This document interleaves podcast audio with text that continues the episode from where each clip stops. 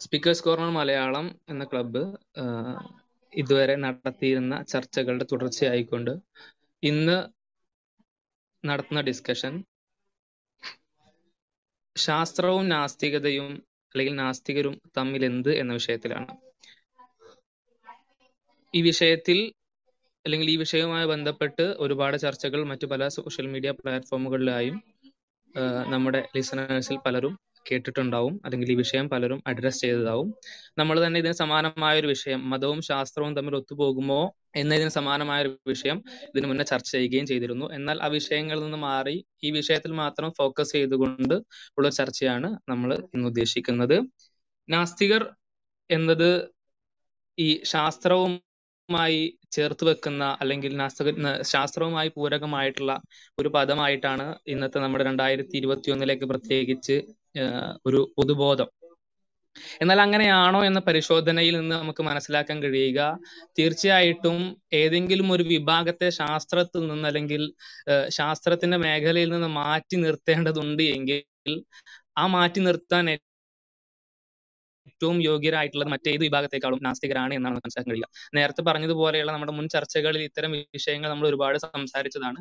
അതുകൊണ്ട് തന്നെ അന്ന് പറഞ്ഞിട്ടുള്ള കാര്യങ്ങളിൽ ഇന്ന് കൂടുതൽ ആവർത്തിച്ചുകൊണ്ട് ആവർത്തന വിരസത ഉണ്ടാക്കുന്നില്ല. മറിച്ച് ആ കാര്യങ്ങൾ ജസ്റ്റ് ഒന്ന് ഓടിച്ച് എന്തുകൊണ്ടാണ് നമ്മൾ അങ്ങനെ പറയുന്നത് എന്ന് ജസ്റ്റ് ഒന്ന് സൂചിപ്പിക്കുകയാണ്. ശാസ്ത്രത്തിന്റെ ഈ വളർച്ചാ ഘട്ടത്തിൽ അല്ലെങ്കിൽ ശാസ്ത്രം ഇന്ന് എത്തി നിൽക്കുന്ന ഈ ഒരു ഒരു അവസ്ഥയിലേക്ക് ശാസ്ത്രം എത്താൻ മാത്രം പ്രയത്നങ്ങൾ എടുത്തിട്ടുള്ള ആളുകൾ പ്രയത്നിച്ചിട്ടുള്ള ആളുകൾ ആ ആളുകളുടെ കൂട്ടത്തിൽ ഈ നാസ്തികർ എന്ന് പറയുന്നത് വളരെ ചെറിയൊരു വിഭാഗം മാത്രമാണ്. മാത്രമല്ല ശാസ്ത്രത്തിൽ വേണ്ടി ത്യാഗമെല്ലാം അനുഭവിക്കേണ്ട അല്ലെങ്കിൽ ത്യാഗം സഹിക്കേണ്ട ഒരു അവസ്ഥയിൽ ഈ നാസ്തികർ എന്ന് സ്വയം വിശേഷിപ്പിക്കുന്ന ആളുകൾ ഈ ശാസ്ത്ര പഠനത്തെ നിരുത്സാഹപ്പെടുത്തുകയും അതിനുവേണ്ടി മാറ്റിവെക്കുന്ന സമയം ടൈം വേസ്റ്റിംഗ് ആണ് എന്നെല്ലാം പറയുകയും എല്ലാം ചെയ്തിരുന്ന ഒരു അവസ്ഥയായിരുന്നു. അപ്പൊ ശാസ്ത്രത്തിന്റെ വളർച്ചാ ഘട്ടത്തിൽ ഏറ്റവും കൂടുതൽ അതിനുവേണ്ടി ത്യാഗം സഹിക്കേണ്ട ഒരു ഘട്ടത്തിൽ ഇവർ ശാസ്ത്രത്തെ പുച്ഛിച്ചു തള്ളുന്ന ഒരു അവസ്ഥയിലായിരുന്നു. എന്നാൽ അവിടെ നിന്ന് വീണ്ടും ശാസ്ത്രം ഉയർത്തെഴുന്നേറ്റ് ശാസ്ത്രം ഈ ലോകത്തൊരു ഒരു ആധികാരികമായ ഒരു ഒരു വിജ്ഞാനമായിട്ട് എല്ലാം അംഗീകരിക്കാൻ തുടങ്ങിയത് മുതൽ ഒരു അതിന്റെ ഒരു ഒരു എന്താ പറയാ ശാസ്ത്രത്തിന് ഒരു ഒരു ആധികാരികമായിട്ടുള്ള ഒരു ഒരു വശം ആളുകൾ കൊടുക്കാൻ തുടങ്ങിയ കാലഘട്ടത്തിൽ അതിന്റെ ആ സ്റ്റാർട്ടിംഗ് ഘട്ടത്തിൽ നാസ്തികർ ഈ ശാസ്ത്രത്തെ ദ്രോഹിക്കുന്ന ഒരു അവസ്ഥയിലേക്ക് മാറി പോവുകയാണ് ചെയ്യുന്നത്. അപ്പൊ നമുക്ക് ചരിത്രം നോക്കിയാൽ മനസ്സിലാക്കാൻ കഴിയും. ഈ നാസ്തികർക്ക് ആദ്യമായിട്ട് ഭരണം ലഭിച്ച സ്ഥലം എന്ന് പറയുന്നത് സോവിയറ്റ് റഷ്യയാണ്. സോവിയറ്റ് റഷ്യയിൽ എത്രത്തോളമാണ് ശാസ്ത്രജ്ഞരെയും ശാസ്ത്രത്തെയും നാസ്തികർ ദ്രോഹിച്ചിട്ടുള്ളത് എന്ന് കണക്കുകൾ നമുക്ക് പറഞ്ഞു തരും. ഫിസിക്സ് ആണെങ്കിലും ബയോളജി ആണെങ്കിലും അതുപോലെയുള്ള ഏത് ശാസ്ത്ര ശാഖയാണെങ്കിലും ഈ നാസ്തികരുടെ ദ്രോഹത്തിനും അവരുടെ അക്രമത്തിനും ഇരയായിട്ടുണ്ട്. ആസ്ട്രോണമി അടക്കം. ഫിസിക്സിൽ സ്റ്റഡി സ്റ്റേറ്റ് എന്ന തിയറി സ്റ്റഡി സ്റ്റേറ്റ് എന്ന തിയറി കൊണ്ടുവന്ന് ബിഗ് ബാങ്ങിനെ എത്രത്തോളം സ്വീകാര്യമല്ലാത്ത രീതിയിൽ പ്രചരിപ്പിക്കാൻ പറ്റുമോ അത് അവർ ചെയ്തിട്ടുണ്ട്. അതേപോലെ തന്നെ ബയോളജിയിൽ എക്സാമ്പിൾ പറയുകയാണെങ്കിൽ ജെനറ്റിക്സ് ജെനറ്റിക്സിന് എതിരെ ഒരു ശാസ്ത്രശാഖ പോലും ഉണ്ടാക്കിക്കൊണ്ട് ഈ നാസ്തിക രാജ്യം ആ ഘട്ടങ്ങളിൽ പ്രതികരിച്ചിട്ടുണ്ട് എന്ന് നമുക്ക് കാണാൻ കഴിയും ചരിത്രത്തിൽ എന്തുകൊണ്ടാണ് ജെനറ്റിക്സിനെ അവർ ഇത്രത്തോളം എതിർക്കുന്നത്? ജെനറ്റിക്സ് പഠിപ്പിക്കുന്ന ജെനറ്റിക്സ് പ്രചരിപ്പിക്കുന്ന ആളുകളെ നാട് കടത്തുന്നു. നേരത്തെ പറഞ്ഞ ശാസ്ത്ര ശാഖകളിലും ഇവരുടെ ഈ കർമ്മങ്ങൾ അന്യമല്ല. അതായത് അവർക്ക് പറ്റാത്ത അവരുടെ അവരുടെ ആശയങ്ങൾ അവർ ദൈവനിഷേധികളാണ്. ആ പ്രഥമമായിട്ടുള്ള കാര്യത്തിന്റെ ആ ആശയത്തിൽ നിന്ന് വ്യതിചലിച്ചു പോകുന്ന ഏത് പഠനമാണെങ്കിലും അവരുടെ ആശയം സ്ഥാപിക്കാൻ പറ്റാത്ത ഏത് പഠനമാണെങ്കിലും അതിന് വൈരുദ്ധ്യമായിട്ട് വരുന്ന ഏത് പഠനമാണെങ്കിലും അവർ എതിർക്കും അവർ ആക്രമിക്കും ആ പഠിപ്പിക്കുന്ന ആ ശാസ്ത്രജ്ഞരെ അവർ നാട് കടത്തും വധിക്കും. അതിനുള്ള ജീവി അതിനുള്ള എക്സാമ്പിളുകൾ നമുക്ക് ചരിത്രത്തിൽ നിന്ന് ഞാൻ നേരത്തെ പറഞ്ഞ രീതിയിൽ കാണാൻ കഴിയുന്ന ഒന്നാണ്. ഞാൻ നേരത്തെ പറഞ്ഞ പോലെയുള്ള ശാസ്ത്രജ്ഞരുടെ അതും വളരെ വലിയ രീതിയിൽ നിക്കോള ഇവാവ്ലോ എന്ന് പറയുന്ന ജെനറ്റിക്സിന്റെ ലോകം അറിയപ്പെടുന്ന വലിയൊരു ശാസ്ത്രജ്ഞനെ പോലും പട്ടിണിക്കിട്ട് കൊല്ലുന്ന തടവറയിലാക്കിയിട്ട് പട്ടിണിക്കിട്ട് കൊല്ലുന്ന ഒരു അവസ്ഥ പോലും ഇത്തരം രാജ്യങ്ങളിൽ ഉണ്ടായിട്ടുണ്ട് എന്നത് വളരെ സങ്കടകരമാണ്. മറ്റൊരു തെറ്റും കൊണ്ടല്ല. ഇവർ ശാസ്ത്രീയമായി പഠനം നടത്തി എന്ന ഒരു കാരണത്തിന്റെ പേരിൽ മാത്രം. അപ്പൊ ഈ രീതിയിൽ ശാസ്ത്രത്തെ ദ്രോഹിച്ച ആളുകൾ ഇന്ന് ശാസ്ത്രമില്ലാതെ ഒരു കാര്യത്തിനും പിടിച്ചു നിൽക്കാൻ പറ്റില്ല എന്നൊരു അവസ്ഥ എത്തിയപ്പോ ശാസ്ത്രത്തിന്റെ മൊത്തക്കുത്തക അവകാശം ഏറ്റെടുക്കുകയും അതിന്റെ പിതാക്കളായി സ്വയം ചമയുകയും എല്ലാം ചെയ്യുന്ന ഒരു അവസ്ഥയാണ് ഇന്ന് കണ്ടുവരുന്നത്. ഈ ചരിത്രമെല്ലാം അവിടെ അതേപോലെ തന്നെ നിലനിൽക്കുമ്പോഴും എങ്ങനെ ഈ രീതിയിൽ പെരുമാറാനും ഈ രീതിയിൽ ആക്ട് ചെയ്യാനും ഇവർക്ക് കഴിയുന്നു എന്നുള്ളത് വളരെ അത്ഭുതകരമായിട്ടുള്ള ഒരു കാര്യമാണ്. ഇന്ന് പോലും ഇവർ ഈ രീതിയിൽ പ്രചരണം നടത്തിയിട്ട് സയൻസിന്റെ ഒരു മൊത്ത അവകാശം എല്ലാം ഏറ്റെടുത്തിട്ട് പോലും ഇവർക്ക് നിലനിൽക്കാൻ പറ്റുന്നില്ല എന്നുള്ളതാണ് യാഥാർത്ഥ്യം. ഇന്ന് പോലും ഇവർ ശാസ്ത്രത്തിന്റെ ശാഖകളെ അവർക്ക് വേണ്ടിയിട്ട് സത്യത്തിൽ നിന്നും വ്യതിചലിപ്പിച്ചു കൊണ്ടുപോകുന്ന തിരക്കിലാണ്. നമ്മളെല്ലാം കണ്ടതാണ് ഇപ്പൊ അടുത്ത് ഉണ്ടായിട്ടുള്ള ഒരു പ്രമുഖ നാസ്തികൻ ഈ രീതിയിൽ ശാസ്ത്രത്തിന്റെ പ്രപഞ്ചോൽപത്തിയുമായി ബന്ധപ്പെട്ട ഒരു തിയറിയെ വളരെ വലിയ രീതിയിൽ വളച്ചൊടിച്ചത്. അത് മാത്രമല്ല ശാസ്ത്രം എന്നത് ഇന്ന് ഇവർക്ക് ലഭിച്ചിരിക്കുന്നത് കുരങ്ങന്റെ കയ്യിൽ പൂമാല കിട്ടിയ പോലെയാണ്. എന്താണ് ഇതുകൊണ്ട് ചെയ്യേണ്ടത് എന്ന് പോലും അറിയാതെ ശാസ്ത്രത്തിന് അതിന്റെ അതിന്റെ ഭാഗമായിട്ട് വരാത്ത വിഷയങ്ങളിൽ പോലും ശാസ്ത്രത്തിനെ കൊണ്ടുപോയിട്ട് ശാസ്ത്രമാണ് എല്ലാത്തിന്റെയും അടിസ്ഥാനം. ശാസ്ത്രം കൊണ്ട് മാത്രമേ അറിവ് നേടാൻ പറ്റൂ. സയന്റിസം എന്ന വാദം എല്ലാം മുന്നോട്ട് വെച്ചുകൊണ്ട് ശാസ്ത്രം കൊണ്ട് എന്താണ് ചെയ്യേണ്ടതെന്ന് പോലും അറിയാതെ ശാസ്ത്രത്തിന്റെ മേഖല എന്താണെന്ന് പോലും വ്യക്തമായി മനസ്സിലാക്കാതെ ശാസ്ത്രം ഉപയോഗിക്കുന്ന അവസ്ഥയാണെന്ന് കാണാൻ കഴിയുക. സയന്റിസം എല്ലാം എടുത്തു നോക്കുമ്പോൾ ഞാൻ വിശദമായിട്ട് പോവല്ല ചർച്ച നമുക്ക് ആരംഭിക്കേണ്ടതുണ്ട്. സയൻസ് എല്ലാം എടുത്തു നോക്കുമ്പോൾ സയന്റിസം കൊണ്ട് സയൻസിനെ തന്നെ പ്രൂവ് ചെയ്യാൻ പറ്റില്ല എന്നുള്ള അവസ്ഥയൊക്കെയാണ്. സയന്റിസം എന്നത് ഈ ലോകത്ത് അറിവ് ലഭിക്കാൻ സയൻസ് അല്ലാതെ മറ്റൊരു മാർഗമില്ല എന്നുള്ളതാണ്. അവർ ആ സയന്റിസം കൊണ്ട് സയൻസിനെ തന്നെ സമീപിക്കുമ്പോൾ സയൻസ് തന്നെ നിലനിൽക്കുന്നത് ചില തൂണുകൾക്ക് മേളിലാണ്. ആ തൂണുകളാണെങ്കിൽ സയന്റിഫിക് ആയിട്ടുള്ള തൂണുകളല്ല. അത് ഫിലോസഫിക്കൽ അസംഷൻസ് ആണ്. സ്പേഷ്യൽ റെഗുലാരിറ്റി അതുപോലെ തന്നെ ടെമ്പർ റെഗുലാരിറ്റി ഓർഡർ അങ്ങനെ പറഞ്ഞിട്ട് ഒരുപാട് ഫിലോസഫിക്കൽ അസംഷന് മുകളിലാണ് ശാസ്ത്രം തന്നെ നിലനിൽക്കുന്നത്. അപ്പൊ അവർ ശാസ്ത്രീയമായിട്ട് ഈ ശാസ്ത്രത്തെ സമീപിക്കുകയാണെങ്കിൽ ഈ തൂണുകളെ പോലും അവർക്ക് വിശദീകരിക്കാൻ കഴിയില്ല. ശാസ്ത്രം പോലും അവർക്ക് ശരിയായിട്ട് ജ്ഞാനമാർഗമാണെന്ന് വിശദീകരിക്കാൻ കഴിയില്ല. അപ്പോ സ്വന്തം ആശയങ്ങളെ വിശദീകരിക്കാൻ വേണ്ടിയിട്ട് സ്വന്തം ആശയങ്ങൾ ഉപയോഗിക്കാൻ വേണ്ടിയിട്ട് ശാസ്ത്രത്തെ പല രീതിയിൽ ഉപയോഗിച്ചവരാണ് ഈ നാസ്തികർ.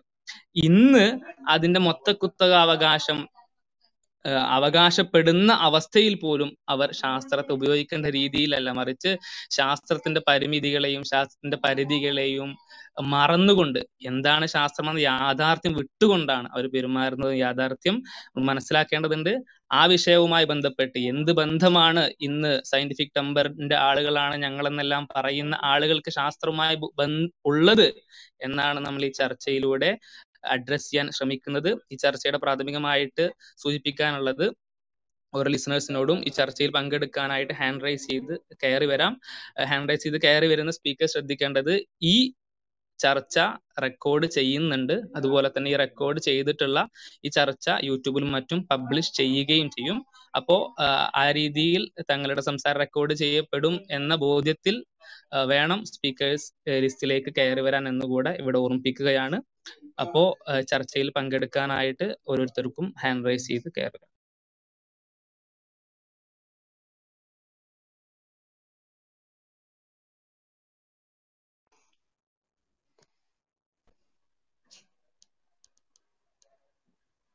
ഓക്കെ നമ്മുടെ ചർച്ച ആരംഭിക്കുകയാണ്.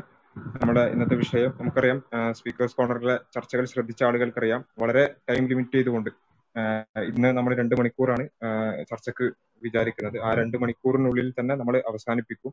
മറ്റ് ചർച്ചകളെ പോലെ പിന്നെ അനന്തമായി നീണ്ടുപോകുന്ന രൂപം നമ്മൾ സാധാരണ സ്വീകരിക്കാറില്ല. അപ്പോൾ മറ്റ് ചർച്ചകൾ ഉള്ളത് കൊണ്ട് തന്നെ ഇവിടെ നമുക്ക് വിഷയാധിഷ്ഠിതമായി ഓരോ ദിവസവും നമ്മൾ പല പല വിഷയങ്ങൾ എടുത്തിട്ടുണ്ട്. കഴിഞ്ഞ ദിവസം എൽ ജി ടി ക്യു ആയിരുന്നു. അതുപോലെ തന്നെ ധാർമ്മികത നമ്മൾ ചർച്ച ചെയ്തിട്ടുണ്ട്. സ്വതന്ത്ര ചിന്ത നമ്മൾ ചർച്ച ചെയ്തിട്ടുണ്ട്. മതവും ശാസ്ത്രവും നമ്മൾ ചർച്ച ചെയ്തിട്ടുണ്ട്. അപ്പോൾ അതൊക്കെ അതിലൊക്കെ അന്നുള്ള വിഷയങ്ങളിൽ ഒതുങ്ങി നിന്നുകൊണ്ടുള്ള സംസാരങ്ങളാകുമ്പോൾ ഈ വിഷയം കണ്ട് കയറുന്ന ആളുകൾക്ക് ആ ചർച്ച പ്രതീക്ഷിക്കുന്ന ആളുകൾക്ക് കാര്യമുണ്ടാവും. അതല്ലാതെ നമ്മൾ ഒരു ചർച്ചയിൽ മറ്റു പല വിഷയങ്ങളും പറഞ്ഞാൽ ആ ടൈറ്റിൽ കണ്ട് കയറുന്ന ആളുകൾക്കോ അത്തരം വിഷയങ്ങൾ പഠിക്ക പഠിക്കണം അല്ലെങ്കിൽ അത് കേൾക്കണം എന്ന് ആഗ്രഹിക്കുന്ന ആളുകൾക്കോ അവരോട് നമുക്ക് നീതി പുലർത്താൻ കഴിയില്ല എന്നുള്ളത് കൊണ്ട് തന്നെ വിഷയത്തിൽ ഒതുങ്ങി നിന്നുകൊണ്ട് പിന്നെ ഇപ്പോൾ നിരീശ്വരവാദവുമായിട്ട് ബന്ധപ്പെട്ട് അതിന്റെ ധാർമ്മികതയുമായി ബന്ധപ്പെട്ട് പല സംശയങ്ങൾ ഉണ്ടാവും. അല്ലെങ്കിൽ അതിൽ ചില അഭിപ്രായങ്ങൾ പറയാനുണ്ടാകുമായിരിക്കും നമുക്ക്. പക്ഷെ അത് പറയാനുള്ള ഒരു വേദിയല്ല ഇത്. നമുക്കതിന് ഓരോ ദിവസവും ഓരോ വിഷയങ്ങൾ എടുത്ത് സംസാരിക്കാം. ഇന്ന് നമ്മൾ പിന്നെ ചർച്ച ചെയ്യേണ്ടത് മതവും ശാസ്ത്രവും തമ്മിലുള്ള ബന്ധം എന്ത്? അല്ലെങ്കിൽ അവർ അത് തമ്മിൽ എന്തെങ്കിലും ബന്ധമുണ്ടോ? പിന്നെ പലപ്പോഴായി പിന്നെ നിരീശ്വരവാദം എന്ന് കേൾക്കുമ്പോൾ അല്ലെങ്കിൽ അവർ യുക്തിവാദം എന്ന് പോപ്പുലറായി പറഞ്ഞുകൊണ്ടിരിക്കുന്ന അത്തരം നാസ്തികത എന്നെല്ലാം വിളിക്കുന്ന അത്തരം പ്രത്യയശാസ്ത്രങ്ങളെ കുറിച്ച് പറയുമ്പോൾ അതിനെന്തോ ശാസ്ത്രീയമായൊരു ഒരു മുഖം ഉണ്ട് എന്ന തരത്തിലാണ് പലപ്പോഴായി അത്തരത്തിന്റെ ആ, ഒരു പ്രചാരണം അല്ലെങ്കിൽ ഒരു പോപ്പുലർ ആയിട്ടുള്ള പിന്നെ ഒരു ഇമേജ് എന്ന് പറയുന്നത് അതെന്തോ ശാസ്ത്രീയമായ ഒരു സംഭവമാണ്. അല്ലെങ്കിൽ ശാസ്ത്രത്തോട് വളരെ ഇഴവ് ചേർന്ന് നിൽക്കുന്ന എന്തോ സംഭവമാണ്. അല്ലെങ്കിൽ ശാസ്ത്രീയ ചിന്താഗതി എന്ന് സയന്റിഫിക് ടെമ്പർ എന്ന് പറഞ്ഞാൽ തന്നെ അത് നാസ്തികതയാണ്. എന്നെല്ലാം തരത്തിലുള്ള പിന്നെ പ്രചാരണം പിന്നെ ഒരു പിന്നെ പോപ്പുലർ ലെവലിൽ നമുക്ക് കാണാൻ സാധിക്കും. എന്നാൽ അതേ സമയത്ത് ഒരു അക്കാദമിക് ലെവലിൽ പിന്നെ അതിനെക്കുറിച്ചുള്ള ഫിലോസഫിക്കൽ ആയിട്ടുള്ള ചർച്ചകളിലോ അല്ലെങ്കിൽ ഒരു അക്കാദമിക് ചർച്ചയിലോ ഇതിന് യാതൊരു പ്രസക്തിയുമില്ല എന്ന് നമുക്കറിയാം. എത്തീസം എന്ന് പറയുന്നത് പൂർണമായും പിന്നെ ഒരു സൂപ്പർ നാച്ചുറൽ പവറിനെ കുറിച്ചുള്ള അല്ലെങ്കിൽ പ്രപഞ്ചാതീതമായ ഒരു അസ്തിത്വത്തെ കുറിച്ചുള്ള ഒരു നിഷേധം എന്നുള്ളതിനപ്പുറത്തേക്ക് വേറൊന്നുമില്ല അതിന് ശാസ്ത്രവുമായി യാതൊരു തരത്തിലുള്ള ബന്ധവുമില്ല. പക്ഷെ അത് ഒരു അക്കാദമിക് ലെവലിൽ ഒരു എത്തിസ്റ്റുകൾ പോലും അത് സമ്മതിക്കുന്ന ഒരു കാര്യമാണ്. പക്ഷെ പോപ്പുലർ ലെവലിൽ ഈ ഒരു തരത്തിലുള്ള ഒരു ഒരു ഒരു ഇമേജ് ഉണ്ടാക്കാനും ശാസ്ത്രത്തിന് ഇവിടെ ഉള്ള ഒരു സ്വീകാര്യതയെ പിന്നെ അത് മുതലെടുത്തുകൊണ്ട് തങ്ങളുടെ ആശയ പ്രചാരണങ്ങൾ നടത്താനും അതുവഴി തങ്ങളുടെ ആശയം ഒളിച്ചു കടത്താനുമുള്ള ശ്രമങ്ങൾ വളരെ വ്യാപകമായി നമുക്ക് കാണാൻ സാധിക്കും. അതിനെയാണ് നമ്മൾ ഇവിടെ ചോദ്യം ചെയ്യുന്നത്. ഈ പറഞ്ഞ പിന്നെ ഇത്തരം ഒരു ഇമേജ് ഉണ്ടാക്കാൻ ശ്രമിക്കുന്ന ഈ ആളുകളും പിന്നെ ശാസ്ത്രവും തമ്മിൽ എന്ത് ബന്ധമാണുള്ളത്? ആശയപരമായ ബന്ധം പോട്ടെ അല്ലെങ്കിൽ അതിന്റെ അടിസ്ഥാനങ്ങളിലുള്ള ബന്ധങ്ങൾ പോട്ടെ പിന്നെ ഹിസ്റ്റോറിക്കൽ ആയിട്ടെങ്കിലും എന്തെങ്കിലും ബന്ധമുണ്ടോ? അപ്പൊ മതവും ശാസ്ത്രവും എന്നൊക്കെ പറഞ്ഞാൽ മതത്തിന്റെ പിന്നെ മതം ഭരിക്കുന്ന സ്ഥലങ്ങളിലും അതുപോലെ തന്നെ മതത്തിന്റെ ചരിത്രപരമായിട്ടുള്ള കാര്യങ്ങൾ നോക്കുമ്പോൾ അവിടെ നമുക്ക് ശാസ്ത്ര ശാസ്ത്രവുമായുള്ള ബന്ധങ്ങളൊക്കെ നമുക്ക് വേണമെങ്കിൽ വിശദീകരിക്കാൻ സാധിക്കും. അപ്പോൾ അങ്ങനെയുള്ള ഒരു പിന്നെ ഒരു കോൺട്രിബ്യൂഷൻ എങ്കിലും എത്തിസത്തിന് ശാസ്ത്രവുമായി ഉണ്ടോ എന്നുള്ളത് അടക്കം നമുക്ക് ഒരു വിഷയമായി ചർച്ച ചെയ്യാവുന്നതാണ്. അപ്പൊ ആ നിലയ്ക്ക് പലപ്പോഴായി ഈ ഞാൻ വെറുതെ പറയുന്നതല്ല നമ്മളിപ്പോ ഏത് നിരീശ്വരവാദവുമായി ബന്ധപ്പെട്ടുകൊണ്ടുള്ള ഏത് ചർച്ചകൾ എടുത്തു നോക്കിയാലും അവരൊക്കെ ആ ഞങ്ങൾ പറയുന്നത് ശാസ്ത്രീയമായ ഒരു കാര്യമാണ്. ഇപ്പൊ ഇതുവരെ ചോദിച്ചാൽ പിന്നെ ഇവരുടെ എല്ലാ വീഡിയോകൾക്ക് മുന്നിലും പിന്നെ നമ്മുടെ ഭരണഘടനയിലെ article fifty one A പ്രദർശിപ്പിക്കാറുണ്ട്. It shall be the duty of every citizen of India to develop the scientific temper humanism and spirit of inquiry and reform എന്ന് പറയുന്ന ആ ആർട്ടിക്കിൾ ഫിഫ്റ്റി എ കാണിക്കാറുണ്ട്. ഇതിന്റെ ഏറ്റവും വലിയ തമാശ എന്താന്ന് ചോദിച്ചാൽ പിന്നെ വളരെ വൾഗർ ആയിട്ടുള്ള സംസാരങ്ങൾ നടത്തുന്ന വളരെ ശാസ്ത്രം എന്ന് പോയിട്ട് പിന്നെന്താ പറയാ ഏതെങ്കിലും തരത്തിലുള്ള ഒരു മാന്യതയുള്ള ഒരാൾക്ക് കേൾക്കാൻ പോലും സാധിക്കാത്ത തരത്തിലുള്ള വൃത്തികേടുകൾ സംസാരിക്കുന്ന സംസാരങ്ങൾക്ക് മുമ്പിൽ പോലും നമ്മുടെ ഈ ഭരണഘടനയുടെ ഈ ആർട്ടിക്കിൾ കണ്ടു തുടങ്ങേണ്ടി വരുന്നല്ലോ എന്നുള്ളത് പിന്നെ വളരെ ഒരു വൈരുദ്ധ്യമായി തോന്നാറുണ്ട്. അപ്പോ ഇങ്ങനെ തങ്ങളുടെ പിന്നെന്താ പറയാ ഏതെങ്കിലും തരത്തിലുള്ള ഈ എയ്റ്റീൻ പ്ലസ് എന്നെല്ലാം പറഞ്ഞുകൊണ്ട് കാണിക്കേണ്ട തരത്തിലുള്ള വീഡിയോകൾക്ക് മുമ്പിൽ പോലും ഈ ഭരണഘടനയുടെ പിന്നെ ആർട്ടിക്കിൾ എഴുതി വെക്കുന്നത്. അത് തങ്ങൾക്ക് എന്തോ ശാസ്ത്രവുമായി ബന്ധമുണ്ട് എന്ന് സ്ഥാപിക്കാൻ വേണ്ടിയുള്ള വല്ലാത്ത വ്യഗ്രതരാണ് ഇപ്പൊ നമുക്കറിയാം ഇപ്പൊ എത്തിസ്റ്റുകൾ തന്നെ സയൻസ് വിഷയങ്ങൾ കൈകാര്യം ചെയ്യുന്ന ആളുകളുണ്ട്. അല്ലെങ്കിൽ അത്തരം വിഷയങ്ങൾ സംസാരിക്കുന്നതുണ്ട്. അതുമായി ബന്ധപ്പെട്ടുകൊണ്ടുള്ള വിഷയങ്ങൾക്ക് മുമ്പിൽ ഇതൊക്കെ കാണിക്കുന്നതിന് എന്തെങ്കിലും തരത്തിലുള്ള ഒരു ഒരു അർത്ഥമെങ്കിലും നമുക്ക് കൽപ്പിച്ചു കൊടുക്കാനെങ്കിലും പറ്റും. പക്ഷേ അതുപോലും ഇല്ലാത്ത കാര്യം എത്തിസ്റ്റുകൾ എന്ത് സംസാരിച്ചാലും അത് ശാസ്ത്രാവബോധത്തെ കുറിച്ചാണ് അല്ലെങ്കിൽ അത് ശാസ്ത്രാവബോധത്തിന് വേണ്ടിയാണ് സയന്റിഫിക് ടെമ്പറിന് വേണ്ടിയാണ് എന്ന തരത്തിലുള്ള ഒരു ഇമേജ് ഉണ്ടാക്കാനുള്ള കഠിന പരിശ്രമം ആരും കാണാതെ പോകരുത് എന്ന് കൂടി മാത്രമാണ് പറയാനുള്ളത്. അതാണ് നമ്മളിവിടെ ഇഴകീറി പരിശോധിക്കാൻ ശ്രമിക്കുന്നത്. ഇതിന് ആശയപരമായി എന്തെങ്കിലും ശാസ്ത്രവുമായി എന്തെങ്കിലും ബന്ധമുണ്ടോ? ചരിത്രപരമായ എന്തെങ്കിലും ബന്ധമുണ്ടോ? അല്ലെങ്കിൽ നിരീശ്വരവാദവും ശാസ്ത്രവും ഏത് തരത്തിലാണ് ഇങ്ങനെ ഈ രൂപത്തിൽ ഒത്തുപോകുന്നത് എന്നെല്ലാമുള്ള പരിശോധനയാണ് ഇന്ന് നമ്മൾ ഉദ്ദേശിക്കുന്നത്. അപ്പോ അതിലേക്ക് പിന്നെ എല്ലാവരും ക്ഷണിക്കുകയാണ്. നമ്മൾ കൃത്യം സമയത്ത് തന്നെ നമ്മൾ അവസാനം രണ്ട് മണിക്കൂറിന് തന്നെ നമ്മൾ അവസാനിപ്പിക്കേണ്ടതുണ്ട്. അതുകൊണ്ട് എല്ലാവരും ചുരുക്കി സംസാരിക്കാൻ ശ്രമിക്കുക. അതുപോലെ തന്നെ വിഷയത്തിൽ ഒതുങ്ങി നിന്നുകൊണ്ട് സംസാരിക്കാൻ ശ്രമിക്കുക. ബാക്കിയുള്ള പാനലിസ്റ്റുകൾക്ക് ആഡ് ചെയ്യാനുണ്ടെങ്കിൽ സുഹൈൽ അതുപോലെ തന്നെ അജ്മൽക്ക ആഡ് ചെയ്യാനുണ്ടെങ്കിൽ അതിനുശേഷം നമുക്ക് മറ്റുള്ളവരുടെ സംസാരങ്ങളിലേക്ക് കടക്കാം. അജ്മൽ സംസാരിച്ചോളൂ. ഇവിടെ ബാസിലും സമതും വളരെ സമഗ്രമായി തന്നെ ഇതിന്റെ ഒരു ഇൻട്രൊഡക്ഷൻ അല്ലെങ്കിൽ ഈ വിഷയത്തിന്റെ ഒരു ആമുഖം പറഞ്ഞു കഴിഞ്ഞു. ഇതിലോട്ട് ആഡ് പറഞ്ഞത് തന്നെയാണ്. അടിസ്ഥാനപരമായിട്ട് ശാസ്ത്രത്തിന്റെ ആളുകൾ ഞങ്ങളാണ് എന്ന് സ്ഥാപിക്കാനുള്ള ഒരു ശ്രമമാണ് ഇന്ന് നാസ്തികർ അല്ലെങ്കിൽ നവനാസ്തികർ നടത്തിക്കൊണ്ടിരിക്കുന്നത്. നമ്മളൊരു യൂണിവേഴ്സിറ്റിയിൽ റിസർച്ചിന് പോയാൽ അവിടെ സയൻസ് റിസർച്ച് ചെയ്യുന്നവരിൽ പല മതങ്ങളിലുള്ള ആളുകൾ ഉണ്ടാവും അവിടുത്തെ പ്രൊഫസേഴ്സിൽ പല മതങ്ങളിലുള്ള ആളുകൾ ഉണ്ടാവും മതവിശ്വാസം ഇല്ലാത്ത നിരീശ്വരവാദികൾ ഉണ്ടാവും പല രീതിയിലുള്ള ആളുകൾ ഒരു റിസർച്ച് പേപ്പർ പബ്ലിഷ് ചെയ്യുമ്പോൾ അതൊരിക്കലും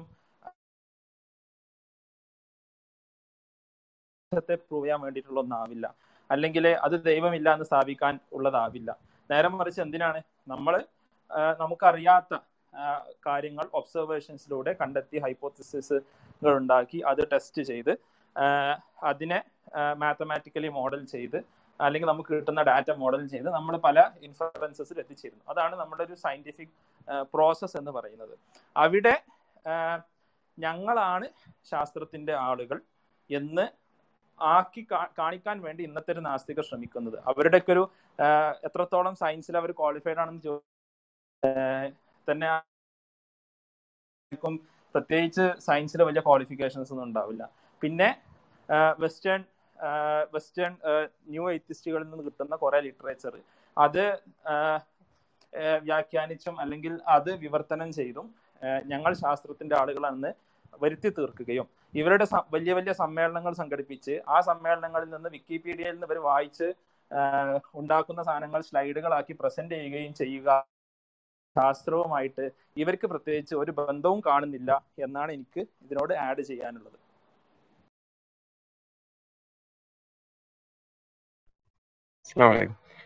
ഞാനൊരു ചെറിയൊരു പോയിന്റ് കൂടി ആഡ് ചെയ്യാണ്. പിന്നെ നാസ്തികത എന്നുള്ളത് ഒരു ഫിലോസഫിക്കൽ പൊസിഷൻ ആണ്. അതേസമയം ദൈവവിശ്വാസം അതും ഒരു ഫിലോസഫിക്കൽ പൊസിഷൻ ആണ്. അതേസമയം ചില നാസ്തികരെങ്കിലും ഇതൊരു സയന്റിഫിക് ആയ ഒരു സംഗതിയാണ് എന്ന് പറഞ്ഞുകൊണ്ട് വരാറുണ്ട്. അപ്പോൾ അത്തരം നാസ്തികതയെ കുറിച്ച് നമുക്ക് പറയാനുള്ളത് അത് സ്യൂഡോ സയൻസ് ആണെന്നാണ്. കാരണം സ്യൂഡോ സയൻസ് എന്ന് പറഞ്ഞാൽ സയൻസിൽ ഇല്ലാത്തൊരു സംഗതി സയൻസിൽ ഉണ്ട് എന്നുള്ള വാദമാണ് സ്യൂഡോ സയൻസ് അപ്പൊ അപ്പൊ അത്തരം നാസ്തികത വാദിക്കുന്നവർ സ്യൂഡോ സയൻസ് ആണ് വാദിക്കുന്നത് എന്നൊരു പോയിന്റ് കൂടി ആഡ് ചെയ്യാണ്.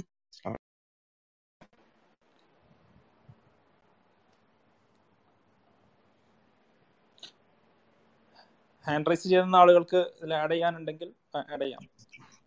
ഞാൻ ഞാനൊരു കാര്യം കൂടി ആഡ് ചെയ്യാൻ ഇസ്ലാമിലേക്ക് വറഹ്മത്തുള്ളാഹി വബറകാത്ത് അതായത് നമ്മൾ ഇന്ന് ശാസ്ത്രം എത്തി നിൽക്കുന്നത് യുക്തി കൊണ്ട് അളക്കാൻ പറ്റാത്തത്ര വളർച്ച ഉള്ള ശാസ്ത്ര മേഖലകളുമായിട്ട് ബന്ധപ്പെടുത്തി. ഈ പറയുന്ന പോലെ ക്വാണ്ടം മെക്കാനിക്സ് പോലെയുള്ള മേഖലകളുമായിട്ട്. ഒരു കാലത്ത് ഈ നാസ്തികര അടി അടിത്തറയായിട്ട് പറയുന്നത് യുക്തി ഉപയോഗിച്ച് അളക്കാൻ പറ്റുന്ന രീതിയിലായിരുന്നു ശാസ്ത്രത്തിന്റെ അതിന്റെ പേരിൽ രാഷ്ട്രീയപരമായിട്ടുള്ള പല പ്രശ്നങ്ങളും യുക്തി അടിസ്ഥാനത്തിലുള്ള യുക്തിചിന്താടിസ്ഥാനത്തിലുള്ള രാഷ്ട്രീയ മുന്നേറ്റങ്ങൾക്ക് പോലും ശാസ്ത്ര ശാസ്ത്രവിരുദ്ധമായിട്ട് നിൽക്കേണ്ട ഒരവസ്ഥ ഉണ്ടായിട്ടുണ്ട്. ഇപ്പോ ഇപ്പൊ ഈ പറഞ്ഞ സ്യൂഡോ സയൻസ് പോലെ വിലയിരുത്തേണ്ട ഒന്നായി ഇന്ന് നാസ്തിക ലോകം വളർന്നിരിക്കുന്നതിന് പ്രധാന കാരണവും എനിക്ക് തോന്നുന്നു ഈ ഇതുപോലെ പറയേണ്ടി വരുന്ന അവസ്ഥയാണ്. അപ്പൊ എങ്ങനെയാണ് നമുക്ക് ഈ യുക്തിചിന്തയ്ക്ക് വിരു യുക്തിചിന്തയ്ക്ക് മേലെ നിൽക്കുന്ന ഒരു പഠനശാഖയായി ശാസ്ത്രം വളർന്നിരിക്കുമ്പോൾ അതിനോട് ഈ പറയുന്ന ആധുനിക യുക്തിവാദം എന്നറിയപ്പെടുന്ന അല്ലെങ്കിൽ ഈ പറയുന്ന നാസ്തിക ലോകത്തെ എങ്ങനെ ചേർത്ത് വായിക്കാൻ പറ്റും അതൊരിക്കലും പോസിബിൾ അല്ല എന്നുകൂടെ ഞാൻ ഇതിന്റെ കൂടെ കൂട്ടിച്ചേർക്കാണ്. നന്ദിയുണ്ട് സംസാരിച്ചോട്ടെ. യെസ് യെസ് പറയൂ ഓക്കെ ഞാൻ ഞാൻ ആക്ച്വലി ഒരു ഫ്രീ തിങ്കർ ആണ്. നിങ്ങൾ ഈ ചർച്ച കണ്ടിട്ട് ഞാൻ ജസ്റ്റ് കയറിയതാണ് അപ്പോൾ ആദ്യം ഞാൻ റിക്വസ്റ്റ് എനിക്ക് സംസാരിക്കാൻ അവസരം തന്നതിൽ ഞാൻ നന്ദി അറിയിക്കുന്നു. രണ്ടാമത്തെ കാര്യം എന്റെ ഒരു റിക്വസ്റ്റ് ആണ്.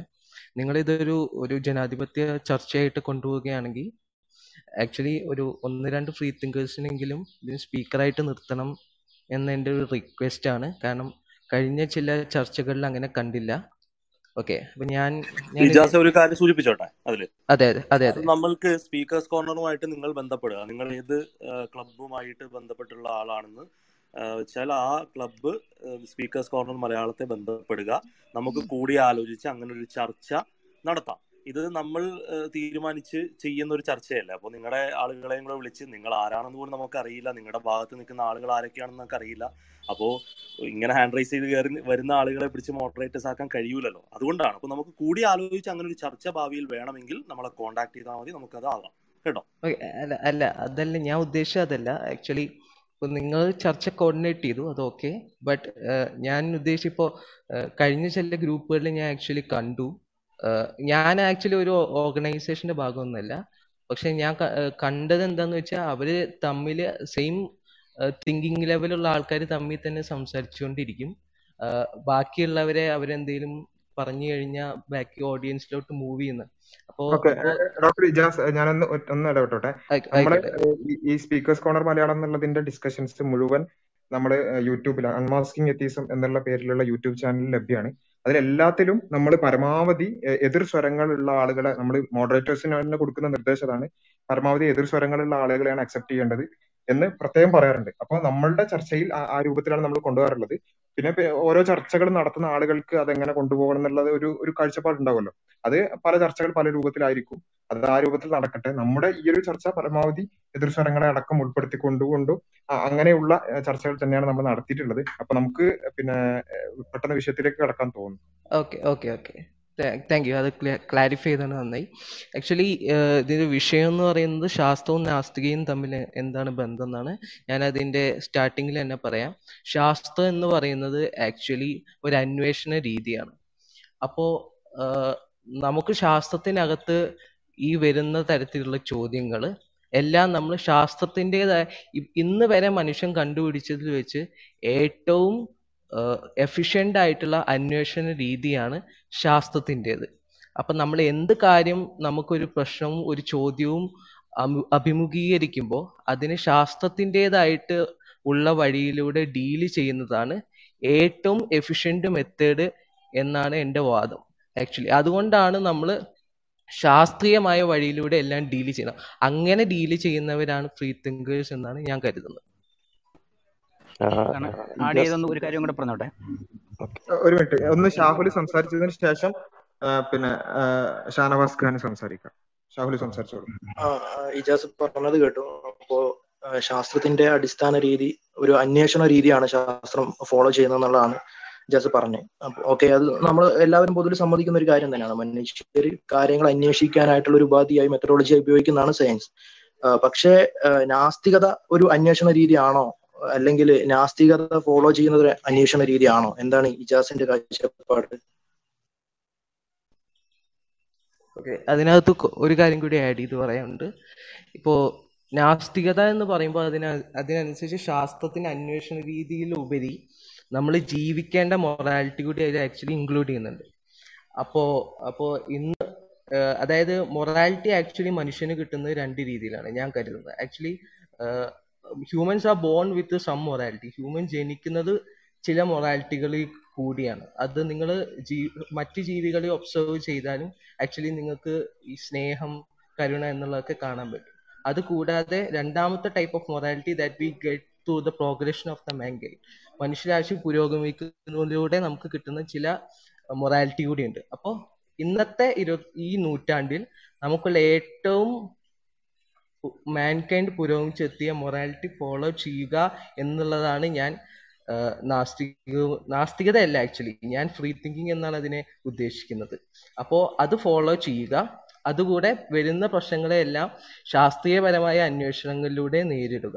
അപ്പൊ ഇന്ന് നമുക്ക് ഇത്തരത്തിലുള്ള മൊറാലിറ്റി ഉള്ള ഏറ്റവും ബെസ്റ്റ് ഒരു ഭരണഘടന തന്നെയാണ് മൊറാലിറ്റിയെ സംബന്ധിച്ചുള്ള ഒരു ചർച്ച അല്ല നമ്മൾ അല്ല ഞാൻ ജസ്റ്റ് അല്ല ജസ്റ്റ് നാസ്തികത നാസ്തികത എന്താന്ന് ഞാൻ ഒന്ന് ജസ്റ്റ് വിശദീകരിക്കുകയാണ്. ആക്ച്വലി അത് അല്ല അത് ഇവിടുത്തെ ചർച്ച വിഷയമല്ല. അങ്ങനെ ആണെന്നുണ്ടെങ്കിൽ നമുക്ക് ആ വിഷയം പിന്നീട് ഒരിക്കലും കംപ്ലീറ്റ് ഞാൻ ഒന്ന് കംപ്ലീറ്റ് ചെയ്തോട്ടെ? ഞാൻ ഒരു മിനിറ്റ്. അതിലൊന്ന് ഇടപെടണം കാരണം നാസ്തികത എന്താന്നുള്ളത് ഇപ്പോ നാസ്തികതക്ക് ഇജാസിന് ഒരു ഡെഫിനിഷനും വേറൊരാൾക്ക് വേറൊരു ഡെഫിനിഷനും ഇല്ലല്ലോ. നാസ്തികത എന്ന് പറഞ്ഞാൽ മലയാളം വാക്കിൽ നിന്ന് നമുക്ക് കൃത്യമായ അതിന്റെ വ്യക്തമാണ് ആ ശാസ്ത്രവും തമ്മിൽ എന്ത് എന്നുള്ളതാണ് ചോദ്യം. അവിടെ നാസ്തികക്ക് നമ്മൾ ഡെഫിനിഷൻ ഇവിടെ കൊടുക്കേണ്ടതുണ്ടെന്ന് തോന്നുന്നില്ല ടൈറ്റിൽ നാസ്തിക ഓക്കെ ഓക്കെ ഓക്കെ.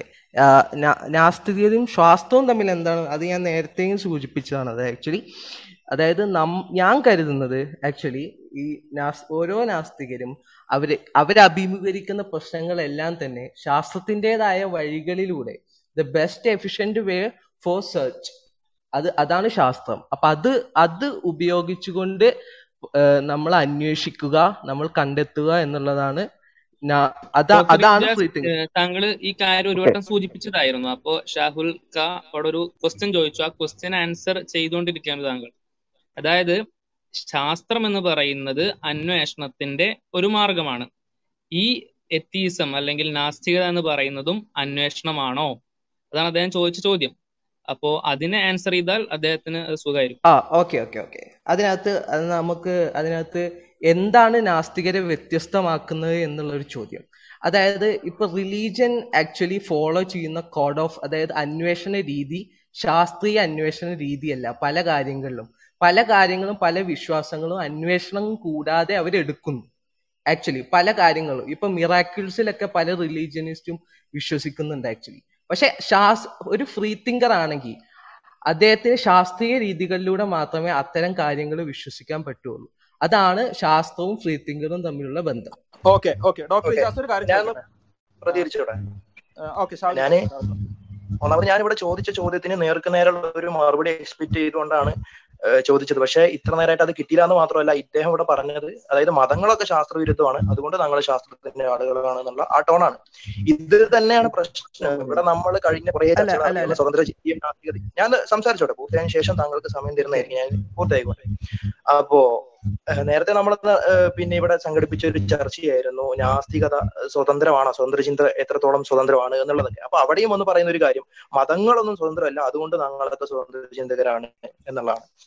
അതുപോലെ പിന്നെ മറ്റു പല ഗ്രൂപ്പുകളിലും പിന്നെ യുക്തിവാദവുമായി ബന്ധപ്പെട്ട് എങ്ങനെയാണ് നാസ്തികത യുക്തിവാദം എന്ന് ചോദിച്ചു കഴിഞ്ഞാൽ മതവിശ്വാസികൾക്കൊന്നും യുക്തിയും ബുദ്ധിയില്ല. അതുകൊണ്ട് ഞങ്ങൾ യുക്തിയുടെ ആളുകളാണ്. അതുപോലെ ധാർമ്മികതയുമായി ബന്ധപ്പെട്ട ചർച്ച നടത്തി കഴിഞ്ഞാൽ മതത്തിനൊന്നും ധാർമ്മികത ഇല്ല അതുകൊണ്ട് ഞങ്ങൾ ധാർമ്മികത ഇങ്ങനെ അതായത് ബാക്കിയുള്ളവർ ഉള്ള ഏറ്റവും ചപലമായിട്ടുള്ള ഒരു വാദത്തിനെയാണ് നിങ്ങൾ ആവർത്തിച്ച് ആവർത്തിച്ച് ആവർത്തിച്ച് പറഞ്ഞിട്ട് ഞങ്ങൾ ശാസ്ത്രത്തിന്റെ ആളുകളാണ് യുക്തിയുടെ ആളുകളാണ് ഞങ്ങൾ അങ്ങനെ അങ്ങനെ അത്. എല്ലാ സാധനവും ഞങ്ങളുടെ മാത്രമാണ് എന്നുള്ള ഏറ്റവും വൃത്തികെട്ട ഒരു- ഒരു ഒരു ഇത് എന്നിട്ട് ഇജാസ് തന്നെ ഒന്ന് ആലോചിച്ചു ഇജാസ് ഇപ്പൊ ഇവിടെ ന്യായ ന്യായീകരണം എന്നുള്ള രീതിയിൽ സംസാരിച്ചു. ശരിയാണ്. പക്ഷെ ആ പറഞ്ഞതിൽ എവിടെയെങ്കിലും ഒരു ന്യായം ഉണ്ടോ എന്നുള്ളതാണ്. അതായത് ഇറ്റ്സ് ജസ്റ്റ് യുവർ ഒപ്പീനിയൻ നിങ്ങൾ നിങ്ങളുടെ ഒപ്പീനിയൻ പറയാം അതായത് ഞാൻ കരുതുന്നത് നാസ്തികരെല്ലാവരും ശാസ്ത്രത്തിന്റെ രീതിശാസ്ത്രം പിൻപറ്റുന്നവരായിരിക്കും. അത് അങ്ങനെ അത് നിങ്ങളുടെ ഒപ്പീനിയൻ ആണ്. മാത്രമല്ല ഞാൻ അതാണ് ചോദിച്ചത്. നാസ്തികത ഒരു അന്വേഷണ പിന്നെ രീതിയാണോ? നിങ്ങൾ പറഞ്ഞു ശാസ്ത്രത്തിന്റേത് ഒരു അന്വേഷണ രീതിയാണ്. അത് നമ്മളെല്ലാവരും സമ്മ സമ്മതിക്കുന്നതാണ്. അത് ഞാൻ നേരത്തെ പറഞ്ഞു. പക്ഷെ എത്തീസത്തിന്റെ കാര്യത്തിലോട്ട് വന്നു കഴിഞ്ഞാൽ എത്തീസം അടിസ്ഥാനപരമായി അതായത് എത്തീസം എന്ന് പറയുമ്പോൾ തന്നെ ദൈവത്തിന് നേർക്ക് നേരെയുള്ള നിഷേധമാണ്. അപ്പോ എങ്ങനെയാണ് അത്തരത്തിൽ ഒരു അന്ധമായ നിഷേധം അത് അന്വേഷണ രീതി ആകുന്നത് എന്നുള്ളതാണ്. അതായത് ഒരു സാധനത്തിന് അന്ധമായി നിഷേധിച്ചു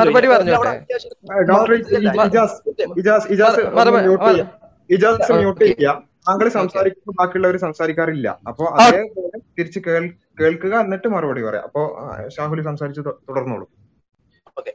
ഇവിടെ അന്വേഷണ രീതി എന്ന് പറഞ്ഞു കഴിഞ്ഞാൽ ഒരു തരത്തിലുള്ള ബയാസും ഇല്ലാതെ സ്വതന്ത്രമായി കാര്യങ്ങളെ നോക്കിക്കാണാനും ആ രീതിയിൽ മനസ്സിലാക്കാനുള്ള സ്വഭാവമാണ്. പക്ഷെ നിരീശ്വരവാദത്തിന്റെ കാര്യത്തിലോട്ട് വന്നു കഴിഞ്ഞാൽ അത് ആദ്യം തന്നെ അതായത് നിരീശ്വരവാദം എന്നുള്ള ആ വേർഡിന്റെ ഡെഫിനിഷൻ തന്നെ ദൈവത്തെ നിഷേധിക്കുക നിരാകരിക്കുക എന്നുള്ളതാണ്. അപ്പൊ അങ്ങനെ നിരാകരിക്കാനുള്ള ന്യായം ഉണ്ടോ എന്ന് ചോദിച്ചു കഴിഞ്ഞാൽ അതില്ല. അപ്പോ അപ്പൊ അങ്ങനെ ഒരു ന്യായവും ഇല്ലാതെ ഒരു തെളിവും ഇല്ലാതെ അങ്ങനെ ഒരു ഇല്ലാവാദം പറയുന്നു എന്ന് പറഞ്ഞു കഴിഞ്ഞാൽ അതിനെയാണ് നമ്മൾ അന്ധവിശ്വാസം എന്ന് പറയുക. അതായത് എത്തീസം ഏറ്റവും പ്രൈമറി ആയി ഏറ്റവും ആകപ്പാട മുന്നോട്ട് വയ്ക്കുന്ന ഒരു വാദം പറഞ്ഞു കഴിഞ്ഞാൽ ദൈവ നിഷേധമാണ് ആ നിഷേധത്തിന് തന്നെ തെളിവില്ല എന്ന് മാത്രമല്ല അങ്ങനെ അന്ധമായി നിഷേധിച്ചു കഴിഞ്ഞാൽ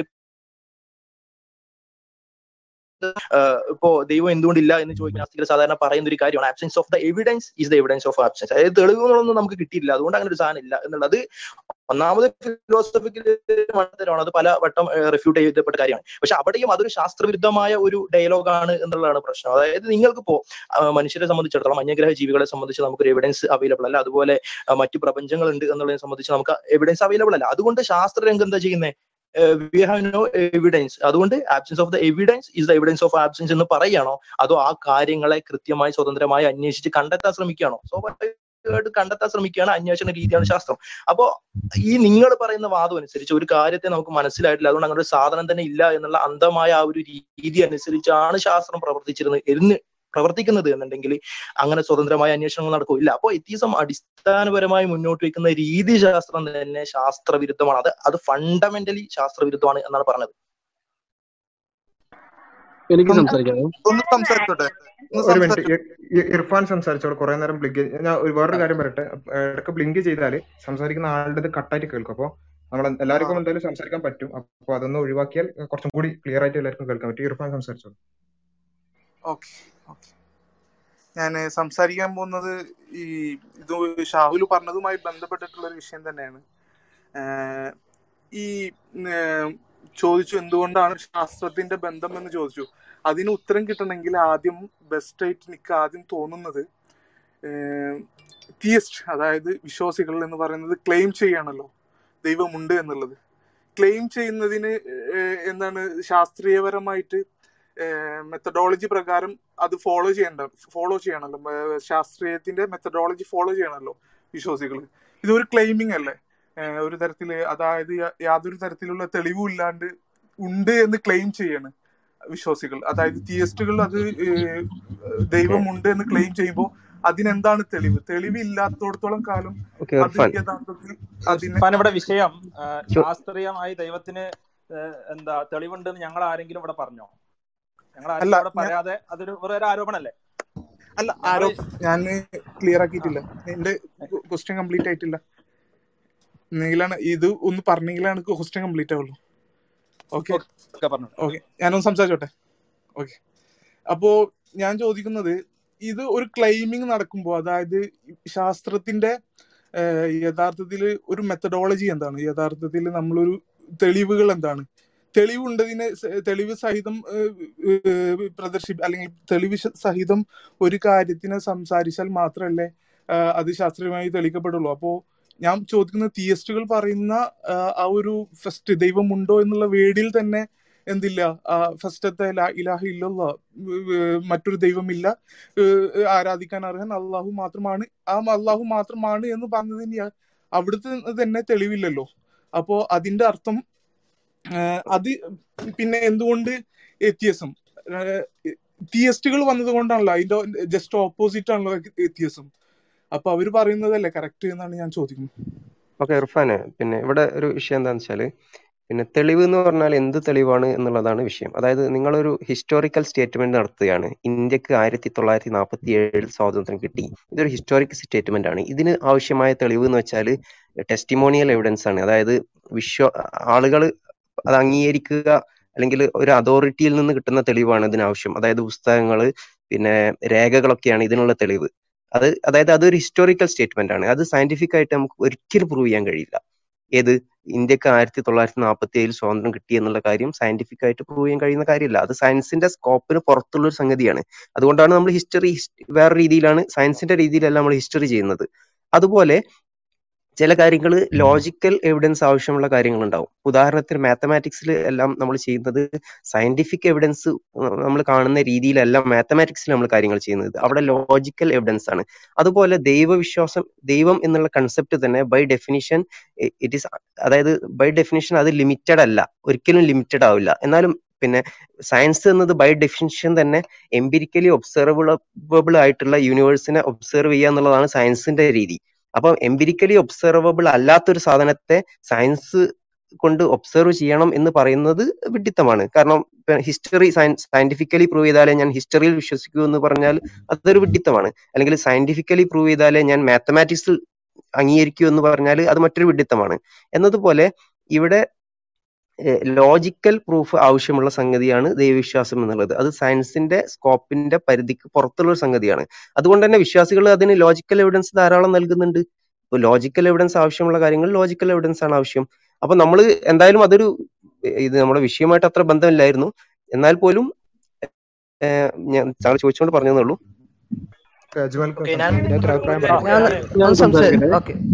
ഡോക്ടർ ഇജാസിനോട് എനിക്ക് തോന്നുന്നു നേരത്തെ വിഷയത്തിൽ നിന്ന് നമ്മൾ വഴുതി മാറുന്നുണ്ട്. നമ്മളെ വിഷയം എന്തല്ല ദൈവത്തിനുള്ള തെളിവുകളല്ല നമ്മുടെ ഇന്നത്തെ വിഷയം. അത് നമുക്ക് മറ്റൊരു വിഷയമാക്കി എന്ത് ചെയ്യാം?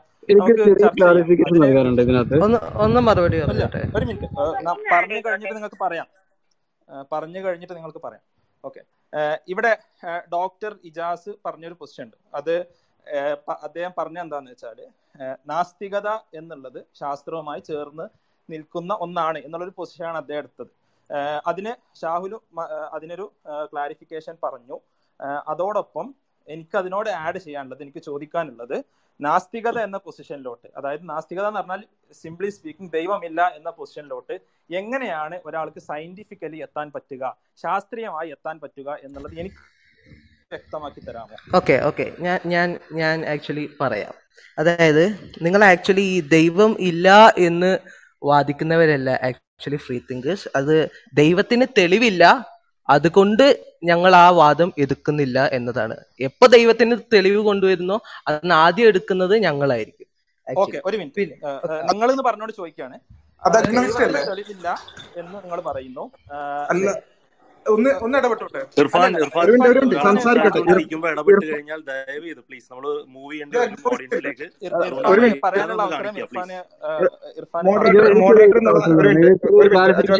നേരത്തെ പറഞ്ഞു വെച്ചിട്ടുള്ളത് ഒരു മിനിറ്റ്. ജിതിൻ ജിതിൻ ഇനി ഇനി വളരെ കർശനമായിട്ട് പറയണം മോഡറേറ്റർ എന്നുള്ളത് നമ്മുടെ കഴിഞ്ഞ ഡിസ്കഷൻ എല്ലാം കണ്ടവർക്ക് അറിയാം ഒരാൾ സംസാരിക്കുന്നതിനിടയിൽ വേറെ ആൾ സംസാരിക്കാൻ പാടില്ല. അങ്ങനെ മൂവ് ടു ഓഡിയൻസ് ചെയ്യേണ്ടി വരും. അത് വേറെ നിങ്ങൾക്ക് സംസാരിക്കാൻ അവസരം നര- നൽകാൻ ആഗ്രഹമില്ലാത്തതുകൊണ്ടല്ല. പക്ഷെ ഈ ഒരു ഡിസ്കഷൻ എന്നുള്ളത് വളരെ കൃത്യമായി ഇത്തരം വിഷയങ്ങൾ പഠിക്കണം എന്ന് ആഗ്രഹിക്കുന്ന ഒരുപാട് ആളുകൾ നിരന്തരം നമ്മളെ സ്ഥിരമായി കേൾക്കുന്ന ആളുകൾ അടക്കമുണ്ട്. അപ്പൊ അവർക്ക് കേൾക്കേണ്ടതുണ്ട്. അതുകൊണ്ട് ഒരു വിഷയം ഒരാൾ സംസാരിക്കുമ്പോൾ അത് കേൾക്കുക.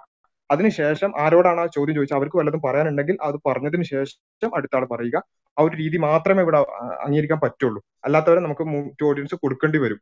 അങ്ങനെ ചെയ്യിപ്പിക്കരുത് എന്നൊരു അപേക്ഷയും കൂടിയുണ്ട് അജ്മൽക്ക് തുടർന്നോളൂ. എന്നെ കംപ്ലീറ്റ് ചെയ്യാൻ അനുവദിച്ചില്ലായിരുന്നു ആക്ച്വലി നിങ്ങൾ കംപ്ലീറ്റ് ആ ഓക്കെ ഓക്കെ ഞാൻ ഞാൻ പറഞ്ഞല്ലോ. ആക്ച്വലി ദൈവ അതായത് തെളിവുകളുടെ അടിസ്ഥാനത്തിലുള്ള കാര്യങ്ങൾ മാത്രമേ നമുക്ക് ഈ ഫ്രീ തിങ്കിങ്ങിൽ എടുക്കാൻ പറ്റുള്ളൂ ആക്ച്വലി പിന്നെ എന്തുകൊണ്ടാണ് ഞാൻ നേരത്തെ പറഞ്ഞല്ലോ റിലീജിയൻ അങ്ങനെ ആക്ച്വലി ഈ സയൻസിന്റെ അന്വേഷണ രീതി എന്ന് പറയുന്നത് മാനവരാശിയുടെ മൊത്തം പ്രൊഡക്റ്റ് ആണ്. ആക്ച്വലി നമ്മൾ ഇത് ഒരു ഒരു ഒറ്റ കാലത്ത് പെട്ടെന്ന് കണ്ടുപിടിച്ച അന്വേഷണ രീതിയല്ല ഇത്. ഇത് മനുഷ്യന്റെ ഇവല്യൂഷൻ പരമായി നമ്മൾ മാനവരാശി പുരോഗമിച്ചത് ഏറ്റവും ലേറ്റസ്റ്റ് ആയിട്ടുള്ള അന്വേഷണ രീതിയാണ് സയൻസ് അപ്പൊ ഞാൻ പറയുന്നത് ആക്ച്വലി നമ്മളെല്ലാവരും ആ അന്വേഷണ രീതി ഫോളോ ചെയ്യണം എന്നാണ് ഞാൻ പറയുന്നത്. പക്ഷെ ആക്ച്വലി അങ്ങനെ സംഭവിക്കുന്നില്ല. ഒരു വിഭാഗം മാത്രമേ ആ അന്വേഷണ രീതി ഫോളോ ചെയ്യുന്നുള്ളൂ. മറ്റു വിഭാഗങ്ങൾ അതായത് കുറച്ച് മനുഷ്യന്മാര് അത് ഫോളോ ചെയ്യുന്നില്ല. ചില ആൾക്കാർ ഫോളോ ചെയ്യുന്നു. അതുകൊണ്ടാണ് ഈ ഡിവിഷൻ വന്നത്. ആക്ച്വലി ഞാൻ പറയുന്നത് ഇന്ന് ഏറ്റവും ലേറ്റസ്റ്റ് ആയിട്ടുള്ള അന്വേഷണ രീതിയാണ് സയൻസ് അത് എല്ലാവരും ഫോളോ ചെയ്യണം എന്നാണ് ഞാൻ പറയുന്നത്. അങ്ങനെയാണെങ്കിൽ ഈ ഡിവിഷൻ വരില്ലായിരുന്നു. അതാണ് ഞാൻ ഉദ്ദേശിച്ചത് ആക്ച്വലി താങ്ക് യു ഹിസ്റ്റോറിയൻസ് സയ്യൂബ് ജസ്റ്റ് ഹിസ്റ്റോറിയൻസ് സയൻസിന്റെ അന്വേഷണം സയ്യൂബ് മ്യൂട്ടായി അജ്മൽക്ക് പറഞ്ഞോളൂ. സൈബ് മ്യൂട്ടായി തോന്നുന്നു. ഓക്കെ ഡോക്ടർ ഇജാസ് നിങ്ങൾ പറഞ്ഞ സയൻസിന്റെ അന്വേഷണ രീതി നമ്മൾ പിന്തുടരണോ പിന്തുടരണ്ടേ എന്നുള്ളതല്ലല്ലോ നമ്മളെ ചർച്ച എന്താണ്? ഞാനൊരു പി ജി ചെയ്ത ആളാണ്. ഞാൻ എന്താണ് ഉള്ള എല്ലാവരും അങ്ങനെയൊക്കെ തന്നെ ആയിരിക്കും അവർ ഇറസ്പെക്റ്റീവ് ഓഫ് മതവിശ്വാസികളാവട്ടെ മതമില്ലാത്തവരാവട്ടെ ഏത് മതത്തിൽ വിശ്വസിക്കുന്നവരാവട്ടെ ആ സയൻസിന്റെ രീതികൾ ഒക്കെ ഫോളോ ചെയ്യുന്ന ആളുകളാണ്. ഇവിടെ ചോദ്യം വളരെ കൃത്യമാണ്. നാസ്തികനാവണമെങ്കിൽ നിങ്ങൾ തെളിവില്ല എന്ന് പറഞ്ഞു. എന്റെ ചോദ്യം നമ്മളിവിടെ സയൻസിനെ കുറിച്ചാണ് ചർച്ച ചെയ്യുന്നത്. സയന്റിഫിക് എവിഡൻസുകളെ കുറിച്ചാണ് ചർച്ച ചെയ്യുന്നത്. സയന്റിഫിക് എവിഡൻസ് വെച്ച് ദൈവമില്ല എന്നോ ദൈവം ഞാൻ പറഞ്ഞു ദൈവമുണ്ട് എന്നുള്ളത് ഞങ്ങൾ ആരും സയന്റിഫിക്കലി ക്ലെയിം ചെയ്യുന്ന ഞങ്ങൾ സയൻസിൽ എംപിരിക്കലി പ്രൂവ് ചെയ്യുന്ന ഒന്നാണെന്ന് ഞങ്ങൾ പറയുന്നില്ല. ഞങ്ങൾക്ക് ദൈവം ഉണ്ടെന്ന് വിശ്വസിക്കാൻ ഒട്ടനേകം മറ്റൊരുപാട് കാരണങ്ങളുണ്ട്. ഒരുപാട് ഒരുപാട് റീസൺസ് ഉണ്ട്. അത് ഒരു മറ്റൊരു വേളയിൽ നമുക്ക് ചർച്ച ചെയ്യാം. മുമ്പ് ഇവിടെ മൊറാലിറ്റിയും ഒക്കെ വന്നപ്പോൾ അതൊക്കെ ചർച്ചയിൽ വന്നതാണ്. വിഷയം എന്താന്ന് വെച്ചാൽ ദൈവമില്ല എന്ന് പറയാൻ നിരീശ്വരവാദി ആവാൻ എങ്ങനെയാണ് ഒരാൾക്ക് സയൻസിനെ കൂട്ടുപിടിക്കാൻ പറ്റുക? വളരെ സിമ്പിൾ ആയിട്ട് അതാണ് ചോദ്യം. ഇതിനകത്ത് ഞാൻ മറുപടി പറയാം. ആക്ച്വലി ഇപ്പൊ ബെറ്റർ ആൻഡ് റസൽ എന്ന് പറഞ്ഞ ഇന്റലക്ച്വൽ ജയന്റ് ആക്ച്വലി ഇതിനെ റസൽ സ്റ്റീപ്പോർട്ട് എന്ന് പറഞ്ഞിട്ട് ഒരു അനോളജി ആക്ച്വലി ഇതിനെ കൊണ്ടുവന്നതാണ്. നിങ്ങൾക്ക് എല്ലാവർക്കും അറിയാൻ തോന്നുന്നു. അദ്ദേഹം പറയുന്നത് ചൊവ്വയുടെ അപ്പുറത്ത് ഉൽക്കകൾക്കിടയിൽ ഒരു ചെറിയ കപ്പ് ഈ സൂര്യനെ ഓർബിറ്റ് ചെയ്യുന്നു. അപ്പോ ഇത് ഒരിക്കലും നിങ്ങൾക്ക് മൈക്രോസ്കോപ്പിലൂടെ കണ്ടുപിടിക്കാൻ കഴിയില്ല.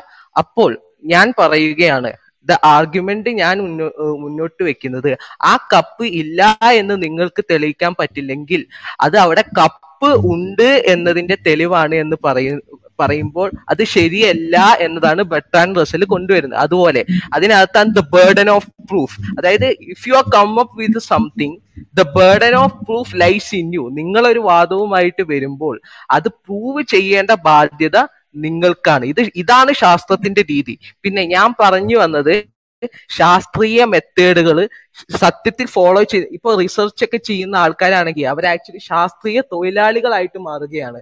ബാക്കിയുള്ള കാര്യങ്ങളിൽ അതായത് ചില കാര്യങ്ങൾ വരുമ്പോൾ അവർ ശാസ്ത്രത്തിന്റെ രീതി പിന്തുടരുന്നില്ല. പക്ഷെ മറ്റു ചില കാര്യങ്ങളിൽ അവർ ഇപ്പൊ റിസർച്ച് ചെയ്യുന്ന കാര്യങ്ങളിൽ മാത്രം ഇപ്പൊ ഒരു ഒരു മതവിശ്വാസിയായ ഒരു റിസർച്ചർ ആണെങ്കിൽ അദ്ദേഹം റിസർച്ച് ചെയ്യുന്ന കാര്യങ്ങളിൽ അദ്ദേഹം അതൊക്കെ ഇപ്പൊ നാരങ്ങ വെച്ച് റോക്കറ്റ് മേലോട്ട് വിടുന്ന ആളാണെങ്കിലും അദ്ദേഹം റോക്കറ്റിന്റെ മെത്തേഡൊക്കെ കറക്റ്റ് ആണ് ചെയ്യുന്നത്. പക്ഷെ അതിന്റെ മേലെ ആ നാരങ്ങ വെക്കുന്ന കാര്യത്തിൽ അദ്ദേഹം ശാസ്ത്രം അപ്ലൈ ചെയ്യുന്നില്ല എന്നാണ് ഞാൻ പറഞ്ഞത്. അതായത് ഞാൻ പറ ഓക്കെ താങ്ക് യു ഇജാസ് താങ്കൾ ആയിരത്തി തൊള്ളായിരത്തി നാൽപ്പത്തി ഏഴിൽ ഇന്ത്യയ്ക്ക് സ്വാതന്ത്ര്യം കിട്ടിയെന്ന് വിശ്വസിക്കുന്നുണ്ടോ? ആ ഉണ്ടല്ലോ. ഉണ്ട്. അത് ശാസ്ത്രീയമായി. തെളിയിക്കാൻ കഴിയുമോ? ആ അതിന്റെ മറുപടി കൂടി ഞാൻ പറയാം. ആക്ച്വലി നിങ്ങൾ ആയിരത്തി ഒരു കാര്യം ചെയ്യട്ടെ. ഇന്ത്യ ഇന്ത്യ എന്നുള്ള രാഷ്ട്രം ഉണ്ട് എന്ന് നിങ്ങൾ ആക്ച്വലി എങ്ങനെയാണ് വിശ്വസിക്കുന്നത്? അത് ആക്ച്വലി ഞാൻ പറഞ്ഞല്ലോ. ഇത് ആക്ച്വലി ഒരു ഒരു ഹ്യൂമൻസിന്റെ ഒരു പ്രത്യേകതയാണ്. നിങ്ങൾ ആക്ച്വലി ഹരാരിയുടെ സാപ്പിയൻസ് എന്ന് പറഞ്ഞ ബുക്ക് വെച്ച് അതിൽ അദ്ദേഹം കൃത്യമായിട്ട് പറയുന്നുണ്ട്. അത് ഹ്യൂമൻസിന് ഹ്യൂ പേരുള്ള ആൾക്കാർ മാത്രമേ ഒരു സ്വാഭാവികമായി ഒരു ഗ്രൂപ്പ് ഉണ്ടാവുകയുള്ളൂ. പക്ഷെ അതിൽ കൂടുതൽ ഗ്രൂപ്പ് ഉണ്ടാവണമെങ്കിൽ some fact has to hold them അതായത് ഇത്തരത്തിലുള്ള ഫാന്റസി ഫാക്ട് ആണ് അവരെ ഹോൾഡ് ചെയ്യുന്നത്. അത്തരത്തിലാണ് ഈ ഈ ഈ സ്വാതന്ത്ര്യവും ഇന്ത്യ എന്ന് പറയാം അത് ഹ്യൂമൻസിന്റെ ഒരു പ്രത്യേകതയാണ്. അത് അതെ ഹ്യൂമൻസിന്റെ പ്രത്യേകതയാണ്. അത് ഞാൻ അംഗീകരിക്കുന്നു. അതേസമയം പിന്നെ എല്ലാ കാര്യങ്ങളും കംപ്ലീറ്റ് കംപ്ലീറ്റ് ചെയ്യട്ടെ. ഞാൻ കംപ്ലീറ്റ് ചെയ്യട്ടെ. ഒന്ന് ഒന്ന് കംപ്ലീറ്റ് അല്ല ചെയ്തു കേട്ടെ. ഞാൻ താങ്കൾ ഒന്ന് ഒതുങ്ങി നിൽക്കാൻ ശ്രമിക്കണം. അതെ അതെ. അല്ല ഞാൻ ഞാൻ ചോദിക്കട്ടെ. ഞാൻ മോഡറേറ്റർ നമുക്ക് ഒന്ന് അറിയാൻ വേണ്ടി ചോദിക്കാണ്. സയൂബ് വി സി ഇവിടെ ചോദിച്ചിട്ടുള്ള കാര്യം എന്താണ്? അതായത് ഇങ്ങനെ ഒരു സംഭവം ഇങ്ങനെ ആയിരത്തി തൊള്ളായിരത്തി നാൽപ്പത്തി ഏഴ് ഓഗസ്റ്റ് പതിനാലാം തീയതി അർദ്ധരാത്രി അല്ലെ പതിനഞ്ചാം തീയതി ഇന്ത്യയ്ക്ക് സ്വാതന്ത്ര്യം ലഭിക്കുക എന്നൊരു സംഭവം. ഹിസ്റ്റോറിക്കൽ അങ്ങനെ ഒരു സാധനം ഉണ്ടല്ലോ. അതിപ്പോ എന്തോ അത് മനുഷ്യന്മാരുടെ പിന്നെ ചിന്തകളും മറ്റേ എന്തോ ആയിക്കോട്ടെ. അതൊക്കെ നമുക്ക് വളരെ വിശദമായി വേറെ ചർച്ച ചെയ്യാവാണെങ്കിൽ. പക്ഷെ ഇനി ഈ ഒരു സാധനം അത് ശാസ്ത്രീയമായി നിങ്ങൾ ഈ പറയുന്ന രൂപത്തിലുള്ള ശാസ്ത്രം നമ്മൾ ഉദ്ദേശിക്കുന്ന സയൻസ് കൊണ്ട് സയൻസിന്റെ മെത്തഡോളജികൾ കൊണ്ടാണോ അത് നമ്മൾ മനസ്സിലാക്കുന്നത്? അതല്ല വേറെ എന്തെങ്കിലും കൊണ്ടാണോ? അത് അവിടെയാണ് അദ്ദേഹം ചോദിക്കുന്നത്. ശാസ്ത്രീയമായി അത് തെളിയിക്കാൻ അത് തെളിയിക്കാൻ പറ്റുമോ ഇല്ലേ? അല്ലെങ്കിൽ അതിന് നിങ്ങൾക്ക് വേറെ മാർഗങ്ങളാണോ നിങ്ങൾ ഉപയോഗിക്കുന്നത്? കൃത്യമായി പറഞ്ഞാൽ മതി. അത് നമ്മൾ എല്ലാ അതിനകത്ത് വിഷയത്തിലും നമ്മുടെ എല്ലാ അറിവുകളും ഓക്കെ അല്ല അല്ല അല്ല. ഞാൻ അതിനോട് എന്നെ കംപ്ലീറ്റ് ചെയ്യാൻ പറഞ്ഞ് ഞാൻ ആ പോയിന്റിലോട്ട് എത്താം. ആക്ച്വലി ആ ഓക്കെ ഓക്കെ. ഞാൻ പറഞ്ഞു വരുന്നത് എന്താന്ന് വെച്ചാൽ ഞാൻ പറഞ്ഞത് ഇതിപ്പോ ഇത് ഈ ഫാന്റസി ഫാക്ടുകളിൽ വിശ്വസിക്കുക എന്ന് പറയുന്നത് ഹ്യൂമൻസിന്റെ ഒരു പ്രത്യേകതയാണ് അതുകൊണ്ടാണ് ഹ്യൂമൻസിന് എവല്യൂഷണറി പരമായി ഇത്രയും സർവൈവ് ചെയ്യാൻ പറ്റുന്നത്. അപ്പൊ അതുകൊണ്ട് തന്നെ ഞാൻ കംപ്ലീറ്റ് ചെയ്യട്ടെ. വരുന്നത് ദയവ് മനസ്സിലായി ദ- ദയവ് ഇത് എന്നെ കംപ്ലീറ്റ് ഒന്ന് ചെയ്യാൻ ചെറുതായിട്ട് അനുവദിക്കണം മാറ്റി ഞാൻ അതായത് അല്ല എന്ന വ്യക്തി അല്ല അല്ല ഞാൻ പറഞ്ഞു കഴിഞ്ഞാൽ കഴിഞ്ഞ അല്ല ഞാൻ പറഞ്ഞു താങ്കൾ വിഷയത്തിലല്ല പറയുന്നുള്ളതുകൊണ്ടാണ്. അല്ല ഞാൻ അല്ല ഞാൻ കംപ്ലീറ്റ് ചെയ്തിട്ട് എനിക്ക് ക്വസ്റ്റ്യൻ ചോദിക്കാലോ? Okay okay. ബട്ട് അതായത് ഹ്യൂമൻസിൽ ആക്ച്വലി ഇത്തരത്തിലുള്ള ബയാസുകൾ ഇഷ്ടം. ഇപ്പൊ ഹ്യൂമൻസിന്റെ കൺഫർമേഷൻ ബയാസ് എന്ന് നിങ്ങൾ ഈ നെറ്റിൽ അടിച്ചു കഴിഞ്ഞാൽ നിങ്ങൾക്ക് ഇഷ്ടം പോലെ കൺഫർമേഷൻ ബയാസ് കിട്ടും. അത് എവല്യൂഷണറി സൈക്കോളജി പരമായിട്ട്. ഹ്യൂമൻസിന് ഇത്തരത്തിൽ നമ്മൾ കാണുന്ന കാര്യങ്ങളെയൊക്കെ അന്ധമായിട്ട് നമ്മൾ ഇന്റർപ്രറ്റ് ചെയ്യാനുള്ള ഒരു ഒരു ഒരു ടെൻഡൻസി ഹ്യൂമൻസിനുണ്ട് അത് നമ്മൾ എലിമിനേറ്റ് ചെയ്യുന്നത് ആക്ച്വലി സയൻസ് വെച്ചിട്ടാണ്. അതാണ് ഞാൻ കൊണ്ടുവരുന്നത്. ഉണ്ട് ഉണ്ട് ഉണ്ട് ആക്ച്വലി ഉണ്ട് ഉണ്ട് ഉണ്ട് ആക്ച്വലി ഞാൻ പറഞ്ഞു കേട്ടെ. ഇപ്പൊ ഇന്ത്യ എന്ന രാഷ്ട്രം ഓഗസ്റ്റ് പതിനഞ്ചിന് സ്വാ- സ്വാതന്ത്ര്യം ലഭിച്ചതും ഈ ഫാന്റസി ഫാന്റസിയും തമ്മിൽ എന്താ ബന്ധം? ബന്ധമുണ്ട്. ആ- ഫാന്റസി ഉള്ളത് കൊണ്ടല്ലേ നമ്മൾ ഇന്ത്യ എന്ന രാഷ്ട്രം എക്സിസ്റ്റ് ചെയ്യുന്നത് ഇന്ത്യ എന്ന രാഷ്ട്രം അത് വിഭാവനാണോ അതൊരു ഭാവനയാണോ? അതൊക്കെ പോട്ടെ. ഇവിടെ പതിനഞ്ചിന് ഒരു ഒരു സ്വാതന്ത്ര്യം എന്ന് പറഞ്ഞൊരു സാധനം കിട്ടിയിട്ടുണ്ടല്ലോ. അത് കിട്ടി നമ്മൾ എങ്ങനെയാ പ്രൂവ് ചെയ്യാം? അത് അതാണ് അത് ആക്ച്വലി ഒരു ഫാന്റസി ആണെന്നാണ് ഞാൻ പറയുന്നത്. കിട്ടിയിട്ടില്ലേ? അത് രാഷ്ട്ര പറയട്ടെ പറയട്ടെ ഞാൻ പറഞ്ഞല്ലോ. നിൽക്കണം. ഇജാസ് ഓരോ പ്രാവശ്യം നിർത്തിയതിനു ശേഷം നമ്മൾ ചോദിക്കുമ്പോൾ പിന്നെയും കുറെ പറയാണ്ട് okay. Okay okay okay okay okay. നിങ്ങൾ വിഷയത്തിൽ ഒന്നും ഇന്നലെ സംസാരിക്കുന്നത് ഞാൻ ചോദിക്കുകയാണ് ഇന്ത്യയുടെ പ്രധാനമന്ത്രി നരേന്ദ്രമോദിയാണ് നിങ്ങൾക്ക് സയന്റിഫിക്കലി പ്രൂവ് ചെയ്യാൻ പറ്റുമോ അതിന് വളരെ സിമ്പിളായ ഉത്തരവേ ഉള്ളൂ. സയന്റിഫിക്കലി പ്രൂവ് ചെയ്യാൻ പറ്റില്ല. അതിന് പകരം നരേന്ദ്രമോദി പ്രധാനമന്ത്രി എന്നുള്ളത് നമ്മുടെ ഒരു ഫാന്റസിയാണ് അല്ലെങ്കിൽ ഒരു ഹ്യൂമൻ കൺസെപ്റ്റ് എന്നൊക്കെ മറുപടി പറഞ്ഞാൽ അത് അത് വെറും വിട്ടി തന്നെ നമുക്ക് പറയാൻ പറ്റുള്ളൂ. അപ്പോ എന്താണ്? അത് അതിന് നമ്മൾ അവലംബിക്കേണ്ട മാർഗം അതിന് വേണ്ട എപ്പിസ്റ്റോളമിച്ചിക്കൽ എവിഡൻസ് എന്നുള്ളത് സയൻസ് അല്ല എന്നാണ് സയ്യൂബ് പറഞ്ഞു വെക്കാൻ ശ്രമിക്കുന്നത്. അതായത് ഒരു ഒരു മനുഷ്യന് ഒരു കാര്യം കണ്ടെത്താനുള്ള സത്യം കണ്ടെത്താനുള്ള അല്ലെങ്കിൽ ഒരു കാര്യത്തെ പ്രൂവ് ചെയ്യാനുള്ള രീതി എന്നുള്ളത് അത് സയൻസ് കൊണ്ട് മാത്രം സാധിക്കുകയില്ല. സയൻസ് എന്നതിന് അതിന്റെ ഒരു സ്കോപ്പുള്ള സ്കോപ്പിലുള്ള കാര്യങ്ങളെ കുറിച്ചേ പറയാൻ പറ്റുകയുള്ളൂ. അല്ലാതെ ഇന്ത്യയ്ക്ക് സ്വാതന്ത്ര്യം കിട്ടിയത് ആയിരത്തി തൊള്ളായിരത്തി നാൽപ്പത്തി ഏഴ് ഓഗസ്റ്റ് പതിനഞ്ചിനാണെന്ന് പ്രൂവ് ചെയ്യാൻ സയൻസിന് സാധിക്കില്ല. നമ്മുടെ മുഖ്യമന്ത്രി പിണറായി വിജയൻ ആണെന്ന് പ്രൂവ് ചെയ്യാൻ സയൻസിന് സാധിക്കില്ല. അതിൽ വേറെ കുറച്ച് തെളിവുകൾ എന്ത് ചെയ്യണം? നമ്മൾ ആശ്രയിക്കണം എന്നാ പറയുന്നത്. അതിനിടയിൽ നിങ്ങളിതൊക്കെ സങ്കല്പമാണ് ഫാന്റസിയാണെന്നൊക്കെ ആണെന്നൊക്കെ പറഞ്ഞാൽ അതിൽ പ്രത്യേകിച്ച് അർത്ഥം കാണുന്നില്ല. അജ്മൽക്ക ഒരു കാര്യം കൂടി ആഡ് ചെയ്യണം. ഇങ്ങനെ കുറെ പറയുമ്പോൾ ചില പോയിന്റുകൾ റിഫ്യൂട്ട് ചെയ്യപ്പെടാതെ പോകുന്നുണ്ട്. ഇവിടെ നേരത്തെ പറഞ്ഞു അതായത് നിങ്ങളൊക്കെ റിസർച്ച് നടത്തുന്ന ആൾക്കാർ ഇപ്പോ അജ്മൽ ഐ ഐ ടി പഠിച്ച ഒരാളാണ്. അതുപോലെ തന്നെ സയൂബ് അങ്ങനെ മിക്കവാറും ആൾക്കാർ ഇവിടെ സംസാരിക്കുന്ന മിക്കവാറും ആൾക്കാർ പി ജി ഒക്കെ ചെയ്യുന്ന ആൾക്കാരാണ്. അപ്പോൾ ഈ അതിന് അദ്ദേഹം പറഞ്ഞു വെച്ചാൽ നിങ്ങളുടെ പി ജി ചെയ്യുമ്പോൾ അല്ലെങ്കിൽ നിങ്ങൾ റിസർച്ച് ചെയ്യുമ്പോൾ നിങ്ങൾ ശാസ്ത്രീയമായ മെത്തേഡും അതൊക്കെ ഉപയോഗിക്കുന്നുണ്ട്. ബാക്കി കാര്യങ്ങളിൽ ഉപയോഗിക്കുന്നില്ല. അവിടെയാണ് ഞാൻ ചോദിക്കുന്നത് നാസ്തികരും വിശ്വാസികളും തമ്മിൽ എവിടെയാണ് വേർതിരിയുന്നത്? അത് ദൈവമുണ്ടോ ഇല്ല എന്നുള്ള വിഷയത്തിലാണ് വേർതിരിയുന്നത്. ആ ദൈവമുണ്ടോ ഇല്ല എന്നുള്ള ചോദ്യം ശാസ്ത്രത്തിന്റെ മേഖലയിൽ പെടുന്ന ഒരു കാര്യമല്ല. അത് അതിപ്പം പിന്നെ പ്രത്യേകിച്ച് പറയേണ്ട കാര്യമൊന്നുമില്ല. കാരണം ഒരു സൂപ്പർ നാച്ചുറൽ ആയിട്ടുള്ള അല്ല മെറ്റാഫിസിക്കൽ ആയിട്ടുള്ള ഒരു ക്വസ്റ്റ്യൻ അത് ശാസ്ത്രം ആൻസർ ചെയ്യില്ല. അത് ഉണ്ടെന്നോ ഇല്ലാന്നോ പറയൂല എന്നുള്ള കാര്യം എല്ലാവർക്കും അറിയുന്ന ഇതിൽ കൊച്ചു കൊച്ചു കുട്ടിക്കും അറിയാവുന്ന ഒരു കാര്യം. അപ്പൊ നമ്മൾ ചോദിക്കുന്നത് വെച്ചാൽ ഈ പ്രപഞ്ചത്തിനകത്തുള്ള കാര്യങ്ങളെക്കുറിച്ചുള്ള പഠനവും അതിനെക്കുറിച്ചുള്ള അന്വേഷണവുമാണ് ശാസ്ത്രം. ആ അന്വേഷണാത്മകതയാണ് യഥാർത്ഥത്തിൽ സയന്റിഫിക് നമ്പർ എന്ന് നിങ്ങൾ പറയ നമ്മളെല്ലാവരും പറയുന്ന ഈ ഒരു സാധനം. അന്വേഷണാത്മകതയാണ് നമ്മൾ അതായത് പ്രപഞ്ചത്തിനുള്ളിലുള്ള ഏത് കാര്യത്തെക്കുറിച്ചും. ഒരു മിനിറ്റ് ഞാൻ പൂർത്തീകരിച്ചോട്ടെ താങ്കൾ ഒരു പോയിന്റ് വലിയൊരു കാര്യമായിട്ട് പറഞ്ഞു അതായത് നാസ്തികരായ ആളുകൾ എല്ലാം സയന്റിഫിക് ടെമ്പറോട് കൂടി സമീപിക്കുന്നു. വിശ്വാസികളായ ആളുകൾ അവർ ഡോക്ടർമാരാണെങ്കിലും എഞ്ചിനീയർമാരാണെങ്കിലും അവർ ഐ ഐ ടി പഠിച്ചവരാണെങ്കിലും എൻ ഐ ടി പഠിച്ചവരാണെങ്കിലും അവരൊക്കെ എന്താ പറയാ ആ പഠിക്കുന്ന കാര്യത്തിൽ മാത്രം ശാസ്ത്രം അപ്ലൈ ചെയ്യുകയും ബാക്കിയുള്ള കാര്യത്തിലൊക്കെ എന്താ പറയാ പിന്നെ അത് വേറെ എന്തോ രൂപത്തിലാണെന്ന് പറയുമ്പോൾ ഇവിടെ ശാസ്ത്രം എന്ന് പറയുന്നത് എന്താണ്? ഈ പ്രപഞ്ചത്തിനകത്തുള്ളതിനെ കുറിച്ച് പഠിക്കാനും അതിനെക്കുറിച്ച് അന്വേഷണം ചെയ്യാനുമുള്ള കാര്യമാണ്. ഇവിടെ നമ്മളെ നമ്മളെ ഒക്കെ ഇപ്പൊ എന്താ പറയാ ഒരു കാർ എടുക്കുന്നു. അതിന് അതുമായി ബന്ധപ്പെട്ടുകൊണ്ടുള്ള കാര്യം നമ്മൾ അന്വേഷണാത്മകമായി ചെയ്താൽ അതിൽ ഏറ്റവും നല്ലത് ഏതാണ്? അങ്ങനെയൊക്കെ ചെയ്തിട്ടാണ് ചെയ്യുക. അതുമായി ബന്ധ അതുപോലെ തന്നെ നമ്മുടെ ജീവിതത്തിലുള്ള പ്ര- പ്രാപഞ്ചികമായി നമ്മൾ ചെയ്യേണ്ട കാര്യങ്ങളും അല്ലെങ്കിൽ അതുമായി ബന്ധപ്പെട്ടുള്ള കാര്യമൊക്കെ എല്ലാവരും അന്വേഷണാത്മകമായി തന്നെയാണ് ചെയ്യുക. അങ്ങനെ ചെയ്യാനാണ് ശ്രമിക്കുക. ചിലർക്ക് ആ അന്വേഷണാത്മകത കൂടിയും കുറഞ്ഞൊക്കെ ഇരിക്കും. പക്ഷെ ഇവിടെ വിഷയം എന്താണ്? ദൈവമുണ്ടോ ഇല്ല എന്നുള്ള വിഷയത്തിൽ ഈ ഒരു ശാസ്ത്രത്തിന്റെ മെത്തേഡുകൾ നമുക്ക് ഉപയോഗിക്കാൻ പറ്റോ ഇല്ല. അത് നാസ്തികർക്ക് മാത്രമായിട്ട് പുതിയൊരു സാധനമൊന്നുമില്ല. ദൈവമുണ്ട് എന്നുള്ള പൊസിഷനും ഇല്ല എന്നുള്ള പൊസിഷനും ശാസ്ത്രത്തിന്റെ സ്കോപ്പിന് ശാസ്ത്രത്തിന്റെ സ്കോപ്പിന് പുറത്തുള്ള ഒരു കാര്യമാണ്. അപ്പൊ അവിടെ നാസ്തികരും വിശ്വാസികളും നാസ്തികരുടേത് ഒരു ഫിലോസഫിക്കൽ ഒരു പൊസിഷനാണ് അങ്ങനെ ഒരു സംഭവം ഇല്ല എന്നുള്ളത്. വിശ്വാസികളുടേത് ഉണ്ട് എന്നുള്ളത് ഒരു പൊസിഷനാണ് അപ്പൊ അത് അത് തെളിയിക്കാന്നുള്ളതല്ല തെളിയിക്കുക എന്നുള്ളതല്ല ഇന്നത്തെ ചർച്ചയുടെ വിഷയം. അത് വേണമെങ്കിൽ ദൈവം ഉണ്ടോ എന്നുള്ളത് വേണമെങ്കിൽ മറ്റന്നാളെ തന്നെ നമുക്ക് ചർച്ച ചെയ്യാം. യാതൊരു കുഴപ്പമില്ല. പറഞ്ഞു തരാം. പക്ഷെ ഇവിടെ അതല്ല വിഷയം. ദൈവം ഉണ്ടോ ഇല്ല എന്നുള്ളതല്ല വിഷയം. മറിച്ച് ശാസ്ത്രത്തിന്റെ സ്കോപ്പിൽ പെട്ടതാണോ അല്ലേ. ശാസ്ത്രത്തിന്റെ സ്കോപ്പിൽ പെട്ടതല്ലെങ്കിൽ അത് നിങ്ങൾ സമ്മതിക്കണമെന്ന്. അത് ശാസ്ത്രത്തിന്റെ സ്കോപ്പിൽ പെട്ട കാര്യമല്ലെങ്കിൽ. പിന്നെ എന്താണ്? നാസ്തികർക്ക് മാത്രമായിട്ട് സയൻസുമായിട്ട് എന്ത് ബന്ധമുള്ളത് അത് നിങ്ങൾ പറയണം. അതല്ലാതെ എന്തെങ്കിലും വിശദീകരിച്ചിട്ട് കാര്യമില്ലല്ലോ. ഓക്കെ ഞാൻ ഒറ്റ ഒറ്റ കാര്യം കൂടി പറഞ്ഞോട്ടെ. ആക്ച്വലി ഇപ്പോ ഈ ദൈവം ഇല്ലാത്തവരാണ് ഫ്രീ തിങ്കേഴ്സ് എന്ന് പറ വിശ്വസിക്കുന്ന പറയും ഇപ്പൊ ഞാൻ ആക്ച്വലി ചാത്തൻ മറുത ഒടിയൻ ജിന്ന് അങ്ങനെയുള്ളതൊന്നും ഇല്ല എന്ന് വിശ്വസിക്കുന്നവരാണ് മനസ്സിലായി? അപ്പൊ ദൈവം മാത്രമല്ല ഇത്തരത്തിൽ തെളിവുകൾ ഇല്ലാത്ത എന്ത് കാര്യമാണെങ്കിലും നമ്മൾ എടുക്കത്തില്ല. അതാ ഉദ്ദേശം. അതാണ് അവിടെയാണ് നമ്മുടെ ചർച്ച. തെളിവ് മറ്റുള്ളവരോടും കൂടെ ഒന്ന് ചോദിക്കണം. ഒരേ ആശയമുള്ള ഈ പറയുന്ന നാസ്തികരോട്. ജിതിൻ നേരത്തെ നമുക്ക് ജിതിനിലോട്ട് പോകാൻ തോന്നുന്നു. Okay okay. അതെ ഞാൻ ഒരു ചെറിയൊരു ക്ലാരിഫിക്കേഷനോടെ ആരംഭിക്കട്ടെ. ഒന്ന് ഈ ബേർഡൻ ഓഫ് പ്രൂഫും ആർഗ്യുമെന്റും ആർ ഇഗ്നോറന്റും തമ്മിൽ വ്യത്യാസമുണ്ട്. അത് എനിക്ക് കുറച്ച് ആൾക്കാർക്ക് അറിയാമെന്നുണ്ട്. ശരിക്കും ഈ ബേർഡൻ ഓഫ് പ്രൂഫ് ആണ് ഗോഡിന്റെ കേസിലുള്ളത്. ആർഗ്യുമെന്റും ആട് ഇഗ്നോറന്റും അല്ല. ഇത് ഒന്ന് ക്ലാരിഫൈ ചെയ്യാൻ വേണ്ടി മാത്രമാണ് ഞാൻ സംസാരിക്കാൻ ബാക്കിയുള്ള ക്വസ്റ്റ്യൻസ് ഒക്കെ ഞാൻ ഓരോരോ സന്ദർഭം വരുമ്പോൾ സംസാരിക്കാം. ഓക്കെ നമ്മുടെ വിഷയം അതല്ലാത്തത് കൊണ്ടാണ് ദൈവ ദൈവമുണ്ടോ ഇല്ലേ? അതിന്റെ ബേർഡൻ ഓഫ് പ്രൂഫ് ആര് ആരിലാണ് എന്നുള്ളത് വളരെ വിശദമായി തന്നെ ചർച്ച ചെയ്യേണ്ടതാണ്. അതിന് ഞങ്ങൾ ആണ് വേണമെങ്കിൽ മറ്റന്നാളെ തന്നെ ഇപ്പൊ തന്നെ ഷെഡ്യൂൾ ചെയ്ത് വെക്കാം. കുഴപ്പമില്ല. ഞാൻ വിഷയത്തിൽ നിന്ന് മാറും മാറുന്നുള്ളത് കൊണ്ടാണ് ആ വിഷയത്തിൽ കമന്റ് പറയുക. കാരണം ഞാനത് വിശദീകരിച്ചാൽ എന്തുകൊണ്ട് ബേർഡൻ ഓഫ് പ്രൂഫ് ആരിലാണ് എന്നുള്ളത് വിശദീകരിച്ചാൽ അതിന് മറുവാദങ്ങൾ ഉണ്ടാവും ഒരു ചർച്ച എന്നുള്ള നിലയ്ക്ക് അത് അനുവദിക്കേണ്ടത് ആർഗ്യുമെന്റും ആർ ഇഗ്നോറന്റും ഒന്നല്ല എന്നാണ് ഞാൻ പറഞ്ഞത്. Okay okay.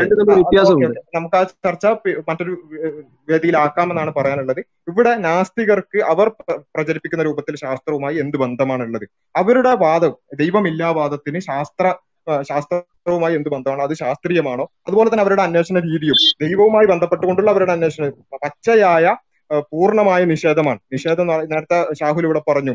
Absence of evidence is the evidence of sorry അവിടെ വളരെ കൃത്യമായിട്ട് തന്നെ പിന്നെ absence of evidence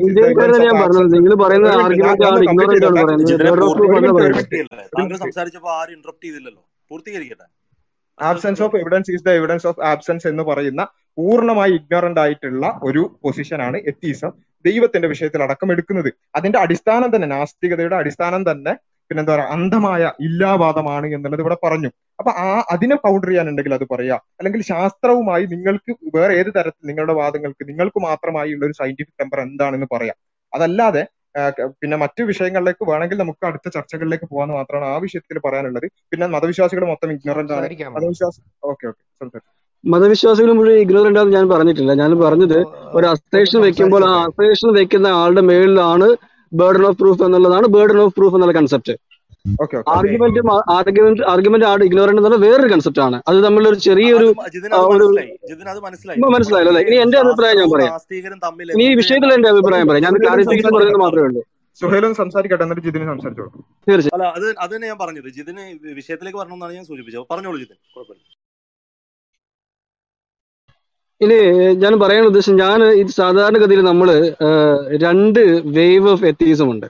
അതിൽ ബാക്ക് വേവിലുള്ള അല്ലെങ്കിൽ ന്യൂ എത്തീസിൽ പെട്ട ഒരാളല്ല ഞാൻ. അതായത് സയൻസ് വെച്ചിട്ട് ഗോഡിനെ ഡിസ്പ്രൂവ് ചെയ്യണം എന്ന് പറയുന്ന ഒരു വ്യക്തിയേ അല്ല. ഞാനിപ്പോഴും പറയുക ബെട്രാ റസന്റെ കാലഘട്ടത്തിലെ ഓൾഡ് എത്തീസം എന്ന് പറയുന്ന ഗ്രൂപ്പിൽപ്പെട്ട ആളാണ്. അതുകൊണ്ട് തന്നെ ഈ എത്തീസം എന്ന് പറഞ്ഞ കൺസെപ്റ്റ് തന്നെ യഥാർത്ഥത്തിൽ ഫിലോസഫിക്കലി രണ്ട് പൊസിഷനാണ് പറയുന്നത്. Positive atheism and negative atheism എന്നൊക്കെ പറയുന്ന രീതിയാണ്. അതുപോലെ തന്നെ നമ്മൾ ഈ പറയുന്ന നാസ്തികത എന്ന് പറയുന്ന വാക്ക് യഥാർത്ഥത്തിൽ ഗോഡിനെ നെഗേറ്റ് ചെയ്യുന്ന ഒരു ആർഗ്യുമെന്റ് അല്ല.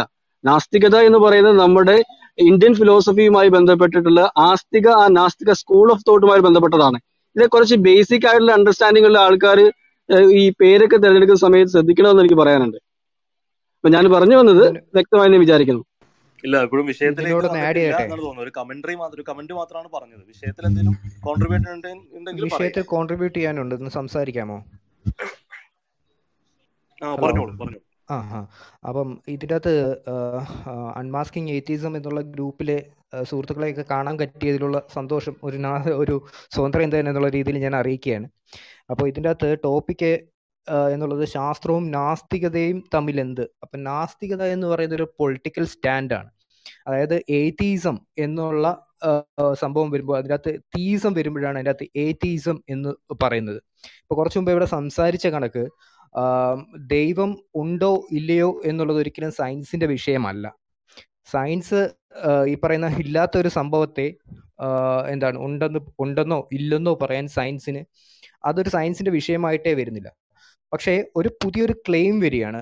ഈ അതായത് തീയിസ്റ്റുകളുടെ ഭാഗത്ത് നിന്ന് അതായത് ഇത്തരത്തിലുള്ള ഒരു ദൈവമുണ്ട് അതായത് മണ്ണിൽ നിന്ന് കുഴച്ച് മനുഷ്യരെ ഉണ്ടാക്കിയതോ അല്ലെ അത്തരത്തിലുള്ള പുതിയ പുതിയ ക്ലെയിമുകൾ വരികയാണ്. അപ്പൊ അത്തരത്തിലുള്ള ക്ലെയിം തെളിവുകളില്ലാത്ത യാഥാർത്ഥ്യ യാഥാർത്ഥ്യബോധമില്ലാത്ത ഇത്തരം ക്ലെയിമുകളെ ഒഴിവാക്കുക ആ തരത്തിലുള്ള ശാസ്ത്രീയമായ അടിത്തറയോ എന്താ യാതൊരു തരത്തിലുള്ള പലപ്പോഴും എന്താണ് ഹിസ്റ്റോറിക്കൽ ആയിട്ടുള്ള പോലും അടിത്തറയില്ലാത്ത പല വാദങ്ങളെയും ഒഴിവാക്കുന്ന ഒരു പൊളിറ്റിക്കൽ സ്റ്റാൻഡാണ് ഈ പറയുന്ന ഏത്തീസം എന്ന് പറയുന്ന നാസ്തികത. അപ്പം ഈ നാസ്തികത ഫോളോ ചെയ്യുന്നവര് നാസ്തികമായ മതങ്ങളുണ്ട്. ഒരുപക്ഷെ ഈ പറയുന്ന കമ്മ്യൂണിസം എന്ന് പറയുന്ന ആശയത്തിന്റെ അകത്ത് നാസ്തികതയുണ്ട്. അതേപോലെ ഇപ്പം കുറച്ചു മുമ്പ് എന്റെ ഒരു സുഹൃത്തോട് പറഞ്ഞിരുന്നു ജിതിൻ എന്ന് പറഞ്ഞ. അദ്ദേഹം വേറൊരു സ്റ്റാൻഡാണ് എടുക്കുന്നത്. അത്തരത്തിൽ വ്യത്യസ്തമായ നാസ്തിക ദർശനങ്ങളുള്ള അല്ലെങ്കിൽ നാസ്തിക കാഴ്ചപ്പാടുകൾ ദർശനങ്ങളല്ല സോറി കാഴ്ചപ്പാടുകളുള്ള വ്യക്തികളുണ്ട്. അപ്പോൾ ഇപ്പോൾ താങ്കൾ നേരത്തെ ചോദിക്കുകയുണ്ടായി ആയിരത്തി തൊള്ളായിരത്തി നാൽപ്പത്തി ഏഴിൽ ഇന്ത്യയ്ക്ക് സ്വാതന്ത്ര്യം കിട്ടി എന്നുള്ളത് ശാസ്ത്രീയമായി പ്രൂവ് ചെയ്യേണ്ട കാര്യമാണോ? ശാസ്ത്രം മാത്രമല്ല ഹിസ്റ്ററി എന്ന് പറയുന്ന ഒരു കാര്യമുണ്ട് അതിനൊക്കെ ഫിലോസഫി എന്ന് പറയുന്ന കാര്യമുണ്ട്. ഫിലോസഫിക്കലായിട്ടും ഈ പറയുന്ന ഒരു എന്റിറ്റി ഇന്ത്യ എന്ന് പറയുന്ന ഒരു എന്റിറ്റി അന്ന് നിലവിൽ വരികയാണ്. അത് ഹിസ്റ്റോറിക്കലായിട്ട് അടയാളപ്പെടുത്തിയിട്ടുള്ള ഒരു കാര്യമാണ്. അപ്പം ഈ പറയുന്ന ഇപ്പൊ ചോദ്യം ഒരു പക്ഷേ തമ്മിൽ എന്ത് എന്ന് ചോദിച്ചാൽ അതിനൊരു യുക്തിയുണ്ട്. കാരണം ഈ പറയുന്ന എന്താണ് സയന്റിഫിക് മെത്തഡോളജി ഫോളോ ചെയ്യുന്ന ഒരു വിഭാഗമാണ് സ്വതന്ത്ര ചിന്തകർ എന്നുള്ളത്. നാസ്തികർ എന്നുള്ള വിഭാഗം പലതുമാകാം. അതിന്റെ അകത്ത് ശാസ്ത്രത്തിന് അതിന്റെ ഉള്ള ഇപ്പൊ കുറച്ച് മുമ്പേ പറഞ്ഞിരുന്നു. സയന്റിഫിക് മെത്തഡോളജി ജീവിതത്തിൽ എല്ലാ വിഷയങ്ങളിലും അപ്പൊ അതിന്റെ അകത്ത് ഫിലോസഫി പരമായിട്ടുള്ള അതിനുള്ള വിഷയങ്ങൾ ഒഴിച്ച് ബാക്കിയുള്ള മേഖലയിൽ ശാസ്ത്രത്തിന്റെ മെത്തഡോളജി യൂസ് ചെയ്ത് കാര്യങ്ങളെ ഗ്രഹിക്കുന്ന ആളുകളാണ് ഈ പറയുന്ന സ്വതന്ത്ര ചിന്തകർ ഇതൊന്ന് ക്ലിയർ ആയെന്ന് മനസ്സിലാവും വിചാരിക്കുന്നു. ഷാൻ ഒറ്റ പോയിന്റ് പറഞ്ഞോട്ടെ. എം എസ് പറഞ്ഞ ലാസ്റ്റ് ഒരു പോയിന്റ് ഉണ്ടായിരുന്നല്ലോ. ഞാൻ നേരത്തെ ചർച്ച ചെയ്ത പോയിന്റ് ആയതുകൊണ്ടാണ്. പിന്നെ ആ ഒരു ഹിസ്റ്ററി ഉണ്ട് ശാസ്ത്രം മാത്രമല്ല ഹിസ്റ്ററി ഉണ്ട് ഫിലോസഫി ഉണ്ട്. അത് ആക്ച്വലി അത് തന്നെയാണ് നമ്മളും പറയാൻ ഉദ്ദേശിച്ചത്. നമ്മളും പറഞ്ഞത് എം എസ് പറഞ്ഞ അതേ സംഗതിയാണ്. അതായത് ഡോക്ടർ ഇജാസിനോട് പറയാൻ ഉദ്ദേശിച്ചത്. ശാസ്ത്രം മാത്രമല്ല ഹിസ്റ്ററി ഉണ്ട്. ഹിസ്റ്ററി എന്ന് വെച്ചാൽ അതിൽ നമ്മൾ സയന്റിഫിക് മെത്തേഡ് അല്ല ഉപയോഗിക്കുന്നത്. അതിൽ നോളജ് ബൈ അതോറിറ്റി എന്നുള്ള ഒരു ജ്ഞാന സമ്പാദന രീതിയാണ് ഉപയോഗിക്കുന്നത്. അപ്പോ അത് മാത്രമല്ല. അതെ അതോറിറ്റി മാത്രമല്ല പക്ഷെ ഹിസ്റ്ററിയിൽ ഗണ്യമായ ഒരു തൊണ്ണൂറ്റൊമ്പത് ശതമാനം അതോറിറ്റി തന്നെയാണ്. പിന്നെ അപ്പോ പിന്നെ പറഞ്ഞു വന്നത് ഓരോ സംഗതിയെ കുറിച്ച് പഠിക്കുമ്പോഴും അതിന് അനുയോജ്യമായ ജ്ഞാനസമ്പാദന രീതി ഉപയോഗിക്കേണ്ടി വരും എന്നുള്ള പോയിന്റാണ് ഞാൻ അവിടെ സ്ട്രെസ് ചെയ്യാൻ ശ്രമിച്ചത്. അത് അതുകൊണ്ട് തന്നെ ഇപ്പൊ ദൈവത്തെ കുറിച്ച് നമ്മൾ അന്വേഷിക്കുമ്പോൾ യുക്തിയായിരിക്കും അവിടെ നമുക്ക് നമ്മൾ ജ്ഞാന സ്രോതസ്സായിട്ട് ഉപയോഗിക്കേണ്ടി വരിക. അവിടെ എംപിരിക്കൽ ടെസ്റ്റിംഗ് ഫലപ്രദമാവില്ല. ഹിസ്റ്ററിയിൽ നമ്മൾ പിന്നെ അതോറിറ്റി ഉപയോഗിക്കേണ്ട പോലെ. ആ ഒരു പോയിന്റ് ജസ്റ്റ് പറയാണ്. മറ്റു പോയിന്റുകൾക്ക് ഷാഹുലിന് അഡ്രസ് ചെയ്യാം. ഷാഹുൽ സംസാരിച്ചു തുടങ്ങിയിരുന്നു. ഓക്കെ. അപ്പോ ഇവിടെ തുടക്കം മുതൽ നാസ്തിക പക്ഷത്ത് നിന്ന് പ്രധാനമായി ഉയർന്നു വന്ന് കേൾക്കുന്ന ഒരു വാദമാണ്. അതായത് ഒരു ക്ലെയിം മുന്നോട്ട് വെക്കുന്നത് പിന്നെ വിശ്വാസി പക്ഷമാണ് അല്ലെങ്കിൽ തീസ്റ്റിക്കുകളായിട്ടുള്ള ആളുകളാണ്. നമ്മളെ സംബന്ധിച്ചിടത്തോളം അങ്ങനെ ക്ലെയിം ഒന്നുമില്ല. അപ്പോൾ ക്ലെയിമിന്റെ ആളുകളാണ് പിന്നെ തെളിവ് തരേണ്ടത് എന്നുള്ള ഒരു നിലപാടാണ്. പക്ഷെ ഇവിടെ പ്രധാനമായിട്ടും മനസ്സിലാക്കേണ്ടത് നാസ്തികരെ സംബന്ധിച്ചിടത്തോളം അവരെന്താണ് മുന്നോട്ട് വെക്കുന്നത് എന്നുള്ളതിനെ സംബന്ധിച്ച് പോലും പോലും അവർ അജ്ഞരാണ് എന്നുള്ളതാണ്. അതായത് എത്തിയസവും ഒരു ക്ലെയിം തന്നെയാണ്. സാധാരണ ക്ലെയിമുകളെ നമ്മൾ രണ്ടായിട്ട് തരംതിരിക്കാറുണ്ട്. ഒന്ന് പോസിറ്റീവ് ക്ലെയിം എന്നും ഒന്ന് നെഗറ്റീവ് ക്ലെയിം എന്നും. ഒരു അസ്തിത്വത്തെ സംബന്ധിച്ച് അത് ഉണ്ട് അത് സാധ്യമാണ് എന്നിങ്ങനെയുള്ള ക്ലെയിം നടത്തുന്നതിനെ നമ്മൾ പോസിറ്റീവ് ക്ലെയിംസ് എന്ന് പറയും. അതുപോലെ തന്നെ അത് ഇല്ല അങ്ങനെ ഒരു സാധനം നിലനിൽക്കുക സാധ്യമല്ല എന്ന് പറഞ്ഞ് അതിനെ റിജക്ട് ചെയ്യുന്നതിനെ നിഷേധിക്കുന്നതിനെ നമ്മൾ നെഗറ്റീവ് ക്ലെയിം എന്ന് പറയും. അപ്പോൾ സ്വാഭാവികമായിട്ടും ഒരു പിന്നെ ദൈവമുണ്ട് എന്നുള്ള ആർഗ്യുമെന്റ് ഒരു തീസ്റ്റിക് ആർഗ്യുമെന്റ് സ്വാഭാവികമായിട്ടും ഒരു പോസിറ്റീവ് ക്ലെയിമാണ് സ്വാഭാവികമായിട്ടും അതിന് തെളിവ് സമർത്ഥിക്കാൻ അങ്ങനെ ഉണ്ട് എന്ന് ക്ലെയിം ചെയ്യുന്നവര് ബാധ്യസ്ഥരാണ്. അങ്ങനെ പിന്നെ ക്ലെയിമിൽ നിന്ന് ഒഴിവാകുന്നവരാണ്. ഞങ്ങൾ തെളിവ് തരാൻ പാടില്ല. അങ്ങനെയൊന്നും ഇവിടെ ആരും പറയുന്നത് തന്നെയില്ല. ഒരു ഒരു- ഒരാളും പറയുന്നില്ല. അങ്ങനെയുള്ള സംവാദങ്ങൾ കേട്ടാൽ മനസ്സിലാവും. സ്വാഭാവികമായിട്ടും അതിന്റെ നേരെ മറുപക്ഷമാണ് ഈ നെഗറ്റീവ് ക്ലെയിം പറയുന്നവരാണ് എത്തിയിസ്റ്റുകൾ ദൈവം ഇല്ല എന്നുള്ള ആർഗ്യുമെന്റാണ് അവർ മുന്നോട്ട് വയ്ക്കുന്നത് അതുകൊണ്ട് തന്നെ അതൊരു ക്ലെയിം ആണ്. ഒന്ന് പോസിറ്റീവ് ആവുന്നു മറ്റ് മറ്റൊന്ന് നെഗറ്റീവ് ആവുന്നു എന്നുള്ള വ്യത്യാസം മാത്രമേ ഇവിടെ ഉള്ളൂ. രണ്ടും ക്ലെയിമാണ് രണ്ട് ഭാഗത്തിനും തെളിവ് സമർത്ഥിക്കാൻ ബാധ്യത ഉണ്ട് എന്നുള്ളതാണ് അവിടെ മനസ്സിലാക്കേണ്ടത്. പിന്നെ ഇവിടെ പ്രധാനമായിട്ടും ഉയർന്നു വന്ന രണ്ടാമത്തെ ഒരു കാര്യം പിന്നെ എത്തീസത്തിനെ എങ്ങനെ ഡിഫൈൻ ചെയ്യാം എന്നുള്ളതാണ് ഡെഫിനേഷനുമായി ബന്ധപ്പെട്ട പ്രശ്നമാണ്. പലരും പറയുന്നു പിന്നെ സോഫ്റ്റ് എത്തീസും ഉണ്ട് ഹാർഡ് എത്തീസും ഉണ്ട് അല്ലെങ്കിൽ പിന്നെ നെഗറ്റീവ് എത്തീസും ഉണ്ട് പോസിറ്റീവ് എത്തീസും ഉണ്ട്. അതൊക്കെ എന്ത് തന്നെ ആയാലും എത്തീസം ഫണ്ടമെന്റലി എന്താണ്? അതുമായിട്ടാണ് നമ്മളിവിടെ സംവദിക്കുന്നത്. ഇവിടെ സ്വതന്ത്ര ചിന്തകനാണ് ഞാൻ എന്നൊക്കെ പറഞ്ഞ് അത്തരം പിന്നെ ആശയങ്ങളിൽ നിന്ന് ഒഴിഞ്ഞു മാറുന്ന ആളുകൾ പോലും സംവദിക്കാൻ വരുന്നു എന്നുള്ളത് ശരിക്കും ഒരു വൈരുദ്ധ്യമാണ്. കാരണം നിങ്ങൾ എത്തീസ്റ്റ് ആണ് എന്നുണ്ടെങ്കിൽ ഇവിടെ ആ വിഷയം സംവദിക്കപ്പെടുന്നുള്ളൂ. ഇവിടെ നമ്മളെ സംബന്ധിച്ചിടത്തോളം എത്തീസം എന്ന് പറഞ്ഞു കഴിഞ്ഞാൽ അത് ഡെഫിനേഷൻ കറക്റ്റ് ആണ്. ഇപ്പോൾ ഇംഗ്ലീഷ് ഭാഷാ നിയമം അനുസരിച്ച് ഒരു ഒരു വേർഡിന് മുന്നിൽ എ എ എന്ന് വന്നു കഴിഞ്ഞാൽ ആ വേർഡ് എന്താണോ മീൻ ചെയ്യുന്നത് അതിനുള്ള നിഷേധമാണ്. ഇപ്പൊ എത്തീസം എന്ന് പറഞ്ഞു കഴിഞ്ഞാൽ തീസം എന്ന വേർഡിന് മുമ്പിൽ എ വരുന്നതാണ്. അപ്പൊ തീസം എന്ന് പറയുന്നത് കൊണ്ട് എന്താണോ ഉദ്ദേശിക്കുന്നത്? അതിന്റെ നിരാകരണമാണ് അതിന് മുമ്പിൽ എ വരുന്നത് കൊണ്ട് ഉണ്ടാകുന്നത്. അപ്പൊ എത്തീസം എന്ന് പറയുന്നത് ദൈവത്തിനുള്ള നിഷേധം തന്നെയാണ് സ്വാഭാവികമായിട്ടും. നമ്മളിവിടെ എത്തീസ്റ്റുകളുമായിട്ടാണ് സംബന്ധിക്കുന്നത് മനസ്സിലാക്കുക. അതുപോലെ തന്നെ മലയാളത്തിലോട്ട് വന്നാൽ ഇത് തന്നെയാണ് പ്രശ്നം. നാസ്തികത എന്ന് പറഞ്ഞു കഴിഞ്ഞാൽ ആസ്തികത എന്ന വേർഡിന് മുമ്പിൽ ഞാ എന്ന സംസ്കൃത പദം ഉണ്ട കൂടിച്ചേർത്തിട്ടുണ്ടാകുന്ന പദമാണ് നാസ്തികത. അപ്പൊ സ്വാഭാവികമായിട്ടും ആസ്തികത എന്താണോ മുന്നോട്ട് വയ്ക്കുന്നത് അതിനെ നിരാകരിക്കലാണ് ഞാ എന്ന ആ പദം കൊണ്ടുണ്ടാകുന്നത്. ഇപ്പൊ നമുക്ക് അറിയുന്ന ഒരു സംസ്കൃത ശ്ലോകമാണ് ഞാൻ സ്ത്രീ സ്വാതന്ത്ര്യം അർഹതി എന്നൊക്കെ പറഞ്ഞിട്ട് നമുക്ക് കേൾക്കാറുണ്ടല്ലോ. അവിടെ അർഹിക്കുന്നില്ല ഇല്ല എന്നുള്ള നെഗറ്റീവ് അർത്ഥത്തിലാണ് അവിടെ ഞാ എന്നുള്ള വേർഡ് യൂസ് ചെയ്യുന്നത്. അപ്പൊ സ്വാഭാവികമായിട്ടും ഇത് ക്ലെയിം ആണ് ഇല്ല എന്നുള്ള ഒരു ക്ലെയിം നാസ്തികതയും എത്തീസും മുന്നോട്ട് വെക്കുന്നുണ്ട്. മാത്രമല്ല അങ്ങനെയുള്ള ആളുകളുമായിട്ടാണ് നമ്മൾ സംവദിക്കുന്നത് ഇവിടെ സ്വതന്ത്ര ചിന്തകരാണ്. അതുകൊണ്ട് എനിക്ക് അങ്ങനെ ക്ലെയിം ഒന്നും ഇല്ല എന്ന് പറഞ്ഞു കഴിഞ്ഞാൽ പിന്നെ അവിടെ സംവാദമല്ലല്ലോ. അപ്പോ സ്വതന്ത്ര ചിന്തയും ബാക്കി കാര്യങ്ങളൊക്കെ നമ്മൾ വേറെ ചർച്ച ചെയ്തിട്ടുണ്ട് ഇനിയും ചർച്ച ചെയ്യപ്പെടുകയായിരിക്കും. ഇവിടെ പിന്നെ ഇവിടെ ഒരു ക്ലെയിമിനെയാണ് നമ്മൾ അഭിസംബോധന ചെയ്യുന്നത്. അത് ക്ലെയിം തന്നെയാണ്. അത് ഭാഷാപരമായിട്ട് തന്നെ ഇവിടെ സ്ഥാപിച്ചു കഴിഞ്ഞു. അല്ല അതിന്റെ അകത്ത് ഒരു കാര്യമുണ്ട്. ഒരു ക്ലെയിം ആയിട്ടല്ല അത്തരത്തിലൊരു ക്ലെയിം വരുമ്പോൾ അതിനെ റെഫ്യൂട്ട് ചെയ്യുകയാണ്. അതായത് അത്തരത്തിൽ തെളിവില്ലാത്ത ഒരെണ്ണത്തെ നിരാകരിക്കുകയാണ് ചെയ്യുന്നത്. അതങ്ങനെ ഒരു ക്ലെയിം ആകും ദൈവം ഉണ്ടോ ഇല്ലയോ? എന്താണ് നിങ്ങളുടെ വാദം? എനിക്കറിയില്ല. തെളിവ് തന്നു കഴിഞ്ഞാൽ ഞാൻ അതിനെ so you are an agnostic not തെളിവില്ലാത്തടത്തോളം അങ്ങനെ അങ്ങനെ ഒരു ഇത് കൊണ്ടുവരേണ്ട കാര്യമില്ല. അതെ അതാണ് അവിടുത്തെ പ്രശ്നം. അതായത് പിന്നെ നിങ്ങൾ ഈ പറയുന്ന വാദം അഗ്നോസ്റ്റിക്കുകളുടെ വാദമാണ്. അതല്ലാതെ എത്തീസ്റ്റുകളുടെ വാദമല്ല. ദൈവത്തെ നിരാകരിക്കുന്ന വാദമല്ല. പിന്നെ ഉണ്ട് സ്വാഭാവികമാണ്. അതായത് പിന്നെ അഗ്നോസ്റ്റിക് എത്തീസം എന്ന് അറിയപ്പെടുന്ന ഒരു ചിന്താധാര കൂടെ ഉണ്ട്. ഇപ്പോ അർമിൻ നവാബിനെ പോലുള്ള ആളുകൾ അർമി നവാബിയുടെ വൈ ദർ ഇസ് നോ എന്നുള്ള പുസ്തകം വായിച്ചു കഴിഞ്ഞാൽ അദ്ദേഹം അതിലൊരു പന്ത്രണ്ട് റീസൺസ് പറയുന്നുണ്ട്. എന്തുകൊണ്ട് ദൈവം ഇല്ലാതിരിക്കാം? അല്ലെങ്കിൽ ദൈവം ഉണ്ട് എന്ന് പറയുന്നതൊന്നും നമ്മൾ എന്തുകൊണ്ട് സമ്മതിച്ചു കൊടുത്തുകൂടാ എന്നൊക്കെ പറഞ്ഞിട്ട്.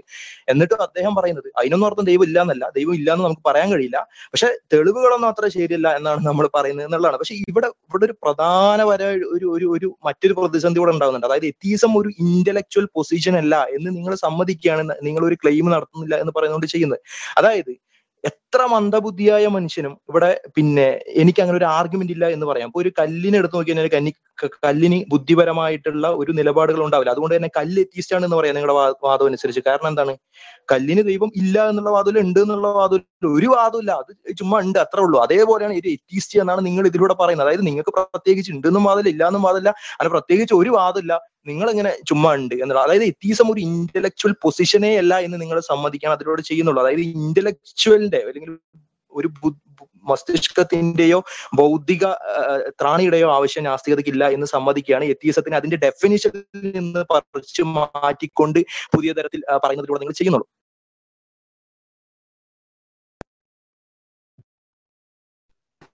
എനിക്ക് തോന്നുന്നു ഫ്രീ തിങ്കർ എന്ന് ഐഡന്റിഫൈ ചെയ്യുന്ന ഒരാൾക്ക് ഈ ചർച്ചയിൽ ഒരു ഒരു മിനിറ്റ് നിതിൻ നിതിൻ സുഹൃത്ത് ഒരു മിനിറ്റ്. നമ്മൾ സ്വതന്ത്ര ചിന്തകനാണ് എന്ന് പറഞ്ഞ് ഈ ചർച്ചയുടെ വിഷയത്തിൽ നിന്നും കുതറി മാറിയിട്ട് കാര്യമില്ലല്ലോ. എനിക്ക് തോന്നുന്നു ആ ഒരു വിഷയം വിഷയത്തിൽ നിന്ന് സംസാരിക്കാൻ കഴിയുമെന്ന് തോന്നുന്നു. എയ്ത്തിയിസ്റ്റ് ആയിട്ടുള്ള ഒരാൾ ഇവിടെ എത്തിയിട്ടുണ്ട്. ശ്രീ മുഹമ്മദ് ഖാൻ സംസാരിക്കാം.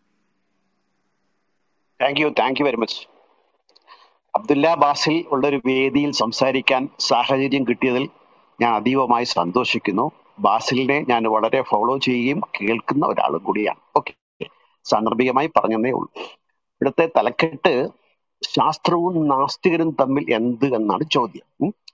അതൊരു ചോദ്യമാണെങ്കിൽ ഞാനൊരു നാസ്തികൻ കൂടിയാണ്. അതുകൊണ്ട് അതിനു മുമ്പ് പറയാനുള്ള കാരണം കാര്യം ശാസ്ത്രം എന്ന് പറയുന്നത് അതിനൊരു ചെറിയ ഡെഫിനിഷൻ കൊടുക്കാമെങ്കിൽ എല്ലാവർക്കും മനസ്സിലാകുന്ന ഒരു ഡെഫിനിഷൻ കൊടുക്കാമെങ്കിൽ മനുഷ്യന്റെ ഇന്നേ വരെയുള്ള മൂർത്തമായ അറിവ് മൂർത്ത എന്നുള്ള വാക്ക് ഞാൻ ഉപയോഗിക്കുന്നേ ഉള്ളൂ അതിലേക്ക് കയറി അതുകൊണ്ട് അത് എല്ലാ മനുഷ്യർക്കും അവകാശപ്പെട്ടതാണ്. സമൂഹത്തിൽ ചിന്തിക്കാൻ ഒരുപിടി ആളുകൾ ഉണ്ടാകുകയും അവർ മുമ്പിൽ നിന്ന് ചിന്തിക്കുകയും പലരും അത് പിൻപറ്റുകയും ചെയ്യുന്ന രീതിയിൽ ശാസ്ത്രത്തിന്റെ കണ്ടെത്തലുകൾ നടത്താനായിട്ട് ചിലർക്ക് കഴിയുന്നു. എല്ലാവർക്കും എന്തുകൊണ്ട് കഴിയില്ല എന്ന് ചോദിച്ചാൽ അത് ബ്രെയിൻ ഡെവലപ്മെന്റ് ആയുള്ള വിഷയമാണ്. അത് മറ്റൊരു വിഷയമാണ്. അതുകൊണ്ട് ശാസ്ത്രം എല്ലാവർക്കും ഉള്ളതാണ്. ഇനി നാസ്തികരും ശാസ്ത്രവും തമ്മിൽ എന്ത് ബന്ധം എന്ന് ചോദിച്ചാൽ മറ്റു സാധാരണ വിശ്വാസികൾക്കാൾ ഉപരി ശാസ്ത്രത്തെ എല്ലാ മേഖലയിലും ഉപയോഗിക്കാൻ ശ്രമിക്കുന്നവർ എന്ന നിലയ്ക്ക് ഇപ്പം ഒരു രോഗം വന്നു. രോഗം വന്നാൽ ഞാൻ എന്ത് ചെയ്യണം? അലോപ്പതി സ്വീകരിക്കണം. എന്നുള്ളത് എന്റെ ശാസ്ത്ര അറിവിന്റെ ഭാഗമാണ്. ഇപ്പൊ വെള്ളം ഇല്ലാത്തൊരു പ്രദേശത്ത് വെള്ളം എങ്ങനെ കൊണ്ടുപോകണം? ഇത് മനുഷ്യർ ആർജിച്ച സംഭവമാണ്. മനുഷ്യൻ ആർജിക്കുന്നതൊക്കെ ശാസ്ത്രവുമാണ്. അത് കാലാകാലങ്ങളിൽ മാറ്റം വന്നുകൊണ്ടിരിക്കുന്ന ഒന്നുകൂടിയാണ്. അതുകൊണ്ട് ശാസ്ത്രം എന്ന് പറയുന്നത് മൊത്തത്തിൽ മനുഷ്യന്റെ അറിവാകുമ്പോൾ ആ അറിവ് എല്ലാവർക്കും അവകാശപ്പെട്ടതാണ്. പിന്നെ നാസ്തികർ അതിനെ എല്ലാ കാര്യത്തിലേക്കും വേണ്ടി വിനിയോഗിക്കും. ഇപ്പൊ ദൈവമുണ്ടോ? ഇവിടെ ചർച്ച പാടില്ല എന്ന് പറഞ്ഞ വിഷയത്തിൽ തന്നെ ഷാഹുൽ ആ ചർച്ച കൊണ്ടുവന്നു. കാര്യം ഇത് ചക്കരക്കുടത്തിൽ കൈയിട്ടാൽ നമ്മൾ നക്കാതിരിക്കില്ലല്ലോ. നാസ്തികരും വിശ്വാസികളും തമ്മിലൊരു ചർച്ച വന്നു കഴിഞ്ഞാൽ ദൈവം സ്വാഭാവികമായി പൊന്തി വരുന്നത് കൊണ്ടാണ്. ഞാൻ കുറ്റം പറയല്ല ഷാഹുലിനെ. ഷാഹുൽ ഇവിടെ നിങ്ങൾ ദൈവമുണ്ടോ എന്ന് ചർച്ച വേറെ വെക്കാന്ന് ചോദിച്ചു. അപ്പൊ ദൈവമുണ്ടോ എന്നൊരു ഫിലോസഫിക്കൽ ക്വസ്റ്റ്യനെ അവിടെ ഫിലോസഫിക്കലായി മാത്രം കൂടി ചിന്തിക്കാതെ ശാസ്ത്രത്തിന്റെ രീതി കൂടെ ഉപയോഗിച്ച് ചിന്തിക്കുമ്പോൾ എനിക്ക് ബോധ്യപ്പെടുന്ന കാര്യമാണ് അത് ശാസ്ത്രവുമായി ബന്ധപ്പെടുത്തി ഞാൻ പറയാൻ കാരണം. അല്ലാതെ ശാസ്ത്രം മാത്രമാണെന്നുള്ള അഭിപ്രായമൊന്നും എനിക്കില്ല. ശാസ്ത്രത്തോട് ഫിലോസഫിയും കൂടെ ചേരേണ്ടതുണ്ട്. എങ്കിൽ മാത്രമേ പൂർണമായി തൽക്കാലം ഇത്രയും പറയുന്നുള്ളൂ. വഴിക്ക് ബാക്കി പറയാം. Thank you thank you for the chance okay okay. ഇവിടെ മുഹമ്മദ് ഖാൻ സാഹിബ് പറഞ്ഞു ഒരു ഒരു മിനിറ്റ് ഞാൻ ഞാനൊന്ന് കംപ്ലീറ്റ് ചെയ്തിട്ട് സംസാരിക്കാം. മുഹമ്മദ് ഖാൻ സാഹിബ് പറഞ്ഞ കാര്യം പ്രധാനമായും എല്ലാ നിരീശ്വരവാദികളും സ്ഥിരമായി പറയുന്ന ഒരു കാര്യമാണ്. ഞാൻ നേരത്തെ അതുമായി ബന്ധപ്പെട്ടുകൊണ്ട് ജസ്റ്റ് ഒന്ന് റെഫ്യൂട്ട് ചെയ്തിരുന്നു. അതായത് പിന്നെ ശാസ്ത്രം എന്നുള്ളത് എല്ലാവരും ഉപയോഗിക്കുന്ന ഒരു കാര്യമാണ്. ശാസ്ത്രീയം പിന്നെ എന്താ പറയാ ഈ സയന്റിഫിക് മെത്തേഡ് എന്ന് പറയുന്നത് എല്ലാവരും എല്ലാവർക്കും അത് അർഹിക്കുന്ന ഒരു കാര്യമാണ് എല്ലാവർക്കും ഉപയോഗിക്കാവുന്ന കാര്യമാണ്. പക്ഷെ പിന്നെ നാസ്തികരായ ആളുകൾ അവർ എന്ത് ചെയ്യുന്നു? എല്ലാ കാര്യത്തിലും അവരുടെ ജീവിതത്തിന്റെ എല്ലാ കാര്യത്തിലും അത് അപ്ലൈ ചെയ്യുന്നു. പിന്നെ വിശ്വാസികൾ അവരുടെ ജീവിതവുമായി ബന്ധപ്പെട്ടുകൊണ്ടുള്ള കാര്യങ്ങളിൽ ശാസ്ത്രത്തെ മാറ്റിവെക്കുന്നു എന്നാൽ അവരുടെ പഠനവുമായും റിസർച്ചുമായും അവരുടെ ഇപ്പോൾ മറ്റ് കാര്യങ്ങളുമായിട്ട് ബന്ധപ്പെടുന്ന അവരുടെ അക്കാദമിക് വർക്കുകളിലൊക്കെ ശാസ്ത്രത്തെ ഉപയോഗിക്കുന്നു. മറ്റുള്ള സ്ഥലങ്ങളിൽ അത് മാറ്റുന്നു. എന്നിട്ട് ഇവിടെ ഉദാഹരണം പറഞ്ഞത് പിന്നെ ഈ എന്താ പറയുക ശാസ്ത്രീയമായി കാര്യങ്ങൾ കൈകാര്യം ചെയ്യുന്നുള്ള ഉദാഹരണം പറഞ്ഞത് ഒരു സ്ഥലത്ത് ഒരു വെള്ളമില്ലാത്ത ഒരു സ്ഥലത്തേക്ക് പോകുമ്പോൾ അവിടെ ഒരു വെള്ളം കൊണ്ടുപോകണം. അതിപ്പോ ഒരു എന്താ പറയാ ഒരു കുടത്തിൽ വെള്ളം പിന്നെ കൊണ്ടുപോകുക അല്ലെങ്കിൽ ഒരു കുപ്പി വെള്ളം കൊണ്ടുപോകുക എന്നുള്ളത് ഒരു എന്താ പറയാ അവിടെ നമ്മൾ ശാസ്ത്രീയമായി ചെയ്യേണ്ട അല്ലെങ്കിൽ നമ്മൾ ആ നിലയ്ക്ക് പറയുകയാണെങ്കിൽ ചെയ്യേണ്ട ഒരു കാര്യമാണ്. ഞാൻ ചോദിക്കുന്നത് ഈ വിഷയത്തിൽ നാസ്തികരും വിശ്വാസികൾ വിശ്വാസികളും തമ്മിൽ എന്താ വ്യത്യാസമുള്ളത്? അതായത് പിന്നെ വിശ്വാസി വെള്ളമില്ലാത്തൊരു സ്ഥലത്തേക്ക് പോകുമ്പോൾ അവിടെ പിന്നെ എന്താ പറയാ ഒന്നുമില്ലാത്തതിൽ വെള്ളം ഇങ്ങനെ കയ്യിൽ ഇതാക്കിയിട്ടല്ലല്ലോ പോവുക. വിശ്വാസിയും ഒരു കുടത്തിലോ അല്ലെങ്കിൽ ഒരു പാത്രത്തിലോ അല്ലെങ്കിൽ ഒരു കുപ്പിയിലോ വെള്ളാക്കിയിട്ട് തന്നെയാണ് പോവുക.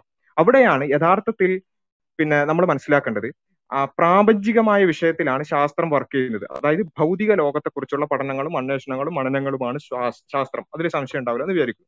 അതായത് നാച്ചുറൽ ആയിട്ടുള്ള കാര്യമാണ്. നാച്ചുറൽ ആയിട്ടുള്ള അല്ലെങ്കിൽ ഈ പ്രപഞ്ചത്തിനകത്തുള്ള പദാർത്ഥ പ്രപഞ്ചത്തെക്കുറിച്ചുള്ള പഠനവും അന്വേഷണവുമാണ് ശാസ്ത്രം. അപ്പൊ ആ വിഷയത്തിൽ എല്ലാവരും ശാസ്ത്രത്തെ ഉപയോഗിക്കുന്നുണ്ട്.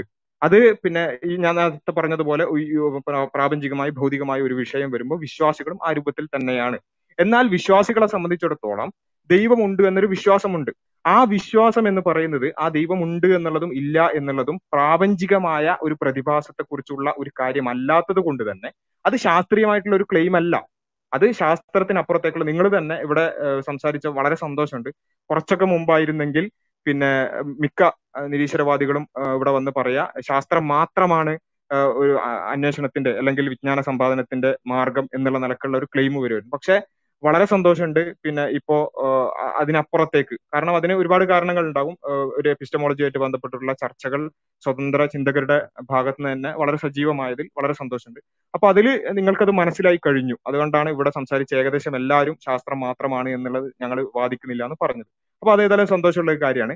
അപ്പോ നിങ്ങൾ അവിടെ ഫിലോസഫിയും ലോജിക്കും മറ്റു കാര്യങ്ങളൊക്കെ ഉണ്ട് എന്ന് സമ്മതിക്കുന്ന സ്ഥിതിക്ക് അത് അവിടെ ചർച്ച ചെയ്യേണ്ട ഞാൻ ഇവിടെ പിന്നെ ദൈവം ഉണ്ടോ ഇല്ലേ എന്നുള്ള ചർച്ച വളരെ വൈഡ് ആയതുകൊണ്ടും ഇവിടെ നാസ്തികർക്ക് മാത്രമായി ശാസ്ത്രത്തിൽ എന്താണ് അവകാശപ്പെടാനുള്ളത് എന്ന എന്നതാണ് ചർച്ച എന്നുള്ളത് കൊണ്ടുമാണ് ദൈവത്തെക്കുറിച്ചുള്ള അതിന്റെ ലോജിക്കിനെ കുറിച്ചുള്ള അത് നമുക്ക് ലോജിക്കലി പ്രൂവ് ചെയ്യാൻ പറ്റുമോ ഡിസ്പ്രൂവ് ചെയ്യാൻ പറ്റുമോ എന്നുള്ള ചർച്ച മറ്റൊരു ദിവസത്തേക്ക് ആക്കാന്ന് പറഞ്ഞത് അതുകൊണ്ടാണ്. ഇവിടെ നാസ്തികർക്ക് മാത്രമായി സ്വതന്ത്ര ചിന്തകർക്ക് മാത്രമായി ശാസ്ത്രത്തിൽ എന്ത് അവകാശപ്പെടാനുണ്ട് എന്നുള്ളതിൽ അതിൽ എന്ത് ക്ലെയിമാണ് നിങ്ങൾക്ക് പറയാനുള്ളത്? നിങ്ങൾ പറയുന്ന ഈ പറയുന്ന കാര്യങ്ങളെല്ലാം സയന്റിഫിക് ടെമ്പറും അതുപോലെ തന്നെ നമ്മുടെ നിത്യജീവിതത്തിൽ നമ്മൾ ശാസ്ത്രത്തെ അപ്ലൈ ചെയ്യുന്നതും എല്ലാം എല്ലാവരും ചെയ്യുന്ന കാര്യമാണ്. അത് നിങ്ങൾക്ക് മാത്രമായി ഒന്നുമില്ല എന്ന സ്ഥിതിക്ക് നമ്മൾ അവിടെ മാത്ര അവിടെ എന്ത് പിന്നെ ക്ലെയിമാണ് നിങ്ങൾക്ക് മുന്നോട്ട് വെക്കാനുള്ളത്? നാസ്തികർക്ക് മാത്രമായിട്ടുള്ള ഒരു സയന്റിഫിക് ടെമ്പറിനെ എന്നാണ് ഒരു ചോദ്യം. അതിന് കൃത്യമായ ഒരു മറുപടി ഇനിയും കിട്ടിയതായിട്ട് എനിക്ക് തോന്നിയിട്ടില്ല. ഏഹ് ഒരു ക്ലാരിഫിക്കേഷൻ ആവശ്യത്തിൽ ആവശ്യമുണ്ട്. ഹലോ ഹലോ ഞാൻ കുറെ നേരമായി ഇരിക്കുന്നു. എനിക്കൊരു ചാൻസ് തരുമോ ഓക്കെ. അനീഷ് ഒരു മിനിറ്റ് അദ്ദേഹം ഒന്ന് പൂർത്തീകരിച്ചോട്ടെ. ഒരു ഓൺഗോയിങ് ഡിസ്കഷൻ അല്ലേ? അതുകൊണ്ട് അവസരം തരാം. ഞാൻ ഞാൻ പറഞ്ഞോട്ടെ? അബ്ദുല്ല താങ്ക് യു അതായത് ആരാണ് ശാസ്ത്രം നാസ്തികത എന്ന് പറഞ്ഞത്? അങ്ങനെ ഒരു വാദം എവിടെയാണ് നിങ്ങൾ കേട്ടത്? അങ്ങനെ ഒരു വാദം ആരെങ്കിലും ഉന്നയിക്കുകയാണെങ്കിൽ ഞാൻ മറുപടി പറയാനില്ല. ഇനി ശാസ്ത്രത്തെ ഉപയോഗിക്കുന്ന രീതിയിൽ തന്നെ മനുഷ്യരുടെ ഇടയിൽ ഏറ്റക്കുറച്ചിൽ ഉണ്ട്. അപ്പൊ ശാസ്ത്രത്തെ ഉപയോഗിക്കാൻ വേണ്ടി ഇപ്പൊ ഫിലോസഫി എന്ന് പറയുമ്പോൾ ഫിലോസഫിയിൽ മാത്രം ഒതുങ്ങണ്ട. അവിടെ ശാസ്ത്രവും കൊണ്ടുവരാം. ശാസ്ത്രം പ്ലസ് ഫിലോസഫി എന്ന നിലയ്ക്ക് നമുക്ക് ചിന്തിക്കാം. ദൈവത്തിന്റെ കാര്യം വരുമ്പോൾ ചർച്ച തീർച്ചയായിട്ടും ശാസ്ത്രത്തിലേക്കും കൂടി പോകും. പോകാതിരിക്കില്ല. നമ്മളിവിടെ ദൈവം ഉണ്ട് ഇല്ല എന്ന് ചർച്ച വേണ്ട എന്ന് പറഞ്ഞിട്ട് വന്ന് കടന്നു വന്നതുപോലെ അത് വരും. ഫിലോ ശാസ്ത്ര കണ്ടുപിടുത്തങ്ങളിൽ ഫിലോസഫി ആകാം. ശാസ്ത്ര നിഗമനങ്ങളിൽ ഫിലോസഫി ആകാം. അതുകൊണ്ട് ഫിലോസഫിയും ശാസ്ത്രവും ചേർന്നുള്ള തീരുമാനങ്ങളായി ബന്ധപ്പെട്ടാണ്. ഇനി ആ, ശാസ്ത്രമാത്രവാദം എന്ന് പറയുന്നത് അപ്പൊ ഈ നാസ്തികത നാസ്തികത അവിടെ ഇരിക്കട്ടെ. ഫ്രീ തിങ്കർ എന്ന് പറയുമ്പോൾ ഇപ്പൊ നിങ്ങൾ വിശ്വാസികൾ ഒരു ഗ്രന്ഥത്തെ മാത്രം വിശ്വസിക്കുകയും അതിലാണ് എല്ലാം ഉണ്ട് എന്ന് വിശ്വസിക്കുന്ന ആളാണ് ഞാൻ ഒരു ശാസ്ത്രമാത്രവാദി ആയിരുന്നു. കാലം എന്നെ പഠിപ്പിച്ചു അങ്ങനെ നിന്ന് മാറി വരുന്ന ചിന്തകളെ അതിന്റെ അതേ അർത്ഥത്തിൽ സ്വാംശീകരിക്കാനും ഉൾക്കൊള്ളാനും തയ്യാറുള്ളവരാകണം യുക്തിവാദികളും ഫ്രീ തിങ്കേഴ്സും അപ്പൊ ഞാനൊരു പോയിന്റിൽ നിൽക്കുകയാണെങ്കിൽ ഞാൻ അവിടെ സ്റ്റാഗ്നന്റ് ആയിട്ട് നിൽക്കുകയല്ല. എനിക്ക് പിന്നീട് കിട്ടുന്ന അറിവനുസരിച്ച് അത് ഏത് ശരി. ഇനി ദൈവം ഉണ്ട് എന്നുള്ളത് ഫിലോസഫിക്കലായിട്ടും ശാസ്ത്രീയമായും തെളിയിക്കപ്പെടുകയാണെങ്കിൽ എനിക്കെന്താ പ്രയാസം സ്വീകരിക്കാനായിട്ട്? ഇരു കരവും നീട്ടി സ്വീകരിക്കും. അത് എന്റെ കോൺസെൻസിനും അറിവിനും ഇതേവരെ ശാസ്ത്രം കണ്ടെത്തിയ രീതിയിലും ചിന്താപരമായി ഫിലോസഫേഴ്സ് പറഞ്ഞു വെച്ച കാര്യങ്ങൾ തമ്മിൽ യോജിച്ചു പോകുമെങ്കിൽ അങ്ങനെ ഒരു വാദത്തെ സ്വീകരിക്കാൻ ഒരു മടിയുമില്ല ബാസിലെ. അത് നമ്മൾ we are very open to all kind of thinking ഞങ്ങൾ ഒരു ഒരു ഒരു ഞങ്ങൾ ഒരു റെഡ് ലൈൻ എവിടെയും വരച്ചിട്ടില്ല. ഇപ്പൊ നിങ്ങൾ ഇസ്ലാമിസ്റ്റുകൾക്കാണെങ്കിൽ ഒരുപാട് റെഡ് ലൈൻ വിശ്വാസി എന്ന നിലയ്ക്ക് നിങ്ങൾക്ക് വരയ്ക്കേണ്ടി വരും. നിങ്ങൾ എത്ര ശാസ്ത്രം പറഞ്ഞാലും എത്ര ഫിലോസഫി പറഞ്ഞാലും അത് ഏത് വിശ്വാസിയായാലും. അത് ഇസ്ലാമിക വിശ്വാസത്തിന് മാത്രമല്ല ഏത് വിശ്വാസിയായാലും അവർക്ക് റെഡ് ലൈൻ വരയ്ക്കേണ്ടി വരും. റെഡ് ലൈൻ വരച്ചു കഴിഞ്ഞാൽ he's not a free thinker എന്നാണ് എന്റെ അഭിപ്രായം. തൽക്കാലം ഇത് പറയുന്നുള്ളൂ. പിന്നെ ഷാഹുൽ ഒരു പറഞ്ഞ ഒരു കാര്യവുമായിട്ട് ഞാൻ മറന്നുപോയി കേട്ടോ. എനിക്ക് നല്ല ഓർമ്മയുള്ള കാര്യം. ഷാഹുൽ എന്തോ ഒരു കാര്യം ഞാൻ ഞാൻ ഞാനത് താങ്കൾ പറഞ്ഞതിന് മറുപടി പറയുമ്പോഴേക്ക് താങ്കൾ അത് ഓർമ്മിച്ചെടുത്താൽ താങ്കൾക്ക് അടുത്ത അവസരത്തിൽ പറയാൻ തോന്നുന്നു അല്ലേ? ഓക്കെ ആയിക്കോട്ടെ ആയിക്കോട്ടെ ആയിക്കോട്ടെ. അത് മാത്രമല്ല ബാസിൽ ഒരു കാര്യം സൂചിപ്പിച്ചോ? നമ്മൾ ധാർമ്മികതയിലേക്ക് ഈ വിഷയം കൊണ്ടുപോകേണ്ട ആവശ്യമില്ലല്ലോ. ധാർമ്മികത ചർച്ച ചെയ്ത് ഒരുപാട് റെഡ് ലൈനുകൾ സ്വതന്ത്ര ചിന്തകർക്ക് ഉണ്ടെന്നും ഈ റെഡ് ലൈനുകളെല്ലാം സ്വതന്ത്ര ചിന്ത- ചിന്തകർ മൂക്കുകൊണ്ട് വരയ്ക്കുന്ന ഒരു അവസ്ഥയും നമ്മൾ കണ്ടിട്ടുള്ളതാണ് അത് അൺമാസിംഗ് ഈതീസത്തിന്റെ യൂട്യൂബ് ചാനലിൽ നോക്കിയാൽ നമുക്ക് കാണാൻ കഴിയുന്നതാണ്. അപ്പോൾ അത് ഒന്ന് സൂചിപ്പിച്ചതേ ഉള്ളൂ ഈ വിഷയം ഇല്ല ധാർമ്മികതയല്ല ഞാൻ പറഞ്ഞത്. സാഹിബ് ഞാൻ ഞാനതിൽ ഇടപെടണം. അതായത് അതായത് ഇതിൽ ഇവിടെ നമ്മൾ ധാർമ്മികത ചർച്ച ചെയ്യരുത് ദൈവാസ്തിത്വം ചർച്ച ചെയ്യരുത് എന്ന് പറയുന്നത് നമ്മൾ സാധാരണ ഈ സ്പീക്കേഴ്സ് കോർണറിലുള്ള ചർച്ചകൾ വിഷയത്തിൽ ഒതുങ്ങി നിന്നുകൊണ്ട് തന്നെ ആവണം. കാരണം ആ വിഷയം ഇതിന്റെ ടൈറ്റിൽ കേട്ട് വരുന്ന ആൾക്കാർ ഇന്ന് വരുന്നത് നാസ്തികതയും ശാസ്ത്രവും തമ്മിൽ എന്ത് ബന്ധം എന്ന് മനസ്സിലാക്കാനാണല്ലോ. അപ്പോൾ കഴിഞ്ഞ ദിവസം വന്നവര് ധാർമ്മികതയും സ്വതന്ത്ര ഇന്ത്യയും എന്നുള്ള വിഷയമാണ് മനസ്സിലാക്കാൻ വന്നത്. അപ്പൊ അവർക്ക് അത് കിട്ടണം. അതുകൊണ്ടാണ് നമ്മൾ അങ്ങനെ പരമാവധി പിന്നെ വിഷയത്തിൽ തന്നെ ഒതുങ്ങി നിൽക്കണം എന്ന് പറയുന്നത്. അത് കഴിഞ്ഞ ദിവസം ചർച്ചയിൽ പിന്നെ നമ്മൾ പ്രധാനമായും പറഞ്ഞിരുന്നു. ആ ധാർമ്മികതയുമായി ബന്ധപ്പെട്ടുകൊണ്ടും അല്ലെങ്കിൽ പിന്നെ മൊറാലിറ്റിയായി ബന്ധപ്പെട്ടുകൊണ്ട് റെഡ് ലൈനുകൾ ഇല്ലാതെ പൂർണ സ്വതന്ത്ര ചിന്ത എന്നുള്ളത് സാധ്യമല്ല എന്നുള്ളത് നമ്മളിവിടെ പ്രൂവ് ചെയ്തിരുന്നു. അത് എത്ര തന്നെ സ്വതന്ത്ര ചിന്തകർ എന്ന് പറഞ്ഞാലും ചില റെഡ് ലൈനുകൾ നമുക്ക് മനുഷ്യർ എന്നുള്ള നിലയ്ക്ക് അത് അംഗീകരിച്ചേ മതിയാവും എന്നുള്ളതും ആ റെഡ് ലൈനുകൾ ഏതൊക്കെ ആവണം എന്നുള്ള വിഷയത്തിൽ നാസ്തികർ തന്നെ ഒരാൾ കോൺസ്റ്റിറ്റ്യൂഷൻ പറയും. വേറൊരാൾ പിന്നെ ശാസ്ത്രം പറയും. അങ്ങനെ ഓരോരുത്തരായി വന്ന് പറയുകയും അതിന് നമ്മൾ തിരിച്ച് ചോദ്യങ്ങൾ ചോദിച്ചപ്പോൾ അവർക്ക് തന്നെ അത് മാറ്റി പറയേണ്ട അവസ്ഥയൊക്കെ ഇവിടെ ഉണ്ടായിരുന്നു. അത് അൺമാസ്കിംഗ് വ്യത്യാസം ചാനലിൽ അതിന്റെ പൂർണ റെക്കോർഡിംഗ് ഉണ്ട് എന്നുള്ളത് കൊണ്ട് ഞാൻ വെറുതെ ഇങ്ങനെ തട്ടിവിടുകയാണെന്നുള്ളത് അന്വേഷിക്കുക. അപ്പൊ അവിടെ പറഞ്ഞ കാര്യം എന്താ ചോദിച്ചാൽ താങ്കൾ ആദ്യം ശാസ്ത്രമാത്രവാദിയായിരുന്നു. അതായത് അതിന്റെ അർത്ഥം എന്താണെന്ന് ചോദിച്ചാൽ എല്ലാ കാര്യവും ശാസ്ത്രം മാത്രമാണ് വിജ്ഞാന സമ്പാദനത്തിനുള്ള ഏക മാർഗം എന്ന് വിശ്വസിച്ചിരുന്ന അങ്ങനെ ഒരു പൊസിഷൻ എടുത്തിരുന്ന ആളായിരുന്നു താങ്കൾ. പിന്നീട് താങ്കളുടെ ജീവിതം അത് ശരിയല്ല എന്ന് താങ്കളെ പഠിപ്പിച്ചു എന്ന് പറഞ്ഞു. എന്നിട്ട് ഓക്കെ അത് നല്ലൊരു കാര്യമാണ്. കാരണം ശാസ്ത്രം മാത്രമാണ് വിജ്ഞാന സമ്പാദനത്തിനുള്ള ഏക മാർഗം എന്നുള്ളത് അത്രമേൽ പിന്നെന്താ പറയാ ഒരു ഒരു മോശം അല്ലെങ്കിൽ അത്രമേൽ എന്താ പറയാ യാഥാർത്ഥ്യത്തോട് പുറംതിരിഞ്ഞു നിൽക്കുന്ന ഒരു പൊസിഷനാണ് അപ്പൊ അത് മാറ്റിയതിൽ നല്ല കാര്യമാണ്. അപ്പോ ഇപ്പോഴും അത്തരത്തിലുള്ള പൊസിഷൻ കൊണ്ട് നടക്കുന്ന ഒരുപാട് ആളുകൾ നാസ്തികരിൽ തന്നെ ഉണ്ട് എന്നുള്ളത് ഒരു വസ്തുതയാണ് അപ്പോൾ ഞാൻ പറയുന്നത് വെച്ചാൽ പലപ്പോഴും നിരീശ്വരവാദികൾ സംസാരിക്കുമ്പോൾ അവരുടെ നിരീശ്വരവാദം അടിസ്ഥാനപ്പെടുത്തിയിരിക്കുന്നത് ഈ ശാസ്ത്രമാത്രവാദത്തിലാണ്. അതാണ് താങ്കൾക്ക് തെറ്റാണെന്ന് ഇപ്പോൾ മനസ്സിലായിട്ടുള്ളത്. അത് വളരെ നല്ലൊരു കാര്യമാണ്. അപ്പോ ശാസ് എന്തുകൊണ്ട് ശാസ്ത്രമാത്രവാദത്തിലാണ് നിരീശ്വരവാദികളുടെ നിരീശ്വരവാദം അടിസ്ഥാനപ്പെടുത്തി ഞാൻ പറഞ്ഞത്? നല്ലൊരു അത് അതൊരു ഞാൻ വിശദീകരിക്കേണ്ടതുണ്ട് തോന്നുന്നു. കാരണം ഒരു നിരീശ്വരവാദിയോട് നമ്മൾ സംസാരിക്കുമ്പോൾ ദൈവമുണ്ടോ ഇല്ലേ എന്നുള്ള ചർച്ച അതായത് ദൈവമുണ്ടോ ഇല്ലേ എന്നുള്ള ഒരു വിഷയമാണല്ലോ നാസ്തികത ആസ്തികതന്റെ അടിസ്ഥാനം. അപ്പൊ ആ വിഷയം സംസാരിക്കുമ്പോൾ നിരീശ്വരവാദി ആദ്യം പറയാ ശാസ്ത്രീയമായി ദൈവത്തെ പ്രൂവ് ചെയ്തിട്ടില്ല. എന്നുള്ളതാണ്. അപ്പോ ശാസ്ത്രീയമായി പ്രൂവ് ചെയ്തത് മാത്രമാണോ യാഥാർത്ഥ്യം? അവിടെയാണ് അദ്ദേഹം മിക്ക നിരീശ്വരവാദികളും ശാസ്ത്രമാത്രവാദത്തിന്റെ സയന്റിസത്തിന്റെ ഒരു പൊസിഷൻ എടുക്കുന്നത്. അവിടെ ആ ഒരു പൊസിഷൻ തെറ്റാണ്. ശാസ്ത്രം മാത്രമല്ല ഒരു കാര്യം പ്രൂവ് ചെയ്യാനുള്ള ഏക മാർഗം എന്ന് ഇവിടെ തെളിഞ്ഞ സ്ഥിതിക്ക് അല്ലെങ്കിൽ അത് താങ്കൾക്കടക്കം അത് മനസ്സിലായ സ്ഥിതിക്ക് അതിൽ കൂടുതൽ ചർച്ചയില്ല. പക്ഷേ ഇത് പറഞ്ഞ താങ്കൾ തന്നെ പിന്നെ പറയുന്നത് എന്താണെന്ന് ചോദിച്ചാൽ ദൈവമുണ്ടോ ഇല്ലേ എന്നുള്ളത് ശാസ്ത്രത്തിന്റെ ചർച്ചയിൽ വരുന്ന കാര്യമാണെന്ന് പറഞ്ഞു. അത് അവിടെയാണ് ഒരു ഒരു കൺഫ്യൂഷൻ ഉള്ളത്. കാരണം ശാസ്ത്രത്തിന്റെ മേഖല എന്ന് പറയുന്നത് പ്രാപഞ്ചികമായ പ്രതിഭാസങ്ങളും പ്രാപഞ്ചികമായ കാര്യങ്ങളും പദാർത്ഥങ്ങളുമായി ബന്ധപ്പെട്ടുകൊണ്ടുള്ള കാര്യങ്ങളാണ്.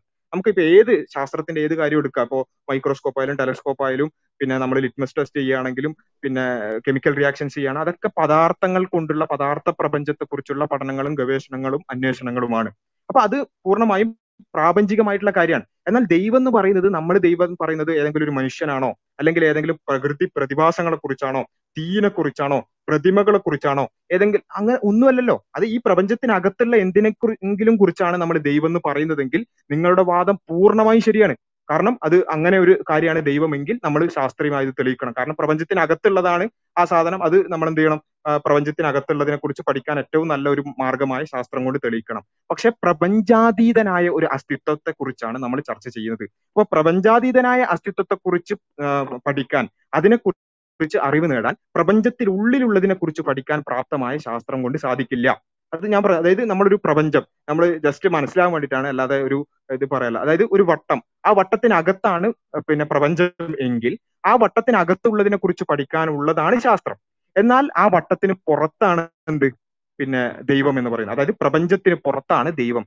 പ്രപഞ്ചാതീതനാണ് ദൈവം. പദാർത്ഥാതീതനാണ് ദൈവം. അപ്പൊ പദാർത്ഥാതീതനായ അല്ലെങ്കിൽ പ്രപഞ്ചാതീതനായ ദൈവത്തെ കുറിച്ച് പഠിക്കാൻ പദാർത്ഥങ്ങളെ കുറിച്ച് പഠിക്കാൻ പ്രാപ്തമായ പ്രപഞ്ചത്തിനെ കുറിച്ച് പഠിക്കാൻ പ്രാപ്തമായ ശാസ്ത്രത്തെ കൊണ്ട് സാധിക്കില്ല. അത് മറ്റു ആവശ്യം മറ്റ് ഫിലോസഫിക്കൽ ആയിട്ടുള്ള മറ്റ് മാർഗങ്ങൾ നമ്മൾ തേടേണ്ടി വരും. അവിടെ ആ ഒരു കാര്യം നിങ്ങൾക്ക് അംഗീകരിക്കാൻ സാധിക്കും ഞാൻ മുഹമ്മദ് ഖാൻ സാഹിബിനോട് ചോദിക്കുന്നതാണ്. ആ ഒരു കാര്യം ശാസ്ത്രമല്ല ദൈവമുണ്ടോ ഇല്ലേ എന്നുള്ളത് പ്രൂവ് ചെയ്യേണ്ടത്. നമ്മൾ അന്വേഷിക്ക നമ്മുടെ ദൈവമുണ്ടോ ഇല്ലേ എന്നുള്ള അന്വേഷണം ശാസ്ത്രം കൊണ്ടല്ല സാധ്യമാകുന്നത് എന്ന പോയിന്റ് ശാസ്ത്രമാത്രം വാദം തെറ്റാണെന്ന് താങ്കൾക്ക് മനസ്സിലായി എന്ന് പറഞ്ഞു. ആ ഒരു പൊസിഷനിൽ ഇപ്പൊ നിൽക്കുന്ന താങ്കൾക്ക് അത് സമ്മതിക്കാൻ കഴിയുമോ അതൊന്ന് ഒന്ന് ക്ലാരിഫൈ ചെയ്താൽ നന്നാവും അതുപോലെ തന്നെ ഷാഹുലിനോട് ചോദിക്കാനുള്ളത് പിന്നെ താങ്കൾക്ക് ഓർമ്മ വന്നിട്ടുണ്ടെങ്കിൽ അതും ചോദിക്കാൻ തോന്നും.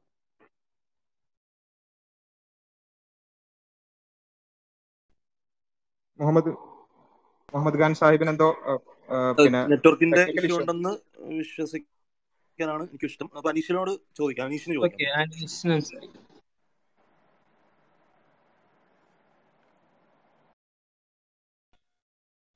ഹലോ കേൾക്കാമല്ലോ അല്ലേ?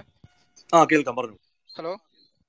ആ ഞാൻ കുറേ നേരമായി വന്നിട്ട്. അപ്പോൾ ഇത്രയ്ക്ക് മാത്രം പ്രഗത്ഭന്മാരുള്ള ഒരു പാനലൊന്നും ആയിട്ടില്ലായിരുന്നു. അത് കാരണം ഞാൻ അത്ര പ്രഗത്ഭനൊന്നുമില്ല. വന്നത് കൊണ്ട് വന്നത് പറഞ്ഞിട്ട് പോകാൻ കൊണ്ട് മാത്രം നിന്നതാണ്. അപ്പോൾ വേറെ അന്ന് അപ്പോഴുള്ളവരെ കൊച്ചാക്കുമല്ലോ കേട്ടോ. അത് പറഞ്ഞിട്ട് തുടങ്ങാം. ഈ തലക്കെട്ട് ഈ തലക്കെട്ട് കണ്ടിട്ടാണ് ഞാൻ വന്നത്. ശാസ്ത്രവും നാസ്തികരും തമ്മിൽ എന്താന്നുള്ള തലക്കെട്ട് കണ്ടിട്ട്. അപ്പൊ എന്റെ അഭിപ്രായത്തിൽ നാസ്തികർ എന്ന് പറയുമ്പം ദൈവമില്ല എന്ന് അല്പം ഉറക്കെ സംസാരിക്കാവോ അനീഷ? ആ ഇപ്പൊ ആ ഇപ്പൊ കേൾക്കാം. ഈ നാസ്തികർ എന്ന് പറയുമ്പം ശാസ്ത്രമില്ല എന്ന് തീർത്തും ഉറപ്പായി ഹൺഡ്രഡ് പേഴ്സെന്റ് ചിന്തിക്കുന്നവരാണല്ലോ നാസ്തികർ അങ്ങനെ വെച്ച് നോക്കുമ്പോൾ അവർക്ക് എന്റെ അങ്ങനെ തീർത്തു പറയാൻ പറ്റുകയാണെങ്കിൽ തീർത്തു പറയുകയാണെങ്കിൽ അതൊരു ശാസ്ത്രീയമല്ല എന്ന് തന്നെ പറയേണ്ടി വരും. കാരണം നാളെ ഒരു ദിവസം ദൈവം മുന്നേ വന്ന് നിന്നിട്ട് ഞാൻ ദൈവം എന്ന് പറഞ്ഞിട്ടുണ്ടെങ്കിൽ അവർ അവർ അവരുടെ വാദം പോയല്ലോ. അങ്ങനത്തെ ഒരു ഒരു ചാൻസിൽ മാത്രം ഈ നാസ്തികരുടെ ഭാഗം ശാസ്ത്രീയമല്ല. പിന്നെ ആ തലക്കെട്ടിലൊരു പൊരുത്തക്കേടുള്ളത് ശാസ്ത്രവും നാസ്തികരും തമ്മിൽ എന്താന്ന് ചോദിച്ചാൽ?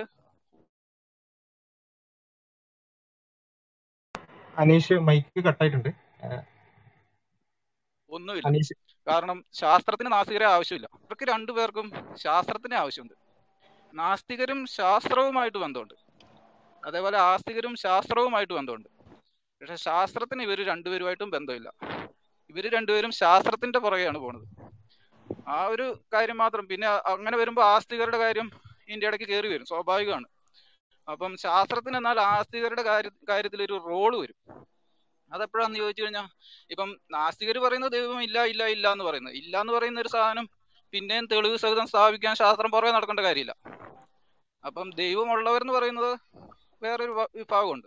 അവിടെ ശാസ്ത്രത്തിന് ഒരു റോൾ വരും. അതിപ്പോൾ സിമ്പിൾ ആയിട്ട് പറയുകയാണെങ്കിൽ എങ്ങനെയാന്ന് ചോദിച്ചാൽ ഇപ്പം ഞാൻ ഞാൻ ഇന്ന് നാളെ പറയുകയാണ് ഇന്ന് രാത്രി ഞാൻ ഡിങ്കൻ എന്റെ അടുത്ത് വന്നു. ഞാനും ഡിങ്കനുമായിട്ടൊക്കെ സംസാരിച്ചു. ഞങ്ങൾ കുറേ കാര്യങ്ങൾ ചെയ്തു. ഇങ്ങനെയൊക്കെ പറഞ്ഞിട്ട് നാളെ ഞാനും പൊതുസമൂഹത്തിൽ പറയുവാണെങ്കിൽ അപ്പോൾ ശാസ്ത്രം ഇടപെടും. അപ്പം അത് സമൂഹത്തിനെ ബാധിക്കുന്ന ഒരു കാര്യമാണ്. അപ്പോൾ ശാസ്ത്രം ഇടപെടും എന്നോട് പറയും അതിന്റെ തെളിവുകൾ കാണിക്കാൻ പറയും. അപ്പോൾ എനിക്ക് അതിന്റെ ആ, തെളിവുകൾ പലതരത്തിലുണ്ട്. നിങ്ങൾ പറഞ്ഞ പോലെ പലതരം തെളിവുകളായിരിക്കും അപ്പോൾ കാണിക്കേണ്ടി വരുന്നത്. എനിക്ക് അത് ശാസ്ത്രീയമായിട്ടില്ല എന്നുണ്ടെങ്കിൽ എന്റെ ആ വാദം ഞാൻ ഡിങ്കനെ കണ്ടു എന്ന് പറഞ്ഞ ആ വാദം തെറ്റാണെന്ന് എന്ന് ശാസ്ത്രം പറയും. അവിടെ ശാസ്ത്രം ഇടപെടും. ഈ ഒരു ഒരു ഇത്രയൊരു ഒരു കാര്യം പറയാൻ വേണ്ടി മാത്രമാണ് ഞാൻ ഇത്ര നേരം വെയിറ്റ് ചെയ്തത്. ഓക്കെ അപ്പോൾ അനീഷ് അവിടെ നമ്മൾ പറഞ്ഞുകൊണ്ടിരിക്കുന്നത് എന്താന്ന് വെച്ചാൽ ശാസ്ത്രം എന്ന് പറഞ്ഞാൽ ഒരു പ്രത്യേക രീതിയിലുള്ള ഒരു സയന്റിഫിക് മെത്തേഡ് എന്ന് പറയുന്നത് നമ്മൾ ലാബിൽ കൊണ്ടുപോയി ടെസ്റ്റ് ചെയ്ത് ഉപകരണങ്ങൾ ഉപയോഗിച്ച് ടെസ്റ്റ് ചെയ്ത് ടെമ്പറേച്ചർ ടെസ്റ്റ് ചെയ്യുന്ന ആ ഒരു രീതി അതായത് എംപിരിക്കലി ടെസ്റ്റിംഗ് അതാണ് നമ്മൾ ശാസ്ത്രം എന്ന് പറഞ്ഞാൽ ഉദ്ദേശിക്കുന്നത്. അപ്പോൾ എല്ലാ കാര്യങ്ങളും അങ്ങനെ എംപിരിക്കലി ടെസ്റ്റ് ചെയ്യാൻ കഴിയില്ല. ചില കാര്യങ്ങൾ നമുക്ക് ഹിസ്റ്റോറിക്കൽ എവിഡൻസ് ആയിരിക്കും. അതായത് ചരിത്ര രേഖകളൊക്കെ ആയിരിക്കും. രേഖകൾ എന്ന് പറഞ്ഞാൽ നമ്മൾ ആ രേഖകളെ വിശ്വസിക്കേണ്ടി വരും. അതായത് നമുക്ക് സയന്റിഫിക്കലി തെളിയിക്കാൻ കഴിയില്ല. ഇപ്പൊ നമ്മൾ നേരത്തെ ഉദാഹരണമായിട്ട് പറഞ്ഞു ഇപ്പൊ ഗാന്ധിജി ജീവിച്ചിരുന്നു എന്നുള്ളത് നമുക്ക് സയന്റിഫിക്കലി തെളിയിക്കാൻ കഴിയുന്ന കാര്യമല്ല. നമ്മൾ ഹിസ്റ്റോറിക്കലി ഹിസ്റ്റോറിക് രേഖകളുണ്ട്. അത് നമ്മൾ ആ രേഖകൾ നമ്മൾ വിശ്വസിക്കുന്നു. അതുപോലെ ഇന്ത്യയ്ക്ക് സ്വാതന്ത്ര്യം കിട്ടി ആയിരത്തി തൊള്ളായിരത്തി നാൽപ്പത്തി ഏഴ് എന്നുള്ളതിൽ ഹിസ്റ്റോറിക് രേഖകളുണ്ട്. ഹിസ്റ്റോറിക് ആയിട്ടുള്ള കാര്യമാണ്. അപ്പൊ അത് നമ്മൾ വിശ്വസിക്കുകയാണ് ചെയ്യുന്നത്. അതുപോലെ ഓരോ ഫീൽഡിലും ഇപ്പൊ മാത്തമാറ്റിക്സിൽ നമ്മൾ യുക്തി മാത്രം ഉപയോഗിച്ചുകൊണ്ടാണ് ഗണിതം നമ്മൾ അതിന്റെ മുഴുവൻ അങ്ങനെയാണ്. എന്നാൽ സയൻസിൽ നമ്മൾ ഈ നേരത്തെ പറഞ്ഞ രീതിയിലുള്ള ടെസ്റ്റിംഗ് എംപിരിക്കൽ എവിഡൻസസ് ആണ് ചെയ്യുന്നത്. അപ്പോൾ ഇപ്പൊ പറഞ്ഞു വന്നത് നമ്മൾ പറഞ്ഞുകൊണ്ടിരിക്കുന്നത് എന്താ വെച്ചാൽ അപ്പൊ ഈ സയന്റിഫിക് മെത്തേഡ് ഈ ദൈവത്തിന്റെ കാര്യത്തിൽ നമുക്ക് ഉപയോഗിക്കാൻ കഴിയില്ല. കാരണം ദൈവം എന്ന് പറഞ്ഞാൽ അതിന്റെ ഡെഫിനിഷൻ തന്നെ നമ്മൾ എന്തിലെങ്കിലും ഒന്ന് ഒതുങ്ങുന്ന ഒരു ലിമിറ്റഡ് ആയിട്ടുള്ള ഒരു സാധനം എന്നുള്ള അർത്ഥത്തിലല്ലല്ലോ. അപ്പൊ നമുക്ക് സയൻസ് കൊണ്ട് പഠിക്കണമെങ്കിൽ ലിമിറ്റഡ് ആയുള്ള സാധനങ്ങളെ നമുക്ക് സയൻസ് കൊണ്ട് അല്ലെങ്കിൽ ടെസ്റ്റ് ചെയ്യാൻ പറ്റുന്ന സാധനങ്ങൾ നമുക്ക് സയൻസ് കൊണ്ട് പഠിക്കാൻ കഴിയുള്ളൂ അപ്പൊ നമ്മൾ പറഞ്ഞു വരുന്നത് എന്താ വെച്ചാൽ ദൈവം എന്നുള്ളതിന് യുക്തിപരമായിട്ടാണ് അതിനുള്ള തെളിവുകൾ നൽകേണ്ടത്. യുക്തിപരമായിട്ടുള്ള തെളിവുകൾ വിശ്വാസികൾ നൽകുന്നുണ്ട്. ഹലോ പറഞ്ഞോളൂ. ഈ ഗാന്ധിജി അതായത് ഹിസ്റ്റോറിക്കൽ എവിഡൻസ് അതായത് ഗാന്ധിജിയെ പോലുള്ളവർ ജീവിച്ചിരുന്നു എന്ന് ചോദിച്ചാൽ ശാസ്ത്രീയമായിട്ട് തെളിയിക്കാൻ പറ്റില്ല ഹിസ്റ്റോറിക്കൽ എവിഡൻസ് പറ്റുള്ളൂ എന്ന് പറഞ്ഞാൽ ശരിയാണ്. അത് പലതരം അതെ ശാസ്ത്രീയമായിട്ട് തെളിക്കാൻ തെളിയിക്കാൻ കഴിയില്ല. ശാസ്ത്രീയമായിട്ട് പറഞ്ഞാൽ ശാസ്ത്രീയമായ തെളിവുകളുടെ ഒരു ഭാഗം തന്നെയല്ലേ ഹിസ്റ്റോറിക്കൽ എവിഡൻസ് എന്ന് പറയുന്നത്? അല്ല അല്ല ഹിസ്റ്ററി എന്നുള്ളത് ശാസ്ത്രത്തിന്റെ ഭാഗമല്ല. ഹിസ്റ്ററി എന്നുള്ളത് മറ്റൊരു ഡിസിപ്ലിൻ ആണ് അവിടെ നമ്മൾ ഉപയോഗിക്കുന്നത്. പറയട്ടെ. പറഞ്ഞു കഴിഞ്ഞതിന് ശേഷം താങ്കൾക്ക് പറയാം. ഹിസ്റ്ററി എന്നുള്ളത് സയൻസ് അല്ല. ഹിസ്റ്ററി എന്നുള്ളത് നമ്മൾ പിന്നെ ഹിസ്റ്ററിയിൽ ഭൂരിഭാഗവും വിശ്വാസമാണ് യഥാർത്ഥത്തിൽ വരുന്നത്. വിശ്വാസം എന്ന് പറഞ്ഞാൽ പിന്നെ നമ്മൾ മതം എന്നുള്ള അർത്ഥത്തിലുള്ള വിശ്വാസമല്ല. പക്ഷെ നമ്മൾ ഹിസ്റ്റോറിയൻസിനെയും ഹിസ്റ്ററിയുടെ രേഖകൾ അതായത് ഡോക്യുമെന്റ്സ് അങ്ങനത്തെ കാര്യങ്ങൾ പുസ്തകങ്ങൾ ഇതിനൊക്കെ നമ്മൾ വിശ്വസിക്കുകയാണ് ചെയ്യുന്നത്. അല്ലാതെ നമുക്കത് ലാബിൽ കൊണ്ടുപോയി ടെസ്റ്റ് ചെയ്യാൻ കഴിയുന്ന കാര്യമല്ല. അത് സയൻസ് അല്ല. അപ്പോൾ നമ്മൾ പറഞ്ഞു വരുന്ന അതാണ്. അപ്പോൾ ദൈവത്തെ അന്വേഷിക്കുമ്പോൾ നമുക്ക് സയന്റിഫിക് മെത്തേഡ് ഉപയോഗിക്കാൻ കഴിയില്ല.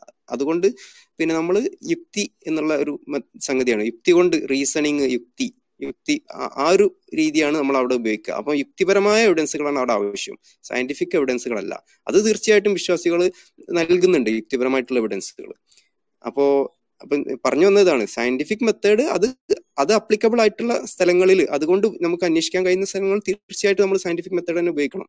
പക്ഷെ മറ്റു കാര്യങ്ങളിൽ ഇപ്പൊ ഹിസ്റ്ററി പോലെ അല്ലെങ്കിൽ ദൈവവിശ്വാസം പോലുള്ള കാര്യങ്ങളിൽ അവിടെ ഏത് രീതിയാണോ സ്യൂട്ട് ആവുന്നത് അതിനനുസരിച്ചാണ് നമ്മൾ തെളിവുകൾ അന്വേഷിക്കേണ്ടത്. ഓക്കെ ഇനി ദർവീഷ് ആദ്യം തന്നെ വന്നിരുന്നു.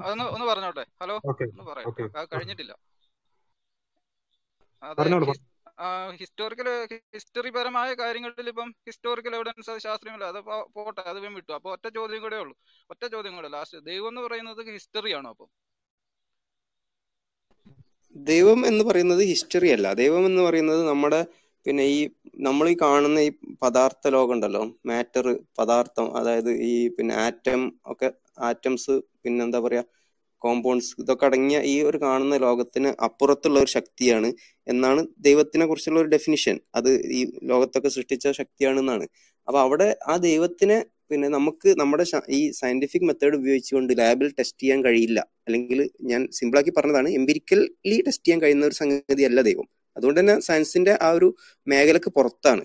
ഇപ്പൊ നേരത്തെ പറഞ്ഞ പോലെ ഹിസ്റ്ററി എന്തുകൊണ്ട് സയൻസിന്റെ മേഖലക്ക് പുറത്താണ്? ഹിസ്റ്ററിയിലുള്ള പല കാര്യങ്ങളും നമുക്ക് എംപിരിക്കലി ടെസ്റ്റ് ചെയ്യാൻ കഴിയില്ല. അതുകൊണ്ട് നമ്മൾ അവിടെ വിശ്വാസം അവിടെ ഈ വിശ്വാസം എന്നുള്ള ഒരു അറിവ് സമ്പാദന രീതി ഉപയോഗിക്കുന്നു. അതുപോലെ ദൈവത്തിന്റെ കാര്യത്തിൽ നമ്മൾ യുക്തിയാണ് ഉപയോഗിക്കുന്നത്. ഓക്കെ. പിന്നെ അടുത്ത ആക്ക് ദർവീഷ് ആദ്യം തന്നെ വന്നിരുന്നു. അദ്ദേഹത്തിന് സംസാരിക്കാണ്ട് സംസാരിക്കുക അതല്ലെങ്കിൽ അനന്തു സംസാരിച്ചോളൂ. അനന്തുവിന് സംസാരിക്കാൻ അല്ലെങ്കിൽ അരുൺ സംസാരിച്ചോളൂ. ഹലോ ആ എന്റെ പേര് അരുൺ. അല്ല അനന്തോന് സംസാരിക്കണ്ട ഞാൻ ദർവേഷിന് വേണ്ടി വെയിറ്റ് ചെയ്തതാണ്. ഓക്കെ. അല്ല ഇപ്പോ സായൂബ് പറഞ്ഞു ഹിസ്റ്റോറിക്കൽ എവിഡൻസ് ആണെന്ന് പറഞ്ഞു. ഇപ്പോ ഹിസ്റ്റോറിക്കൽ എവിഡൻസ് നോക്കുകയാണെങ്കിൽ എർത്ത് ഫോം ചെയ്തത് four point five billion years years ഒക്കെ ആണ്. അപ്പോഴുള്ള ഹിസ്റ്റോറിക്കൽ എവിഡൻസ് ആയിട്ട് ഇപ്പോൾ നമുക്ക് ഫോസിൽസ് വരെ ഉണ്ട് അല്ലാണ്ട് ഇപ്പോ ഈ ഹിസ്റ്ററി മാത്രമാണ് ഹിസ്റ്ററിയിലായിട്ട് പണ്ടത്തെ കാര്യം ഒതുക്കുന്നത് ഒരിക്കലും ശരിയായിട്ട് പറയാൻ പറ്റില്ല. സയന്റിഫിക്കലി പ്രൂവൺ ആയിട്ടുള്ള എവിഡൻസ് ഉണ്ട്. എർത്ത് ഫോം ചെയ്തതിന് തൊട്ടുള്ള എവിഡൻസ് ഉണ്ട്. അതായത് ഈ ഫോം ചെയ്ത സമയത്തുള്ള റോക്കിന്റെ കണ്ടീഷൻസ് അതെല്ലാം ഇപ്പോഴും നമുക്ക് ഓസ്ട്രേലിയയിൽ നിന്ന് കിട്ടിയിട്ടുണ്ട്. അതേപോലെ റഷ്യയിൽ നിന്ന് കിട്ടിയിട്ടുണ്ട്. അങ്ങനെ കുറെ സ്ഥലത്ത് നിന്ന് കിട്ടിയിട്ടുണ്ട്. അതുകൊണ്ട് ഹിസ്റ്ററിക്ക് സയന്റിഫിക്കലി എവിഡൻസ് ഉണ്ട് ഇല്ല എന്ന് പറയാൻ പറ്റില്ല. പണ്ട് പണ്ടുള്ള കാര്യങ്ങൾക്ക് മൊത്തവും സയന്റിഫിക് ആയിട്ട് എവിഡൻസ് ഉണ്ട്. അത് തെറ്റാണ്. ഹിസ്റ്ററി എന്നുകൊണ്ട് ഉദ്ദേശിക്കുന്നത് നമ്മൾ അതല്ലല്ലോ. ഹിസ്റ്ററി എന്നുള്ളതുകൊണ്ട് ഇതൊക്കെ ശരിക്കും പ്രീ ഹിസ്റ്റോറിക് എന്നല്ലേ നമ്മൾ പറയാറുള്ളത്. പ്രീ ഹിസ്റ്റോറിക് ആയിട്ടുള്ള സംഗതികളല്ലേ. ഹിസ്റ്ററിയിൽ തീർച്ചയായിട്ടും വളരെ ചെറിയൊരു ഭാഗം നമുക്കിപ്പോൾ ഡേറ്റിംഗ് പോലുള്ള കാര്യങ്ങൾ നമുക്ക് ഉപയോഗിക്കാൻ കഴിയും. പക്ഷെ നമ്മൾ ഹിസ്റ്ററി എന്ന് പറയുന്നത് മനുഷ്യന്റെ ഇടപാടുകളുടെ ചരിത്രമാണ്. മനുഷ്യന് അങ്ങോട്ടും ഇങ്ങോട്ടും കൊടുക്കുന്നതും വാങ്ങുന്നതും അവൻ അവന്റെ രാഷ്ട്രങ്ങൾ അത് നമ്മളുടെ ഇടപാട് ഇതിന്റെ ഒക്കെ ചരിത്രമാണ് ഇത് ഇത് ശരിക്കും എവിടെയും ഹിസ്റ്റോറിക്കലി പ്രൂവ് ചെയ്യുന്നത്. ഇപ്പൊ നേരത്തെ ഉദാഹരണം പറഞ്ഞ പോലെ ആയിരത്തി തൊള്ളായിരത്തി നാൽപ്പത്തി ഏഴിൽ ഇന്ത്യയ്ക്ക് സ്വാതന്ത്ര്യം കിട്ടി എന്നുള്ളത് ഒരു ഹിസ്റ്റോറിക് സ്റ്റേറ്റ്മെന്റ് ആണ്. ഇത് നമുക്ക് സയൻസ് വെച്ച് ഒരിക്കലും പ്രൂവ് ചെയ്യാൻ കഴിയില്ല. അല്ലെങ്കിൽ ഗാന്ധിജി ജീവിച്ചിരുന്നു എന്നുള്ളത്. അതൊക്കെ ഹിസ്റ്റോറിക് സ്റ്റേറ്റ്മെന്റ് ആണ്. അതൊക്കെ നമ്മൾ രേഖകളുടെ അടിസ്ഥാനത്തിൽ അതായത് എഴുതപ്പെട്ട രേഖകളുടെ അടിസ്ഥാനത്തിൽ വിശ്വസിക്കുന്ന അല്ലെങ്കിൽ അങ്ങനെ മനസ്സിലാക്കുന്ന കാര്യങ്ങളാണ്. അത് നമുക്ക് ലാബിൽ കൊണ്ടുപോയി ടെസ്റ്റ് ചെയ്യാനോ അല്ലെങ്കിൽ എംപിരിക്കലി പ്രൂവ് ചെയ്യാനോ കഴിയുന്ന സാധനങ്ങളല്ല. അതാണ് അതൊക്കെയാണ് നമ്മൾ ഹിസ്റ്റോറിക് എന്ന് കൊണ്ട് ഉദ്ദേശിച്ചത്. അത് ക്ലിയർ ആണെന്ന് വിചാരിക്കുന്നു. ഒരു മിനിറ്റ് നേരത്തെ ചർച്ചയിൽ മുഹമ്മദ് ഖാൻ സാഹിബിന് എന്തോ ഒരു ടെക്നിക്കൽ എറർ സംഭവിച്ചെന്ന് തോന്നുന്നു. ഞാൻ ചോദിച്ച ചോദ്യം ഒന്നുകൂടി ആവർത്തിക്കാണ് കേട്ടിട്ടില്ലെങ്കിൽ. അതായത് പിന്നെ ശാസ്ത്രമാത്രവാദം തെറ്റാണ്. അതായത് വിജ്ഞാന സമ്പാദനത്തിനുള്ള ഏക മാർഗം ശാസ്ത്രമല്ല എന്ന് ബോധ്യപ്പെട്ടു എന്ന് പറഞ്ഞു. അവിടെ താങ്കളുടെ ചോദ്യം ഇതായിരുന്നു. അങ്ങനെയാണെങ്കിൽ ദൈവവുമായി ബന്ധപ്പെട്ടുകൊണ്ടുള്ള അറിവുകൾ അത് പ്രപഞ്ചാതീതമായ ഒരു അസ്തിത്വത്തെക്കുറിച്ചുള്ള അറിവായതുകൊണ്ട് തന്നെ പ്രപഞ്ചത്തെക്കുറിച്ച് പഠിക്കാനുള്ള ശാസ്ത്രം കൊണ്ടല്ല അതിനെക്കുറിച്ചുള്ള അറിവ്. അത് ഉണ്ടെന്നോ ഇല്ലാന്നോ പ്രൂവ് ചെയ്യേണ്ടത് ശാസ്ത്രം കൊണ്ടല്ല എന്നുള്ളത് താങ്കൾക്ക് ബോധ്യപ്പെട്ടോ എന്നായിരുന്നു. അതായത് ശാസ്ത്രമാത്രവാദം സയന്റിസം എന്ന് പറയുന്ന നിരീശ്വരവാദം മിക്ക നിരീശ്വരവാദികളും അവരുടെ വിശ്വാസത്തെ അടിസ്ഥാനപ്പെടുത്തുന്ന സയന്റിസം തെറ്റാണെന്ന് താങ്കൾക്ക് ബോധ്യപ്പെട്ട സ്ഥിതിക്ക് ഈ ഒരു കാര്യം ദൈവം എന്നുള്ളതിനെ പ്രൂവ് ചെയ്യേണ്ടതോ ഡിസ്പ്രൂവ് ചെയ്യേണ്ടതോ ശാസ്ത്രം എന്നുള്ള ഒരു ടൂൾ ഉപയോഗിച്ചുകൊണ്ടല്ല എന്നുള്ളത് കൂടി താങ്കൾക്ക് ബോധ്യപ്പെട്ടോ? അല്ലെങ്കിൽ അങ്ങനെ ഇപ്പോഴും താങ്കൾ അങ്ങനെ വിശ്വസിക്കുന്നുണ്ടെങ്കിൽ എങ്ങനെയാണ് ദൈവം എന്നുള്ളത് ശാസ്ത്രത്തിന്റെ പരിധിയിൽ വരിക എന്നുള്ളത് കൂടി പിന്നെ മുഹമ്മദ് ഖാൻ സാഹിബ് അതിനൊന്ന് ആ, ഒരു സമയത്തായിരുന്നു താങ്കളുടെ ഒരു എറർ സംഭവിച്ചത്. അതിനൊന്ന് മറുപടി കിട്ടിയാൽ നന്നായിരുന്നു. അതെ ഞാൻ ഫിലോസഫി അംഗീകരിക്കുന്നു എന്ന് പറയുമ്പോൾ ഇതുവരെ ഉണ്ടായ എല്ലാ ഫിലോസഫിയുടെ ഡെവലപ്മെന്റ്സിനെയും അതിന്റെ ആധികാരികതയും പൂർണമായി ഉൾക്കൊള്ളുന്നു എന്നല്ല. നമുക്ക് ശാസ്ത്രത്തെ കൂടെ ഫിലോസഫിക്കലായിട്ട് ചിന്തിക്കേണ്ടി വരും എന്നുള്ള ഒരു അർത്ഥത്തിലെ ഞാൻ അങ്ങനെ പറഞ്ഞുള്ളൂ. ഇനി പ്രപഞ്ചേതര വസ്തുക്കളെ മനസ്സിലാക്കാൻ മനുഷ്യ മനസ്സിന്റെ കഴിവില്ലായ്മയെ ഇന്ന് ന്യൂറോ സയൻസ് വളരെ വ്യക്തമായി പറയുന്നുണ്ട്. ഇപ്പം നിങ്ങളുടെ വിശ്വാസം എന്ന് പറയുന്നത് നിങ്ങളുടെ കണ്ടെത്തലല്ല നിങ്ങളുടെ തോന്നലാണ്. തോന്നലുകൾ പല രീതിയിലുമാകാം. ഞാനത് വീണ്ടും മറ്റേ പോയിന്റിലേക്കാണ് പോവുക. അല്ലാതെ വേറെ നിവർത്തിയില്ല അതുകൊണ്ട് അതുകൊണ്ട് ഇത് ഞാൻ ഈ ഫിലോസഫി പറയുന്ന ഫിലോസഫിയുടെ ചിന്താരീതി അല്ല പറയുന്നത് നമ്മൾ ശാസ്ത്രത്തെ ഫിലോസഫിക്കലായിട്ട് കൂടി വ്യാഖ്യാനിക്കേണ്ടി വരും എന്ന് അല്ലെങ്കിൽ ഇപ്പം ഒരു അതിനൊരു ഉദാഹരണം പറയുകയാണെങ്കിൽ ഒരു ശാസ്ത്ര കണ്ടുപിടുത്തത്തെ നമ്മൾ എങ്ങനെ ഉപയോഗിക്കാം അത് കത്തി ബോംബ് ഇതൊക്കെ നമ്മൾ സാധാരണ പറയുന്ന ഉദാഹരണങ്ങളാണ്. അപ്പൊ ഇതിൽ ആ ഉപയോഗിക്കേണ്ട രീതിയെക്കുറിച്ച് നമുക്ക് ഒരു അല്പം ഫിലോസഫിക്കലായിട്ട് ചിന്തിക്കേണ്ടി വരും എന്ന നിലയ്ക്കല്ലാതെ പ്രപഞ്ചേതര വസ്തുക്കളെ മനസ്സിലാക്കാൻ മനുഷ്യ മസ്തിഷ്കത്തിന് സാധിക്കില്ല എന്നൊരു വിശ്വാസമാണ് എനിക്കുള്ളത്. അത് ശാസ്ത്രത്തിന്റെ രീതി ഞാൻ അവിടെ പിന്തുടരുകയും ചെയ്യും. അതിലപ്പുറം നിങ്ങൾക്ക് അറിയാൻ സാധിക്കുമെന്ന് പറഞ്ഞു കഴിഞ്ഞാൽ അതായത് പഞ്ചേന്ദ്രിയം എന്ന് പറയില്ല ഇന്ദ്രിയങ്ങൾ കൊണ്ട് മനസ്സിലാക്കാവുന്ന കാര്യങ്ങൾ ആണ് യഥാർത്ഥമായി ഉൾക്കൊള്ളാവുന്നത് എന്ന നിലയ്ക്ക്. അത് ഞാൻ മാത്രമല്ല എനിക്ക് മുമ്പ് ജീവിച്ചവരും ഇതുവരെ പറഞ്ഞു വെച്ചവരും ഉൾപ്പെടെയുള്ള ചിന്തയുടെ ഭാഗമായി എന്നാണ് ഞാൻ അതുകൊണ്ട് ഉദ്ദേശിക്കുന്നത് ബാസിലെ ഓക്കെ ഓക്കെ. അതിൽ ഒരിക്കലും തന്നെ താങ്കൾ ഫിലോസഫി എല്ലാ എല്ലാ ഫിലോസഫി അംഗീകരിച്ചെന്നോ അല്ലെങ്കിൽ മതവിശ്വാസികൾ ഉന്നയിക്കുന്ന ഫിലോസഫിക്കൽ ആർഗ്യുമെന്റുകൾ താങ്കൾ സമ്മതിച്ചോ എന്നുള്ളതും അല്ല എന്റെ ചോദ്യം. അങ്ങനെ സമ്മതിച്ചെങ്കിൽ താങ്കൾ ഒരിക്കലും നാസ്തികൻ എന്ന് പറയില്ലല്ലോ. താങ്കൾ ഇപ്പോഴും ഒരു എത്തീസ്റ്റ് ആണ് എന്നാൽ താങ്കൾക്ക് ശാസ്ത്രമാത്രവാദം സയന്റിസം ഒരു തെറ്റാണെന്ന് ബോധ്യപ്പെട്ടു എന്ന് പറഞ്ഞു. അവിടെയാണ് എന്റെ ചോദ്യം. ഞാൻ ഒരു ചോദ്യം എപ്പിസ്റ്റമോളജിയുമായി ബന്ധപ്പെട്ടുകൊണ്ടാണ്. അതല്ലാതെ താങ്കൾക്ക് പിന്നെ ഇപ്പോഴും ദൈവവിശ്വാസം തെറ്റാണെന്ന് വിശ്വസിക്കാൻ ഒരുപാട് ന്യായങ്ങളുണ്ട്. അത് തീർച്ചയായും അതിനെ ആ ഒരു പിന്നെ ആ ഒരു പൊസിഷനെ ഞാൻ ബഹുമാനിക്കുന്നു. പക്ഷെ എന്റെ ചോദ്യം ഇതാണ്. എന്റെ ചോദ്യം എപ്പിസ്റ്റമോളജിക്കൽ ആയിട്ടാണ് അതായത് ദൈവം എന്നുള്ള ദൈവം ഉണ്ടോ ഇല്ലേ എന്നുള്ള ഒരു ചർച്ചയിൽ അത് ശാസ്ത്രത്തിന്റെ മേഖലയിൽ വരുന്ന ഒരു കാര്യമല്ല. മിക്ക ഞാൻ ഇത് ചോദിക്കുന്ന കാരണം എന്താ വെച്ചാൽ താങ്കൾക്ക് ഒരു തിരിച്ചറിവ് ഉണ്ടായിട്ടുണ്ട്. അതായത് ശാസ്ത്രം മാത്രമല്ല വിജ്ഞാന സമ്പാദനത്തിനുള്ള ഏക മാർഗം എന്നുള്ളത്. പക്ഷെ അത് പിന്നെ ആ ഒരു തിരിച്ചറിവ് താങ്കൾക്ക് ഇപ്പോൾ ഒരുപാട് പിന്നെ അന്വേഷണങ്ങളിലൂടെയും അല്ലെങ്കിൽ ജീവിതാനുഭവങ്ങളിലൂടെയൊക്കെ ആയിരിക്കും അത് കിട്ടിയിട്ടുണ്ടാവുക. പക്ഷെ അതുപോലും ഇല്ലാതെ ആ ഒരു പൊസിഷനെ ആ ഒരു തെറ്റായ ഒരു പൊസിഷനെ അവലംബമാക്കിക്കൊണ്ട് തങ്ങളുടെ നിരീശ്വരവാദം അതിൽ അടിസ്ഥാനപ്പെടുത്തിയിരിക്കുന്ന ഒരുപാട് പിന്നെ സുഹൃത്തുക്കൾ നിരീശ്വരവാദികളായ സുഹൃത്തുക്കൾ ഉണ്ട് അവർക്ക് കൂടി മനസ്സിലാകും എന്നുള്ളത് കൊണ്ടാണ് ഞാൻ ചോദിക്കുന്നത്. ദൈവമുണ്ടോ ഇല്ലേ എന്നുള്ളത് പിന്നെ തെളിയിക്കേണ്ടത് അത് ശാസ്ത്രം കൊണ്ടല്ല. അത് അത് ശാസ്ത്രത്തിന്റെ മേഖലയല്ല. ശാസ്ത്രത്തിന്റെ മേഖല എന്നുള്ളത് പദാർത്ഥ ലോകമാണ് എന്നുള്ളതും ദൈവം എന്ന് പറയുന്നത് പദാർത്ഥാതീതമായ ഒരു കാര്യമാണ്. അത് സങ്കല്പം താങ്കളുടെ വാദം യാഥാർത്ഥ്യം ഞങ്ങളുടെ വാദം. അത് വേറെ തന്നെ നമുക്ക് ഫിലോസഫിക്കലായിട്ട് ചർച്ച ചെയ്യാം. പക്ഷെ അത് ശാസ്ത്രത്തിന്റെ മേഖലയിൽ പെടുന്നതല്ല എന്നുള്ളത് താങ്കൾക്ക് മനസ്സിലായോ? അല്ലെങ്കിൽ ആ ഒരു തിരിച്ചറിവ് കൂടി താങ്കൾക്ക് ലഭിച്ചിട്ടുണ്ടോ എന്നാണ് എന്റെ ചോദ്യം. അപ്പൊ അത് ഒന്ന് ക്ലിയർ ആക്കി തന്നാവും നമ്മുടെ തർക്ക വിഷയത്തിൽ ഒന്നായി മാറി അത് അതായത് പ്രപഞ്ചേതര വസ്തുക്കളെ ഫിലോസഫിക്കലായി വ്യാഖ്യാനിക്കാൻ പറ്റും എന്ന് താങ്കളും അങ്ങനെ പറ്റില്ല എന്ന് ഞാനും. ആ തർക്കം മറ്റൊരു ലെവലിലേക്ക് പോവുകയാണ്. അതിന് ഞാൻ കൂട്ടുപിടിച്ചത് മസ്തിഷ്ക മസ്തിഷ്ക വികാസ ശാസ്ത്രത്തെയാണ്. അത് പറയുന്നത് ഇതാണ്. പഞ്ചേന്ദ്രിയങ്ങൾക്ക് ഗോചരമാകുന്ന പഞ്ചേന്ദ്രിയ വാക്കുപയോഗിച്ചെന്നുള്ള സോറി പഞ്ചേന്ദ്രിയങ്ങളല്ല? ഇന്ദ്രിയ ഗോചരമാകുന്ന വിഷയങ്ങളെ ചിന്താപരമായി മനുഷ്യൻ മനസ്സിലാക്കി ഇന്നോളം എടുത്തതിൽ അത് ശാസ്ത്രവുമായി ഒത്തുപോകുന്ന ഈ ഫിലോസഫിക്കൽ എന്ന് പറയുമ്പോൾ ഞാനത് വീണ്ടും ആവർത്തിക്കാൻ കാരണം താങ്കൾ ആ ഒരു രീതിയിലേക്ക് അതിനെ കൊണ്ടുപോകാൻ ശ്രമിക്കുന്നു എനിക്ക് തോന്നുന്നതുകൊണ്ടാണ്. സോറി അങ്ങനെ അല്ല നമ്മൾ ശാസ്ത്ര കണ്ടെത്തലുകളെയും ഫിലോസഫിക്കൽ കണ്ടെത്തലെയും പരസ്പരം അങ്ങോട്ടും ഇങ്ങോട്ടും ഒരകണ്ണിൽ വെച്ച് വരയ്ക്കേണ്ടതുണ്ട് എന്നൊരു വാദഗതിയാണ് അക്കാര്യത്തിൽ എനിക്കുള്ളത്. താങ്ക് യു അല്ല ഞാൻ എന്റെ ചോദ്യത്തിന് താങ്കളുടെ മറുപടി ക്ലിയർ ആയില്ല. ഞാൻ ചോദിക്കുന്നത് താങ്കൾക്ക് താങ്കളുടെ പിന്നെ ലോകവീക്ഷണം ശരിയാണെന്നുള്ളതിന് താങ്കളുടേതായ ന്യായങ്ങളുണ്ട്. ആ ന്യായങ്ങളല്ല ഞാൻ ചോദിച്ചത്. ഞാൻ പറഞ്ഞത് ഈ ഒരു കാര്യം അതായത് ദൈവമുണ്ടോ ഇല്ല എന്നുള്ള ചർച്ച പദാർത്ഥ പദാർത്ഥ പ്രപഞ്ചത്തെ കുറിച്ച് പഠിക്കാൻ പ്രാപ്തമായ ശാസ്ത്രം കൊണ്ട് പദാർത്ഥാതീതമായ ഒരു അസ്തിത്വത്തെ കുറിച്ചുള്ള ചർച്ച സാധ്യമല്ല എന്നുള്ളത് ശാസ്ത്രമാത്രവാദം തെറ്റാണെന്ന് മനസ്സിലായ സ്ഥിതിക്ക് താങ്കൾക്ക് അത് ആ ഒരു പൊസിഷൻ എടുക്കാൻ പറ്റുമോ എന്നുള്ളതാണ് ചോദിക്കുന്നത്. അല്ലെങ്കിൽ ആ ഒരു പൊസിഷൻ താങ്കൾക്ക് ബോധ്യപ്പെട്ടോ എന്നുള്ളതാണ് എന്റെ ചോദ്യം. ഞാൻ വളരെ ക്ലിയർ ആയിട്ട് പറഞ്ഞല്ലോ. പ്രപഞ്ചാതീതമായ പദാർത്ഥങ്ങളെ മനസ്സിലാക്കുന്നത് എങ്ങനെയാണ്? താങ്കൾ പറയുന്നു ഫിലോസഫിക്കലായി കൂടി മനസ്സിലാക്കാം. അവിടെ ഫിലോസഫിയെ ഞാൻ കൂട്ടുപിടിക്കുന്നില്ല. ഞാൻ കൂട്ടുപിടിക്കുന്നത് ശാസ്ത്രത്തെയാണ്. എനിക്ക് ശാസ്ത്രം ഉപയോഗിക്കേണ്ടതുണ്ട്. ആ നിലയ്ക്കാണ് ആ വാദത്തെ ഞാൻ നിരാകരിക്കുന്നത്. ഏത്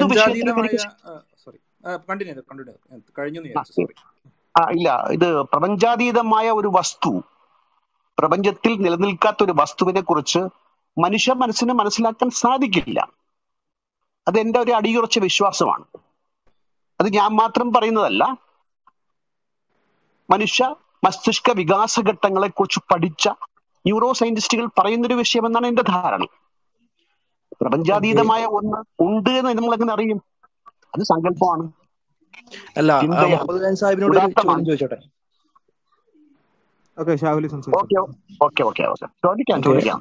ഒന്നാമത് മുഹമ്മദ് ഖാൻ സാർ ഇവിടെ പിന്നെ ഉപയോഗിക്കുന്നത് മസ്തിഷ്കത്തിന്റെ വികാസ പരിണാമ ഘട്ടങ്ങളുമായി ബന്ധപ്പെട്ട് മസ്തിഷ്കത്തിനെ നമ്മൾ മനസ്സിലാക്കുമ്പോൾ മസ്തിഷ്കത്തിന് അതിന്റെ ചുറ്റുപാടുകളെ മനസ്സിലാക്കുക എന്നുള്ള ഒരു ഗുണം മാത്രമേ ഉള്ളൂ. അതിനപ്പുറത്തേക്കുള്ള പിന്നെ കാര്യങ്ങൾ ഇപ്പൊ ഉദാഹരണത്തിന് പിന്നെ ലാർജ് ലെവലിൽ നമ്മൾ പിന്നെ റിലേറ്റിവിറ്റി തിയറി ഒക്കെ കൈകാര്യം ചെയ്യുന്ന മാക്രോ ആയിട്ടുള്ള കാര്യങ്ങളിലോട്ട് വരുമ്പോൾ നമ്മുടെ മസ്തിഷ്കം ഫൈൽഡ് ആവുന്നുണ്ട്. അതുപോലെ ക്വാണ്ടം ലെവലിലോട്ട് വരുമ്പോൾ മൈക്രോ ലെവലിലോട്ട് വരുമ്പോഴും മസ്തിഷ്കത്തിന് പരിമിതി ഉണ്ടാകുന്നുണ്ട്. അതുകൊണ്ട് മസ്തിഷ്കത്തിനെ പിന്നെ ആ ഒരു ഭൂമി ഒരു ഭൗതിക ചുറ്റുപാടിന് അപ്പുറത്തേക്ക് മസ്തിഷ്കത്തിന് വികസിപ്പിക്കാൻ കഴിയില്ല. എന്നുള്ളതിനെ ഉദ്ധരിച്ചിട്ടാണ് ഇദ്ദേഹം പറയുന്നത് എന്ന് ഞാൻ മനസ്സിലാക്കുന്നത്. അത് അങ്ങനെ സാർ?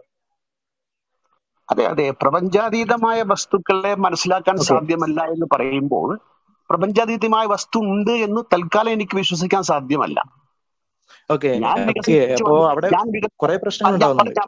അത് പറയട്ടെ പ്രശ്നം ഉണ്ടാകാം പ്രശ്നമില്ലെന്നൊന്നും ഞാൻ പറയുന്നില്ല. എന്റെ വിശ്വാസമാണ്. കറകളഞ്ഞ വിശ്വാസം ഇത് നൂറ് ശതമാനമാണ് ഈ ബുക്കാണ് ഏറ്റവും വലുതെന്നുള്ള വിശ്വാസം എനിക്കില്ല. അങ്ങനെ ഒരു ബുക്ക് ഇല്ല. അങ്ങനെ ബുക്കിൽ വിശ്വസിക്കുന്ന ദ ബുക്ക് പീപ്പിൾ അവർക്ക് എന്തോ അതിൽ എനിക്ക് ഒരു അബ്ജക്ഷൻ ഇല്ല. ഇത് നമ്മുടെ വിഷയമായി ബന്ധപ്പെട്ട കാര്യമില്ലാത്തതുകൊണ്ട് ഇടപെടുന്നതാണ്. ബുക്കിൽ പിന്നെ ഇതാണോ? അല്ലെങ്കിൽ പിന്നെ ബുക്ക് പീപ്പിൾ ഉണ്ടോ എന്നുള്ളതല്ലല്ലോ നമ്മുടെ വിഷയം. അപ്പൊ നമ്മളിവിടെ സംസാരിക്കുന്നത് ഒരു പ്രധാനപ്പെട്ട ഒരു വിഷയം. പിന്നെ സാധാരണയായിട്ട് ഫിലോസഫേഴ്സ് കൈകാര്യം ചെയ്യുന്ന ഒരു കാര്യമാണ് ലോ ഓഫ് പിന്നെ നോൺ കോൺട്രഡിക്ടറി അതായത് പിന്നെ ഒരു പതിനായിരം പ്രകാശ വർഷങ്ങൾക്ക് അപ്പുറത്ത് നാല് വശങ്ങളുള്ള ഒരു ത്രികോണം ഉണ്ട് എന്ന് നിങ്ങൾ പറഞ്ഞു കഴിഞ്ഞാൽ നിങ്ങൾ അത് വിശ്വസിക്കുമോ എന്നൊരു ചോദ്യം സാധാരണ ചോദിക്കാറുണ്ട്. അത് നമ്മുടെ മസ്തിഷ്കത്തിനപ്പുറത്താണ് നമ്മുടെ ഭൂമിയുടെ ഒരു ഭൗതിക ചുറ്റുപാടിനപ്പുറത്താണ്. എന്ത് തന്നെയാണെങ്കിലും അവിടെ ചില കാര്യങ്ങൾ നെസസിറ്റി ആണ് ചില കാര്യങ്ങൾ കോൺട്രഡിക്റ്ററി ആണ്. അങ്ങനെ കോൺട്രഡിക്റ്ററി ആയ കാര്യങ്ങൾ എത്ര ഭൗതിക ചുറ്റുപാടിന് അപ്പുറത്താണെങ്കിലും സംഭവ്യമല്ല എന്ന് നമുക്ക് ഇവിടെ ഇരുന്ന് തന്നെ പറയാം. അതിനെയാണ് നമ്മൾ നമ്മുടെ ഒരു ഭൗതിക ശേഷിയായിട്ട് പറയുക. അപ്പൊ ആ ഒരു ബുദ്ധിനെയും യുക്തിനെയും പിന്നെ ഉപയോഗിച്ചുകൊണ്ടാണ് സത്യത്തിൽ ഫിലോസഫി വർക്ക് ചെയ്യുന്നത്. എനിക്ക് തോന്നുന്നത് ഒരിക്കലും മുഹമ്മദ് ഖാൻ സാഹിബ് പറയില്ല. പിന്നെ ഒരു നാല് കോണുകളുള്ള ഒരു ത്രികോണം പിന്നെ പതിനായിരം അല്ലെങ്കിൽ ലക്ഷക്കണക്കിന് പ്രകാശ വർഷങ്ങൾക്ക് അപ്പുറത്തുണ്ട് എന്ന് പറയില്ല. അത് പറയാത്തത് എന്തുകൊണ്ടാണ്? അവിടെ ലോജിക്കിനെയാണ് ആശ്രയിക്കുന്നത് എന്നുള്ളതാണ്. അതുകൊണ്ട് ലോജിക്കിന് ഇത്തരത്തിലുള്ള സ്പേഷ്യൽ ആയിട്ടുള്ള പരിമിതികൾ ഇല്ല എന്നുള്ളത് ഫിലോസഫിത്തെ ഒരു ബേസിക് പിന്നെ മനസ്സിലാക്കേണ്ട ഒരു കാര്യമാണ് ഫിലോസഫിനെ കുറിച്ച് നമ്മൾ സംസാരിക്കുമ്പോൾ. അങ്ങനെയുള്ള ആ ഫിലോസഫി നമ്മൾ അംഗീകരിച്ചു കഴിഞ്ഞാൽ നമുക്ക് പ്രപഞ്ചത്തിന് പുറത്തോട്ടും അകത്തോട്ടും എല്ലാം ഈ ഫിലോസഫി അനുസരിച്ച് നമുക്ക് ചിന്തിക്കാം. അവിടെയാണ് സയൻസിന്റെ പരിമിതി വരുന്നത് കാരണം സയൻസ് വർക്ക് ചെയ്യുന്നത് നമ്മുടെ പിന്നെ ഒബ്സർ ഒബ്സർവേഷൻസിനനുസരിച്ചാണ് എക്സ്പെരിമെന്റ്സിനനുസരിച്ചാണ് പക്ഷെ ആ ഒബ്സർവേഷനും എക്സ്പെരിമെന്റിനും അപ്പുറം പ്രവർത്തിക്കാൻ നമ്മുടെ യുക്തിക്കും ബുദ്ധിക്കും കഴിയും ചില സാഹചര്യങ്ങളിൽ എല്ലാം എന്നുള്ളതാണ്. പിന്നെ ഈ പറഞ്ഞതിൽ വലിയൊരു പ്രശ്നമുണ്ട്. അതായത് സാറ് പിന്നെ പരിണാമത്തിലൂടെ മസ്തിഷ്ക ഘടന ഉണ്ടായി വന്നു എന്ന് വിശ്വസിക്കുന്ന ആൾ ആ മസ്തിഷ്കത്തിന് ഭൂമിയുടെ ചുറ്റുപാടിന് അപ്പുറത്തേക്ക് ഒരു സാധ്യത ഇല്ല എന്ന് പറയുമ്പോൾ യുക്തിക്ക് മനുഷ്യ യുക്തിക്ക് വലിയ പിന്നെ പ്രസക്തിയൊന്നും പ്രപഞ്ചത്തിലില്ല എന്ന് സമ്മതിക്കുകയാണ്. അത് സമ്മതിക്കാൻ സ്വാഭാവികമായിട്ടും ബുദ്ധിയുള്ള ചിന്തിക്കുന്ന ആളുകളെല്ലാം സമ്മതിക്കും. പക്ഷെ അതൊരു വലിയൊരു പിന്നെ ഇവിടെയുള്ള നാസ്തികരായ ആളുകൾ അത് സമ്മതിക്കുന്നുണ്ടോ എന്നുള്ളത് ഒരു സംശയ വിഷയമാണ്. കാരണം ഇവിടെ നമുക്കറിയാം പിന്നെ നാസ്തികർ സ്വയം പറഞ്ഞു നടക്കുന്ന ഞങ്ങൾ യുക്തിയുടെ ആളുകളാണ് യുക്തിവാദികളായ ആളുകളാണ് യുക്തിയാണ് ഏറ്റവും പരമപ്രധാനമായത് എന്നൊക്കെ പറഞ്ഞിട്ട് ഇവിടെ ഒരുപാട് സംഘടനകളും ആളുകളും ഒക്കെ ഉണ്ട്. അപ്പോ ആ യുക്തിക്ക് വലിയ പ്രസക്തി പ്രസക്തിയൊന്നുമില്ല. നമ്മുടെ ഭൂമിയുടെ ആ ഒരു ചെറിയ ചുറ്റുപാടിന് അപ്പുറത്തേക്ക് പോലും യുക്തിക്ക് വലിയ പ്രസക്തി ഇല്ല എന്ന് സാറ് പറയുന്നെങ്കിൽ അത് യുക്തിവാദികൾ എല്ലാവരും ഒന്ന് ശ്രദ്ധിക്കേണ്ട കാര്യമാണ്. പിന്നെ ഈ രംഗത്ത് തന്നെ പിന്നെ ഫിലോസഫേഴ്സിനിടയിൽ വലിയ ചർച്ചകൾ നടന്നിട്ടുണ്ട്.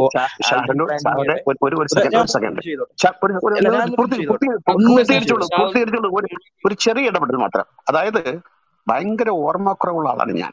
അതുപോലെ ഒരു പണ്ഡിതനെ അല്ല. ഞാൻ പറയട്ടെ ഒന്ന് ഒന്ന് പറയട്ടെ. താങ്കൾ ഇനി അങ്ങോട്ട് പറയുന്ന കാര്യത്തെ കുറിച്ചാണ് അതുകൊണ്ട് ഒരുപാട് ചോദ്യങ്ങൾ ഒരുമിച്ച് ചോദിച്ചാൽ ഓർമ്മിച്ച് ഉത്തരം പറയാൻ എനിക്കാവില്ല.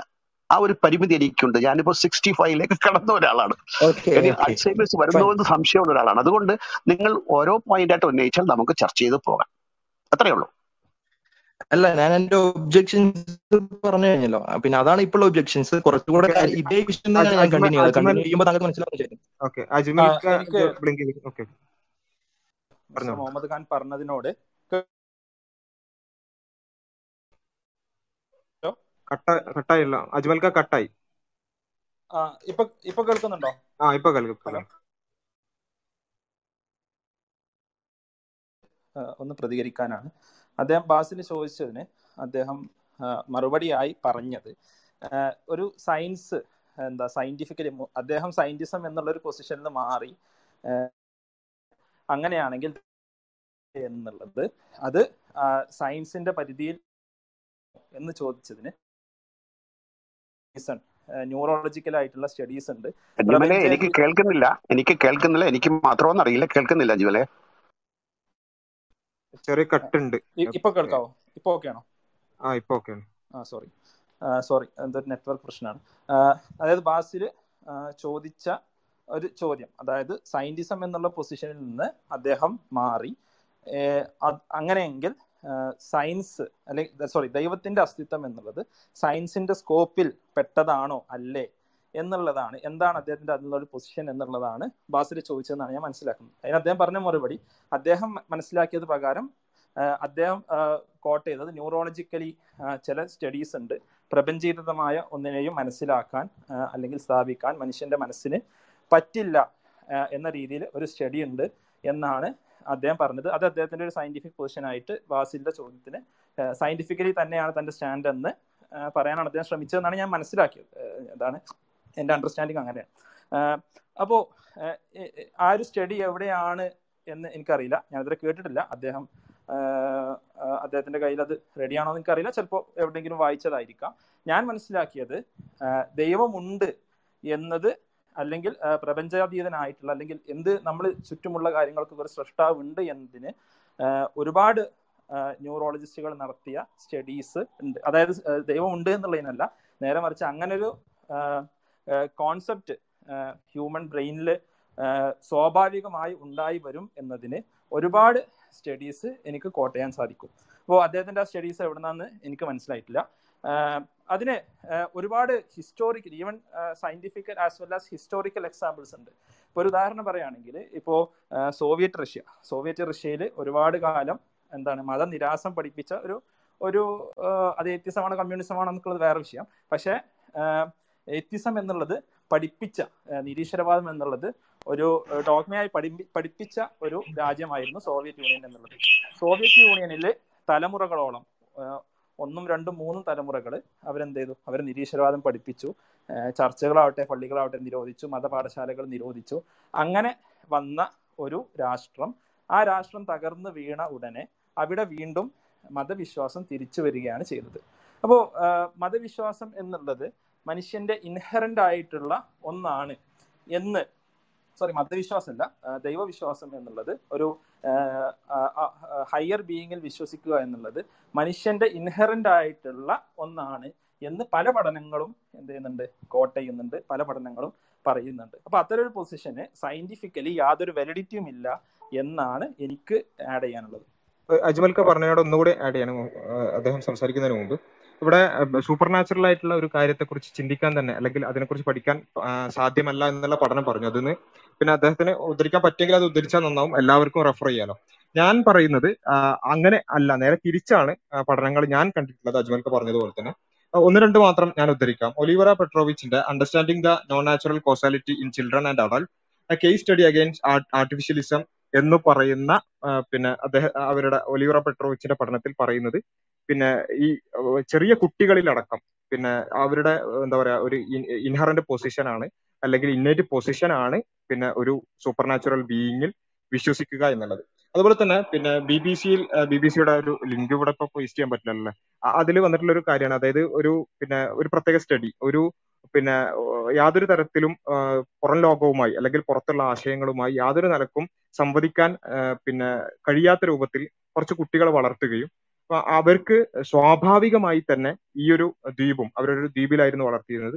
ആ ദ്വീപും അതിന്റെ ചുറ്റുപാടുകളും ഒരു ഒരു സൃഷ്ടാവ് സൃഷ്ടിച്ചതാണ് എന്നുള്ള ബോധ്യം സ്വാഭാവികമായി തന്നെ അവരിലേക്ക് വന്നു എന്നുള്ള പഠനം നമുക്ക് അതിന്റെ ലിങ്ക് വേണമെങ്കിൽ ഞാൻ വേറെ ഏതെങ്കിലും രൂപത്തിൽ എത്തിക്കാൻ പറ്റുമെങ്കിൽ എത്തിക്കാം.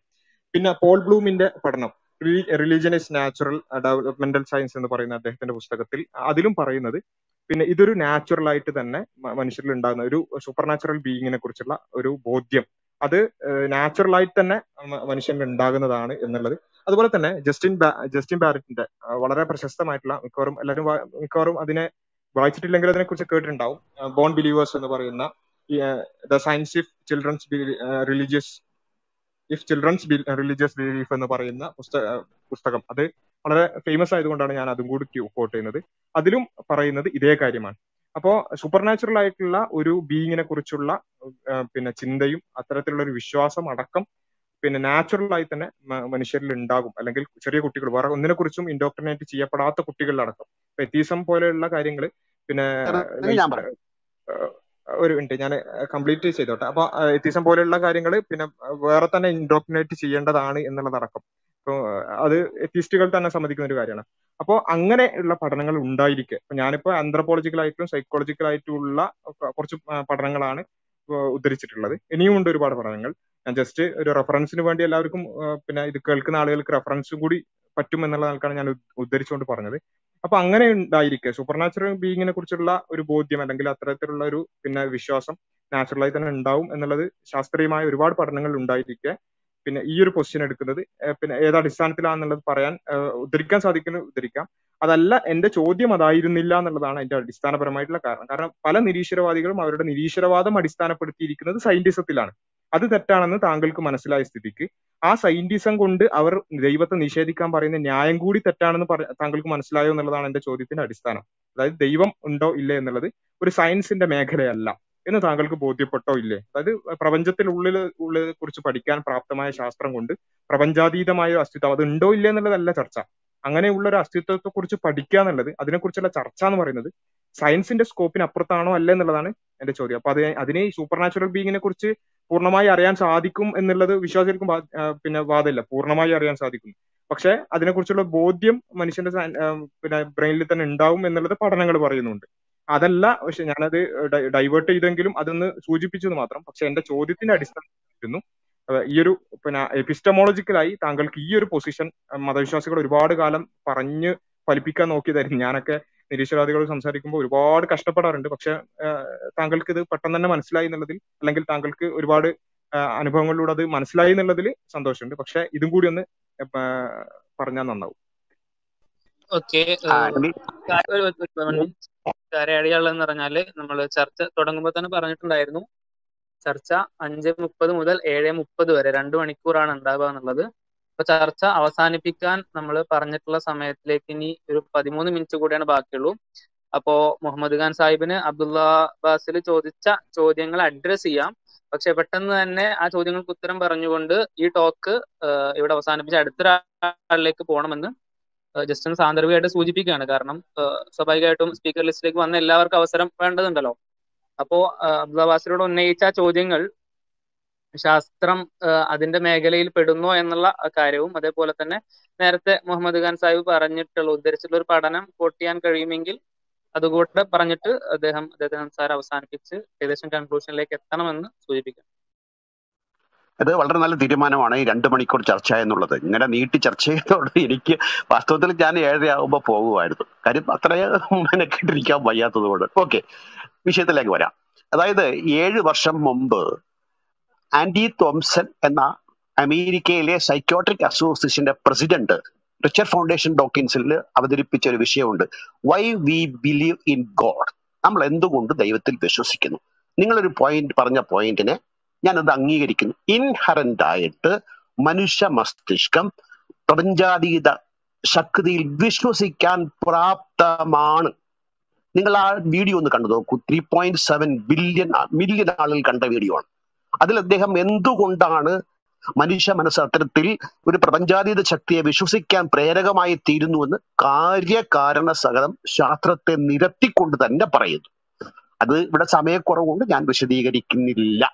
ഇനി രണ്ടാമത്തെ കാര്യം. നമ്മുടെ തർക്കം ഇപ്പൊ വന്ന് നിൽക്കുന്നത് പ്രപഞ്ചാതീത വസ്തുക്കളെ മനുഷ്യ മനസ്സിന് മനസ്സിലാക്കാൻ സാധിക്കുമോ?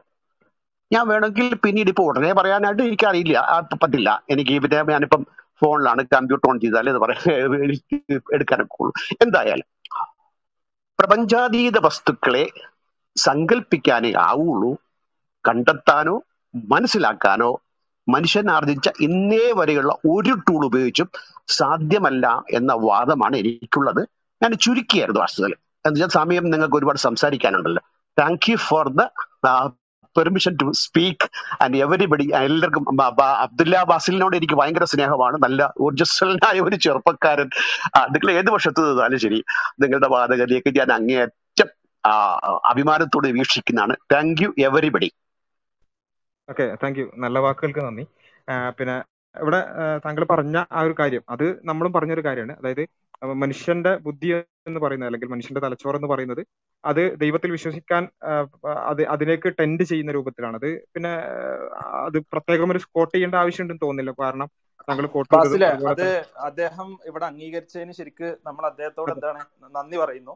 ഇൻഹറന്റലി മനുഷ്യന്റെ ഒരു പൊസിഷൻ എന്നുള്ളത് ദൈവത്തിൽ വിശ്വസിക്കുന്ന രീതിയിലാണ് എന്നുള്ളത് അംഗീകരിച്ചതിൽ എന്താണ് ഇതെല്ലാ നിരീശ്വരവാദികളും ഇവിടെ ഇവിടെ പലരും പലരും പലതും കഴിഞ്ഞ കുറേ ദിവസങ്ങളായി വാദിക്കുന്നുണ്ടല്ലോ. അവരൊക്കെ മനസ്സിലാക്കേണ്ടതാണ് എന്നുള്ളത് എന്താണ് ആ പൊസിഷൻ ഒരു നിരീശ്വരവാദി തന്നെ ക്ലിയറായി പറയുന്നത് എന്താണ്? യഥാർത്ഥത്തിൽ എല്ലാവരുടെയും മനസ്സ് തുറപ്പിക്കണമെന്നാണ് എനിക്ക് പറയാനുള്ളത്. അല്ല അത് മാത്രമല്ല അത് ഓക്കെ. ഓക്കെ ഓക്കെ അതിന്റെ കൂടെ ആഡ് ചെയ്യാനുള്ള ഒരു കാര്യം. സാധാരണയായിട്ട് എവിഡൻസുകളുമായി ബന്ധപ്പെട്ടിട്ടുള്ള ഫിലോസഫിയിൽ ചർച്ചയിൽ സാധാരണ പറയുന്ന ഒരു കാര്യമാണ്. ഇന്റുറ്റീവ് ആയിട്ട് നമുക്ക് നൈസർഗികമായിട്ടുള്ള അറിവ് എന്താണോ അതാണ് ഏറ്റവും പ്രബലമായ അറിവ് എന്നാണ് പിന്നെ ഒരു തരത്തിലുള്ള ഫിലോസഫിക്കൽ വീക്ഷണം. അതായത് നമുക്ക് സാധാരണ നമ്മൾ റീസൺ അനുസരിച്ച് മാത്രമാണ് ഒരു കാര്യത്തിൽ വിശ്വസിക്കുന്നത് എന്നുണ്ടെങ്കിൽ എന്തുകൊണ്ട് എ എക്സിസ്റ്റ് ചെയ്യുന്നു എന്ന ചോദ്യത്തിന് നമുക്ക് പറയാം. അത് ബി എന്ന റീസൺ കൊണ്ടാണെന്നുള്ളത്. പക്ഷെ ബിനെ എന്തുകൊണ്ട് യാഥാർത്ഥ്യമായി അംഗീകരിക്കണം എന്നുള്ള ഒരു പ്രശ്നം വരുമ്പോൾ അവിടെ സി വരും. സി എന്തുകൊണ്ട് എന്നുള്ള ചോദ്യത്തിന് ഡി വരും. അതായത് നമ്മൾ എന്തിനെ ആശ്രയിച്ച് മനസ്സിലാക്കുന്നു എന്നുള്ള ചോദ്യം വരുന്നിടത്തൊക്കെ ഈ ഒരു പിന്നെ ഇൻഫിനിറ്റ് റിഗ്രഷനിലോട്ട് ഇങ്ങനെ പിറകോട്ട് ഇത് പോകും എന്നുള്ള ഒരു പ്രശ്നമുണ്ട് എന്ന് സാധാരണ പറയാറുണ്ട്. അവിടെ അരിസ്റ്റോട്ടിലൊക്കെ അദ്ദേഹത്തിന്റെ ഫിലോസഫി പറയുന്ന ഒരു കാര്യം. നമ്മൾ എന്തെങ്കിലും ഒരു കാര്യത്തെ കാര്യത്തിനെ ഫൗണ്ട് ചെയ്തിട്ടാണ് ഒരു കാര്യത്തെ പ്രാഥമികമായി വിശ്വസിക്കുന്നത്. അപ്പോൾ നമ്മൾ നമ്മൾ കാണുന്ന കാഴ്ചകൾ യാഥാർത്ഥ്യം ആണ് എന്നുള്ളതിന് എന്താ തെളിവ് എന്ന് ചോദിച്ചു കഴിഞ്ഞാൽ നമുക്ക് ഈ ഇന്നറന്റ് ഇന്നറന്റ് ആയിട്ട് അത് യാഥാർത്ഥ്യമാണ് എന്നുള്ള ബോധമാണ് സത്യത്തിൽ അതിനുള്ള ഏറ്റവും വലിയ എവിഡൻസ് അതായത് നമ്മൾ ഏതൊരു കാര്യത്തിനെയും ഇന്നറന്റ് ആയിട്ട് അതിൽ അത് സത്യമാണ് എന്നുള്ള നമ്മുടെ ബോധത്തിന് അപ്പുറത്തേക്ക് ഒരു കാര്യത്തിന് റീസണബിൾ ആയിട്ട് നമുക്ക് കൈകാര്യം ചെയ്യാൻ കഴിയില്ല എന്നുള്ളതാണ്. അതിന് പല റീസൺസ് പറയാറുണ്ട്. ഇപ്പോൾ അത് സമയത്തിന്റെ ദൈർഘ്യം കൂടി പോകും എന്നുള്ളത് കൊണ്ട് ഞാൻ കൂടുതലായിട്ടൊന്നും പോകുന്നില്ല. പക്ഷെ ഇന്നറന്റ് ആയിട്ട് അങ്ങനെ ഒരു ബിലീഫ് മനുഷ്യനുണ്ട് എന്നുണ്ടെങ്കിൽ ഫിലോസഫിക്കലായിട്ട് അത് തന്നെയാണ് ഏറ്റവും വലിയ റേഷണാലിറ്റി കാരണം നമ്മൾ റീസണബിൾ ആയിട്ടുള്ള ഡിബേറ്റ്സിലോട്ട് പോകുകയാണെന്നുണ്ടെങ്കിൽ ഞാൻ നേരത്തെ പറഞ്ഞ പോലെ അത് അതിന്റെ റീസൺ അതിന്റെ റീസന്റെ റീസണിലോട്ട് പോകുന്ന പോലെ അതൊരു വലിയ പ്രശ്നമായിട്ട് പുറകോട്ട് പോകണം ചെയ്യുക. അതായത് ആത്യന്തികമായിട്ട് നമുക്ക് ഒന്നും തെളിയിക്കാൻ കഴിയില്ല. അപ്പൊ എല്ലാം ഫൗണ്ട് ചെയ്തിരിക്കുന്നത് നമുക്കത് ഉണ്ട് എന്നുള്ളൊരു ഒരുതരം നൈസർഗികമായിട്ടുള്ള ഒരു ബോധത്തിനെയാണ് നമ്മൾ എവിഡൻസ് ആയിട്ട് പ്രാഥമികമായിട്ട് അംഗീകരിക്കുക. അപ്പൊ അങ്ങനെ ഒരു എവിഡൻസ് ഉണ്ട് എന്ന് സമ്മതിക്കുന്നത് അതിന്റെ റാഷണാലിറ്റിനെ തീസത്തിന്റെ റാഷണാലിറ്റിനെ അംഗീകരിക്കലാണ് എന്നാണ് നമുക്ക് മനസ്സിലാക്കാൻ കഴിയുന്നത്. ഇവിടെ നമ്മുടെ ചർച്ച പോവാത്തൊരു ഏരിയ കൂടി നമ്മൾ ഇവിടെ അഡ്രസ് ചെയ്യേണ്ടതുണ്ട്. ഈ ചർച്ച പോവാതിരിക്കാനുള്ള കാരണം എന്താന്ന് വെച്ചാൽ ഒരുപക്ഷെ ഒരു എത്തിസ്റ്റ് ആയിട്ടുള്ള ആളുകൾ അല്ലെങ്കിൽ ഈ പറഞ്ഞ ഫ്രീ തിങ്കറോ എങ്ങനെയെങ്കിലും സ്വയം അവകാശപ്പെടുന്ന ആളുകൾ ഒരിക്കലും ഈ ഒരു മേഖലയിൽ കൈവെക്കൂല എന്നുള്ളത് കൊണ്ടാണ് ഞാൻ ഈ ഒരു ചർച്ചയെ പലപൂർവം ഇവിടെ കൊണ്ടുവരുന്നത്. അത് വേറൊന്നുമല്ല ഒറിജിൻ ഓഫ് യൂണിവേഴ്സിനെ പറ്റിയുള്ള ചർച്ചകളാണ്. ഇപ്പോൾ പ്രപഞ്ചത്തിന്റെ തുടക്കത്തെ സംബന്ധിച്ച് നിരീശ്വരവാദികളായിട്ടുള്ള ആളുകൾക്ക് വളരെ നല്ലൊരു പൊസിഷൻ ആയിരുന്നു നയന്റീൻ ഫിഫ്റ്റീസിന് മുമ്പ് ഉണ്ടായിരുന്നത്. അതായത് ഒരു സ്റ്റഡി സ്റ്റേറ്റ് തിയറി പ്രപഞ്ചത്തിന് യാതൊരു മാറ്റവും അപ്പോൾ ഒരു മാറ്റമില്ലാത്ത സംഭവത്തെ കുറിച്ച് പ്രപഞ്ചം എങ്ങനെ ഉണ്ടായത് എന്നുള്ള ചോദ്യമേ വരില്ലല്ലോ. അപ്പൊ ചോദ്യം വരാത്തത് കൊണ്ട് അതിനെ എന്ത് ചെയ്യേണ്ടതില്ല? അതിനെ അഡ്രസ്സ് ചെയ്യേണ്ടതില്ല. അപ്പോ പ്രപഞ്ചമുണ്ട് എന്ന് പറയുന്നവരൊക്കെ ഒരു വിഡ്ഢികൾ അല്ലെങ്കിൽ പ്രപഞ്ചത്തിന് തുടക്കമുണ്ട് എന്ന് പറയുന്നവരൊക്കെ ഒരു വിഡ്ഢികളായിട്ടായിരുന്നു ഈ ആളുകളൊക്കെ കണ്ടിരുന്നത്. അവിടെ നിന്നാണ് ബിഗ് ബാങ് തിയറി വരുമ്പോൾ. ബിഗ് ബാങ് എന്നുള്ള പേര് തന്നെ ഒരു കളിയാക്കൽ നിന്ന് വന്നതാണ്. ബിഗ് ബാങ് ഒരു പൊട്ടിത്തെറിയിലാണോ പ്രപഞ്ചം ഉണ്ടായെന്നുള്ള ഒരു കളിയാക്കലിൽ വന്നതാണ് ആക്ച്വലി ബിഗ് ബാങ് എന്നുള്ള പേര്. അത് പിന്നെ ആ ഒരു തിയറിയുടെ ഒരു കോമൺ നോമൻ ക്ലേച്ചറായി മാറി എന്നുള്ളത് മാത്രം. അപ്പോ ഈ ബിഗ് ബാങ് വന്നപ്പോൾ സ്വാഭാവികമായിട്ടും കുറേ ക്വസ്റ്റ്യൻസ് അവർക്ക് നിർബന്ധമായിട്ടും ആൻസർ ചെയ്യേണ്ടി വന്നു. ഇവിടെ കുറെ കോട്ട് ചെയ്യപ്പെട്ട ബെർട്രാൻ റസലിനെ പോലുള്ള ആളുകൾ പോലും സ്റ്റഡി സ്റ്റേറ്റ് തിയറിയിലായിരുന്നു ഉറച്ചു വിശ്വസിച്ചിരുന്നത്. പിന്നെ വന്ന ഒരുപാട് ആളുകൾ ഇപ്പൊ ഇപ്പോഴും അങ്ങനെ വാദിക്കുന്ന സയന്റിസ്റ്റുകളുണ്ട് അപ്പോ ആ, ആ, ബിഗ് ബാങ് തിയറിയിൽ പ്രപഞ്ചത്തിന്റെ തുടക്കമുണ്ട് എന്ന് വന്നപ്പോൾ ആ തുടക്കത്തിന്റെ കാരണത്തെ അന്വേഷിച്ച് പോവേണ്ട ആ തുടക്കക്കാരനെ കണ്ടെത്തേണ്ട ആവശ്യം വന്നപ്പോൾ അവിടെ നിരീശ്വരവാദികൾക്ക് സ്വാഭാവികമായിട്ടും അവിടെ ഒരു അവരുടെ പൊസിഷനിൽ ഒരു പ്രശ്നം വന്നു. ഇവിടെ നമ്മൾ ഇന്ന് കേരളത്തിൽ നടക്കുന്ന ഈ എസെൻസോ അല്ലെങ്കിൽ ഫ്രീ തിങ്കേഴ്സ് ഫോറോ അല്ലെങ്കിൽ അവരൊക്കെ നടത്തുന്ന ഏത് ചർച്ചകൾ നോക്കിയാലും ഈ വിഷയത്തെക്കുറിച്ച് അവർ വേറെ പല എന്താണ് കാര്യങ്ങളെക്കുറിച്ചും വിക്കിപീഡിയ എന്നിങ്ങനെ കുറെ കാര്യങ്ങൾ എടുത്ത് അതൊക്കെ ഒരു പി പി ടി ആയി വന്ന് വളരെ മനോഹരമായിട്ട് അതിങ്ങനെ ഛർദ്ദിക്കുമെങ്കിലും ഈ കാര്യങ്ങളെക്കുറിച്ച് ഈ ഒരു കാര്യത്തെക്കുറിച്ച് പ്രപഞ്ചോൽപത്തിയെക്കുറിച്ച് വല്ലാതെ ഇവരാരും മിണ്ടാറില്ല. അതിന് കാരണം എന്താണെന്ന് വെച്ചാൽ മിണ്ടിയാൽ അവിടെ ഈ നവനാസ്തികരൊക്കെ കുടുങ്ങും എന്നുള്ളത് കൊണ്ടാണ്. സ്വാഭാവികമായിട്ടും പ്രപഞ്ചത്തിന്റെ തുടക്കം ആര്? തുടക്കത്തിന് കാരണം എന്ത് എന്നുള്ള ചോദ്യം വരും. ആ പോയിന്റ് ഓഫ് സിംഗുലാരിറ്റിക്ക് അപ്പുറം ബിഗ് ബാങ് തുടങ്ങി എന്ന് പറയപ്പെടുന്ന ആ പോയിന്റ് ഓഫ് സിംഗുലാരിറ്റിക്ക് നമ്മുടെ ഒബ്സർവേഷൻസ് നിർത്താത്ത പോയിന്റ് ഓഫ് സിംഗുലാരിറ്റിക്ക് മുമ്പ് എന്ത് എന്നുള്ള ചോദ്യം വരും. ഈ ചോദ്യത്തെയൊക്കെ മറികടക്കാനാണ് ഒരു പക്ഷേ ഈ ന്യൂ ഏത്തിസ്റ്റുകൾ നവനാസ്തികരുടെ അവരുടെ പുസ്തകങ്ങളിലൊക്കെ പല രീതിയിൽ ആക്ച്വലി ശ്രമിച്ചിട്ടുള്ളത്. ഇപ്പോൾ ഒന്നുമില്ലായ്മയിൽ നിന്ന് പ്രപഞ്ചം ഉണ്ടാവില്ലല്ലോ. അപ്പോൾ ഒന്നുമില്ലായ്മയിൽ നിന്ന് പ്രപഞ്ചം ഇല്ല എന്ന് പറയുമ്പോൾ ഇപ്പോൾ ലോറൻസ് ക്രോസ് ഇവരുടെ നാസ്തികരുടെ ഇന്ന് ലോകാടിസ്ഥാനത്തിലുള്ള ഏറ്റവും വലിയ നേതാക്കന്മാരിൽ ഒരാളാണ്. ലോറൻസ് ക്രോസ് ഉദാഹരണത്തിന് പറഞ്ഞത് once you have some energy using quantum rules and Dirac's equation you can create mass out of nothing എന്നാണ്. അതായത് ഒന്നുമില്ലായ്മയിൽ നിന്ന് പ്രപഞ്ചം ഉണ്ടായി ഇവർക്ക് തെളിയിക്കണം. ഒന്നുമില്ലായ്മയിൽ നിന്ന് പ്രപഞ്ചം ഉണ്ടായി ഉണ്ടാ ഉണ്ടാവാൻ തെളിവായിട്ട് ലോറൻസ് ക്രോസ് പറഞ്ഞ എന്താണ്? Dirac's equation. ഡിറാക്സ് ഇക്വേഷൻ എന്ന് പറഞ്ഞാൽ പെയർ പ്രൊഡക്ഷൻ അനീലേഷൻ ഒക്കെ പറയുന്ന ചില പ്രോസസ്സുകൾ പ്രൊഡിക്റ്റ് ചെയ്യുന്ന ഒരു ഒരു ഒരു ഇക്വേഷൻ ആണ്. അതായത് മാസ് കൂടി ചേർന്ന് എനർജി ഉണ്ടാകുന്നതിനെയും എനർജി സ്പ്ലിറ്റ് ചെയ്ത് അത് മാസായി മാറുന്നതിനെയും കുറിച്ച് പറയുന്ന ഒരു ഡിറാക്സ് ഇക്വേഷനും ക്വാണ്ടം മെക്കാനിക്സിന്റെ റൂൾസും ഉണ്ടെങ്കിൽ അതിന്റെ കൂടെ കുറച്ച് എനർജിയും കൂടി ചേർത്താൽ എന്തുണ്ടാവും? ഒന്നുമില്ലായ്മ ഇന്ന് പ്രപഞ്ചം ഉണ്ടാവും എന്ന് പറയും. അപ്പോൾ ഈ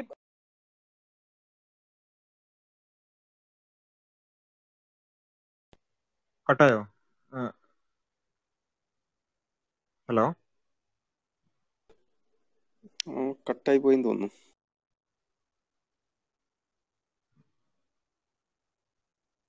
ഓക്കെ നമ്മളെന്നാൽ കൺക്ലൂഡ് ചെയ്യല്ലേ? നമ്മൾ ഏഴരക്കായിരുന്നു പറഞ്ഞിരുന്നത് നിർത്താന് അപ്പൊ ഏതായാലും ഇന്ന് നടന്ന ചർച്ച അലഹമില്ല വളരെ പ്രൊഡക്റ്റീവായ ഒരുപാട് ഇത് കൃത്യമായി ഈ വിഷയം പഠിക്കണമെന്ന് ആഗ്രഹിച്ചുകൊണ്ട് ഈ വിഷയത്തെക്കുറിച്ച് മനസ്സിലാക്കണമെന്ന് ആഗ്രഹിച്ചുകൊണ്ട് കേൾക്കുന്ന ആളുകളെ സംബന്ധിച്ചിടത്തോളം ഈ ഒരു വിഷയത്തിൽ ഒതുങ്ങിയെന്നുകൊണ്ട് ഇത്രയും മേൽ ചെറിയ സമയത്തിൽ അല്ല ഇത്രയും തിരിച്ചറിവുകൾ കിട്ടാൻ പിന്നെ പ്രാപ്തമായ ഒരു ചർച്ചയായിരുന്നു എന്ന് തന്നെയാണ് ഞാൻ മനസ്സിലാക്കുന്നത്. ഇതിൽ പിന്നെ മുഹമ്മദ് ഖാൻ എന്ന് പറയുന്ന അദ്ദേഹം വന്ന് സംസാരിച്ചു. അതിൽ പറഞ്ഞ കുറച്ച് കാര്യങ്ങൾ. വളരെ പിന്നെ ഗൗരവത്തോടു കൂടി ആളുകൾ ഈ എന്റെ ശബ്ദം കേൾക്കുന്നവരിൽ നിരീശ്വരവാദികളായ സുഹൃത്തുക്കൾ ഉണ്ടെങ്കിൽ വളരെ ഗൗരവത്തോടു കൂടി നിങ്ങൾ ആ ഒരു അദ്ദേഹം പറഞ്ഞ പോയിന്റുകളെ കുറിച്ച് ഒന്നുകൂടി ഒന്ന് റിഫ്ലക്ട് ചെയ്യണം എന്നുള്ളതാണ് എന്റെ ഒരു ആവശ്യം. അല്ലെങ്കിൽ എന്റെ ഒരു അപേക്ഷ അതാണ്. കാരണം എന്താണെന്ന് ചോദിച്ചാൽ അജ്മൽക്ക വന്ന അദ്ദേഹത്തിന് സംസാരിച്ച് പറഞ്ഞ കാര്യങ്ങൾ ഞാൻ ഞാൻ അതിന്റെ ഇടയിൽ മിസ്സായി പോയി. എവിടെയാണ് ഞാൻ നിർത്തിയത് എനിക്ക് ഓർമ്മയില്ല. എവിടെ മിസ്സായി പോയെന്ന് എനിക്ക് അറിയില്ല. നത്തിങ്നെസ്സിൽ നിന്ന് കാര്യം പറഞ്ഞ ഡിറാക് ഇക്വേഷൻ വെച്ച് അത് പറയാൻ പറ്റുമെന്ന് പറഞ്ഞത്. ആ അതായത് നത്തിങ്നെസ്സിനെ എന്താണ് ഇവർ എന്തായിട്ടാണ് ഇവർ ഡിഫൈൻ ചെയ്തത്? നത്തിങ്നെസ്സിൽ കുറച്ച് എനർജി ഉണ്ടാവും എന്നാണ് ആര് പറഞ്ഞത്? ലോറൻസ് ക്രോസ് പറഞ്ഞത്. അപ്പോൾ തന്നെ ആ നത്തിങ്നെസ് പൊളിഞ്ഞു ഒന്നുമില്ലായ്മ പൊളിഞ്ഞു.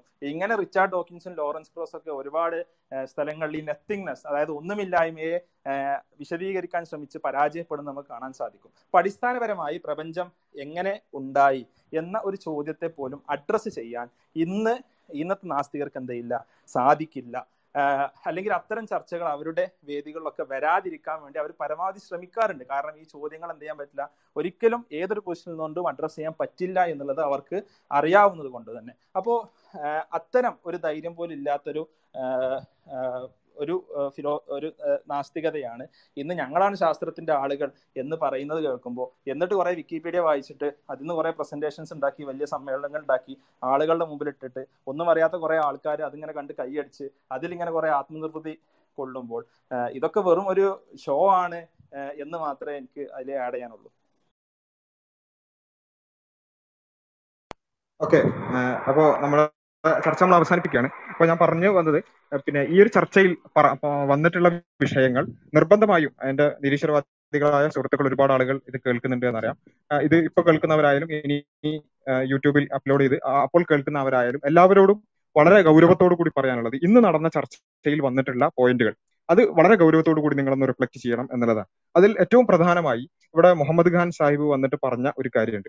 അദ്ദേഹം പറഞ്ഞത് പിന്നെ ഞാനൊക്കെ സയന്റിസത്തിൽ അല്ലെങ്കിൽ ശാസ്ത്രമാത്രവാദത്തിൽ ശാസ്ത്രം മാത്രമാണ് പിന്നെ ഈ വിജ്ഞാന സമ്പാദനത്തിനുള്ള ഏക മാർഗം എന്നുള്ളത് വിശ്വസിച്ച് നടന്നിരുന്ന ഒരു നാസ്തികനായിരുന്നു. പിന്നീട് എനിക്ക് എന്ത് അത് ബോധ്യപ്പെട്ടു. അതല്ല എന്നുള്ളത് ബോധ്യപ്പെട്ടു എന്ന് പറഞ്ഞു. ഇപ്പോ വൈശാഖൻ തമ്മിയെ പോലെയുള്ള ചില നിരീശ്വരവാദികൾ മാറിക്കൊണ്ടിരിക്കുന്നുണ്ട്. അപ്പോ അത് അത് അടിസ്ഥാനപരമായി എന്താണ് എന്നുള്ളത് നമ്മൾ കൃത്യമായി മനസ്സിലാക്കേണ്ടതുണ്ട്. അതായത് പലപ്പോഴും നമ്മൾ നിരീശ്വരവാദികളോട് ദൈവാസ്തിത്വം ചർച്ച ചെയ്യുമ്പോൾ ദൈവാസ്തിത്വവുമായി ബന്ധപ്പെട്ടുകൊണ്ടുള്ള ചർച്ചയിൽ അവർ പ്രധാനമായും പറയാറുള്ള ഒരു വാദമാണ് ഇവിടെ തകർന്നു വീഴാൻ പോകുന്നത്. അതെന്താന്ന് ചോദിച്ചാൽ ഞങ്ങൾ ശാസ്ത്രത്തെ മാത്രമേ ഒരു വിജ്ഞാന സമ്പാദന മാർഗമായി അംഗീകരിക്കുകയുള്ളൂ. ശാസ്ത്രത്തിലൂടെ വന്നിട്ടുള്ള അറിവുകളെ മാത്രമേ ഞങ്ങൾ അറിവുകളായി അംഗീകരിക്കുകയുള്ളൂ. എന്നുള്ള അടിസ്ഥാനപരമായ നിരീശ്വരവാദികൾ മിക്ക ആളുകളുടെയും അടിസ്ഥാനം അവരുടെ വിശ്വാസത്തെ നിരീശ്വര വിശ്വാസത്തെ അടിസ്ഥാനപ്പെടുത്തിയിരിക്കുന്ന ആ അടിസ്ഥാനമാണ് ഇവിടെ കടപുഴകി വീഴുന്നത്. അതിനുള്ള കാരണങ്ങളിലേക്ക് ഞാനിപ്പോ കടക്കുന്നില്ല. കാരണം എന്താണെന്ന് ചോദിച്ചാൽ ശാസ്ത്രമാത്രവാദം കൊണ്ട് പോയപ്പോ ഒരുപാട് കാര്യങ്ങൾക്ക് ഇവർ ഇവർക്ക് തന്നെ മനസ്സിലായി ഇത് ശരിയാവില്ല എന്നുള്ളത്. കാരണം സ്ത്രീകളുമായി ബന്ധപ്പെട്ടുകൊണ്ടും സംവരണവുമായി ബന്ധപ്പെട്ട് ഫെമിനിസവുമായി ബന്ധപ്പെട്ടുകൊണ്ടുമെല്ലാം ശാസ്ത്രത്തെ മാത്രം അടിസ്ഥാനപ്പെടുത്തിക്കൊണ്ടുള്ള ഒരു സയന്റിസം ശരിയാവുന്നില്ല എന്ന് മനസ്സിലായപ്പോഴാണ് ഇപ്പൊ അവർക്ക് അത്തരത്തിലുള്ളൊരു പിന്നെ ഒരു ചുവടുമാറ്റം ആവശ്യമായി വന്നത്. എങ്കിൽ പോലും നമുക്ക് കൃത്യമായി മനസ്സിലാക്കേണ്ട ഒരു കാര്യം ഈ ഒരു അടിസ്ഥാനം തകർന്നു കഴിഞ്ഞു. അത് എന്റെ ബഹുമാന്യരായ നാസ്തിക സുഹൃത്തുക്കൾ അത് മനസ്സിലാ അത് ഉൾക്കൊള്ളണം എന്ന് മാത്രമാണ് ആ വിഷയത്തിൽ പറയാനുള്ളത്.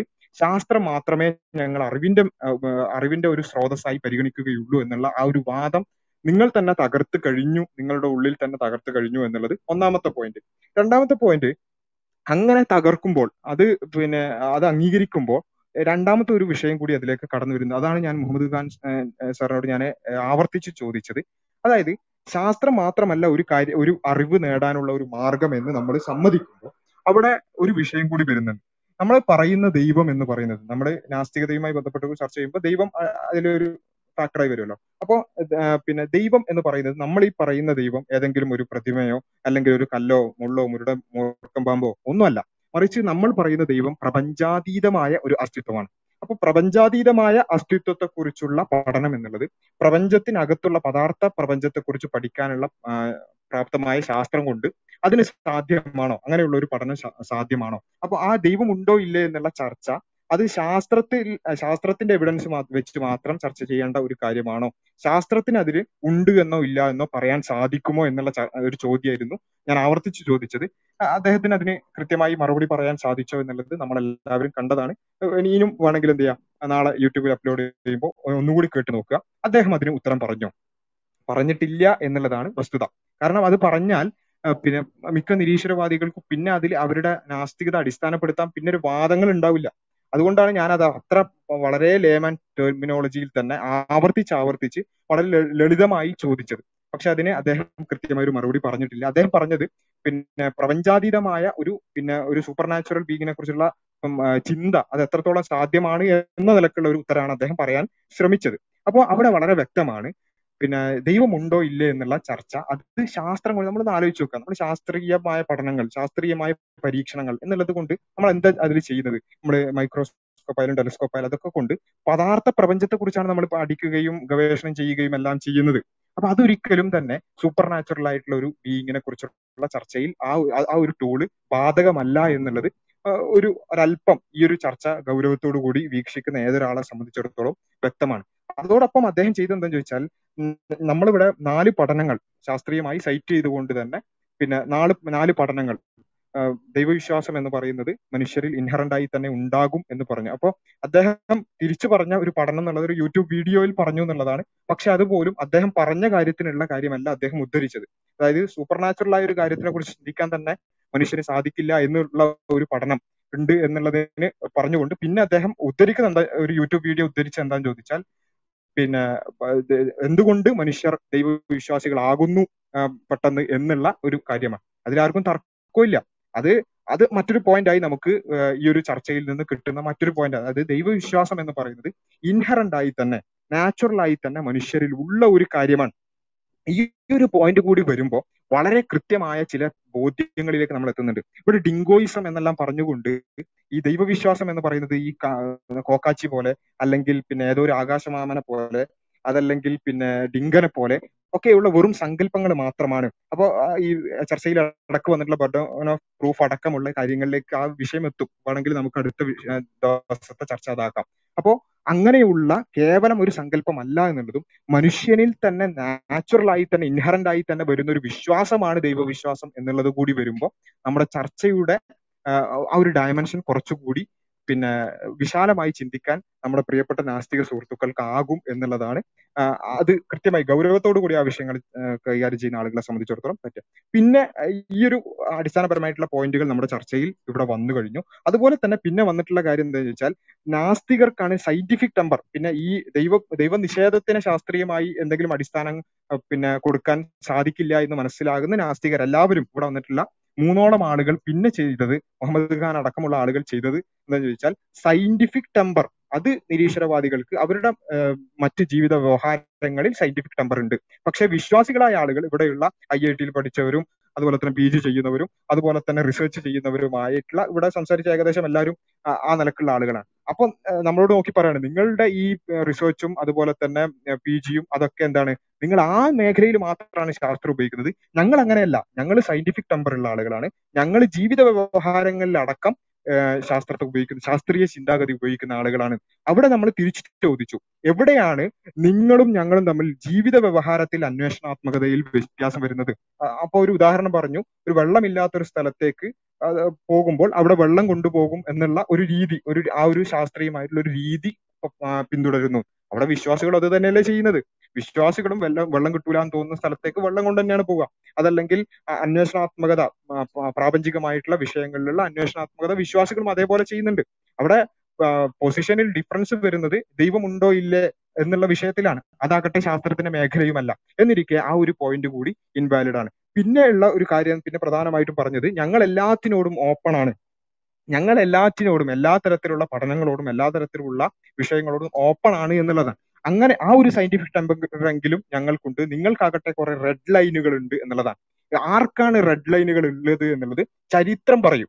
ശാസ്ത്രത്തിന്റെ ചരിത്രം പറയും. കാരണം എന്താണെന്ന് ചോദിച്ചാൽ ഇവിടെ ബിഗ് ബാങ് എന്ന് പറയുന്ന ഒരു ശാസ്ത്രത്തിന്റെ സ്വാഭാവികതയിൽ ഒരു പാരഡൈം ഷിഫ്റ്റ് വന്നപ്പോൾ അവിടെ വന്നിട്ടുള്ള ഒരു കാര്യമാണ്. പിന്നെ ഇവർ ഉണ്ടാക്കാൻ ശ്രമിച്ചിട്ടുള്ള ഒരു സ്റ്റഡി സ്റ്റേറ്റ് തിയറി എന്ന് പറയുന്ന പ്രപഞ്ചത്തിന് തുടക്കമോ ഒടുക്കമോ ഇല്ല എന്നുള്ള ഒരു തിയറി അമ്പെ പരാജയപ്പെടുകയും അവിടെ പ്രപഞ്ചത്തിന് ഒരു തുടക്കമുണ്ട് എന്ന തരത്തിലുള്ള പഠനങ്ങളും അത്തരത്തിലുള്ള കാര്യങ്ങളിലേക്കും ശാസ്ത്രം പോവുകയും പിന്നീട് ഐൻസ്റ്റീൻ റിലേറ്റിവിറ്റി തിയറിയും അതോടനുബന്ധിച്ച് ബിഗ് ബാങ്ങും എല്ലാം ചർച്ച ചെയ്യപ്പെട്ടപ്പോൾ അതിനോട് വളരെയധികം പുറംതിരിഞ്ഞു നിൽക്കുകയും ബിഗ് ബാങ്ങിനോട് അങ്ങേയറ്റത്തെ നിഷേധാത്മകമായ നിലപാടുകൾ സ്വീകരിച്ചവരുമാണ് നാസ്തികർ. അത് ചരിത്രമാണ്. അത് നിങ്ങൾ പോലും നിഷേധിക്കുന്നില്ല എന്നുള്ളതാണ് വസ്തുത. കാരണം എന്താ വെച്ചാൽ വൈശാഖൻ തമ്പി അടക്കമുള്ള ആളുകൾ പറയുന്നുണ്ട് ബിഗ് ബാങ്ങിനോട് എന്തുകൊണ്ട് നമ്മൾ തിരി പുറംതിരിഞ്ഞു നിന്ന് ഒരുപാട് കാലം? അത് പിന്നെ അവിടെ ദൈവത്തിനെ പ്ലേസ് ചെയ്യാനുള്ള ഒരു സ്കോപ്പ് ഉള്ളത് കൊണ്ടാണ് എന്ന് വളരെ പച്ചയായി പറഞ്ഞിട്ടുണ്ട്.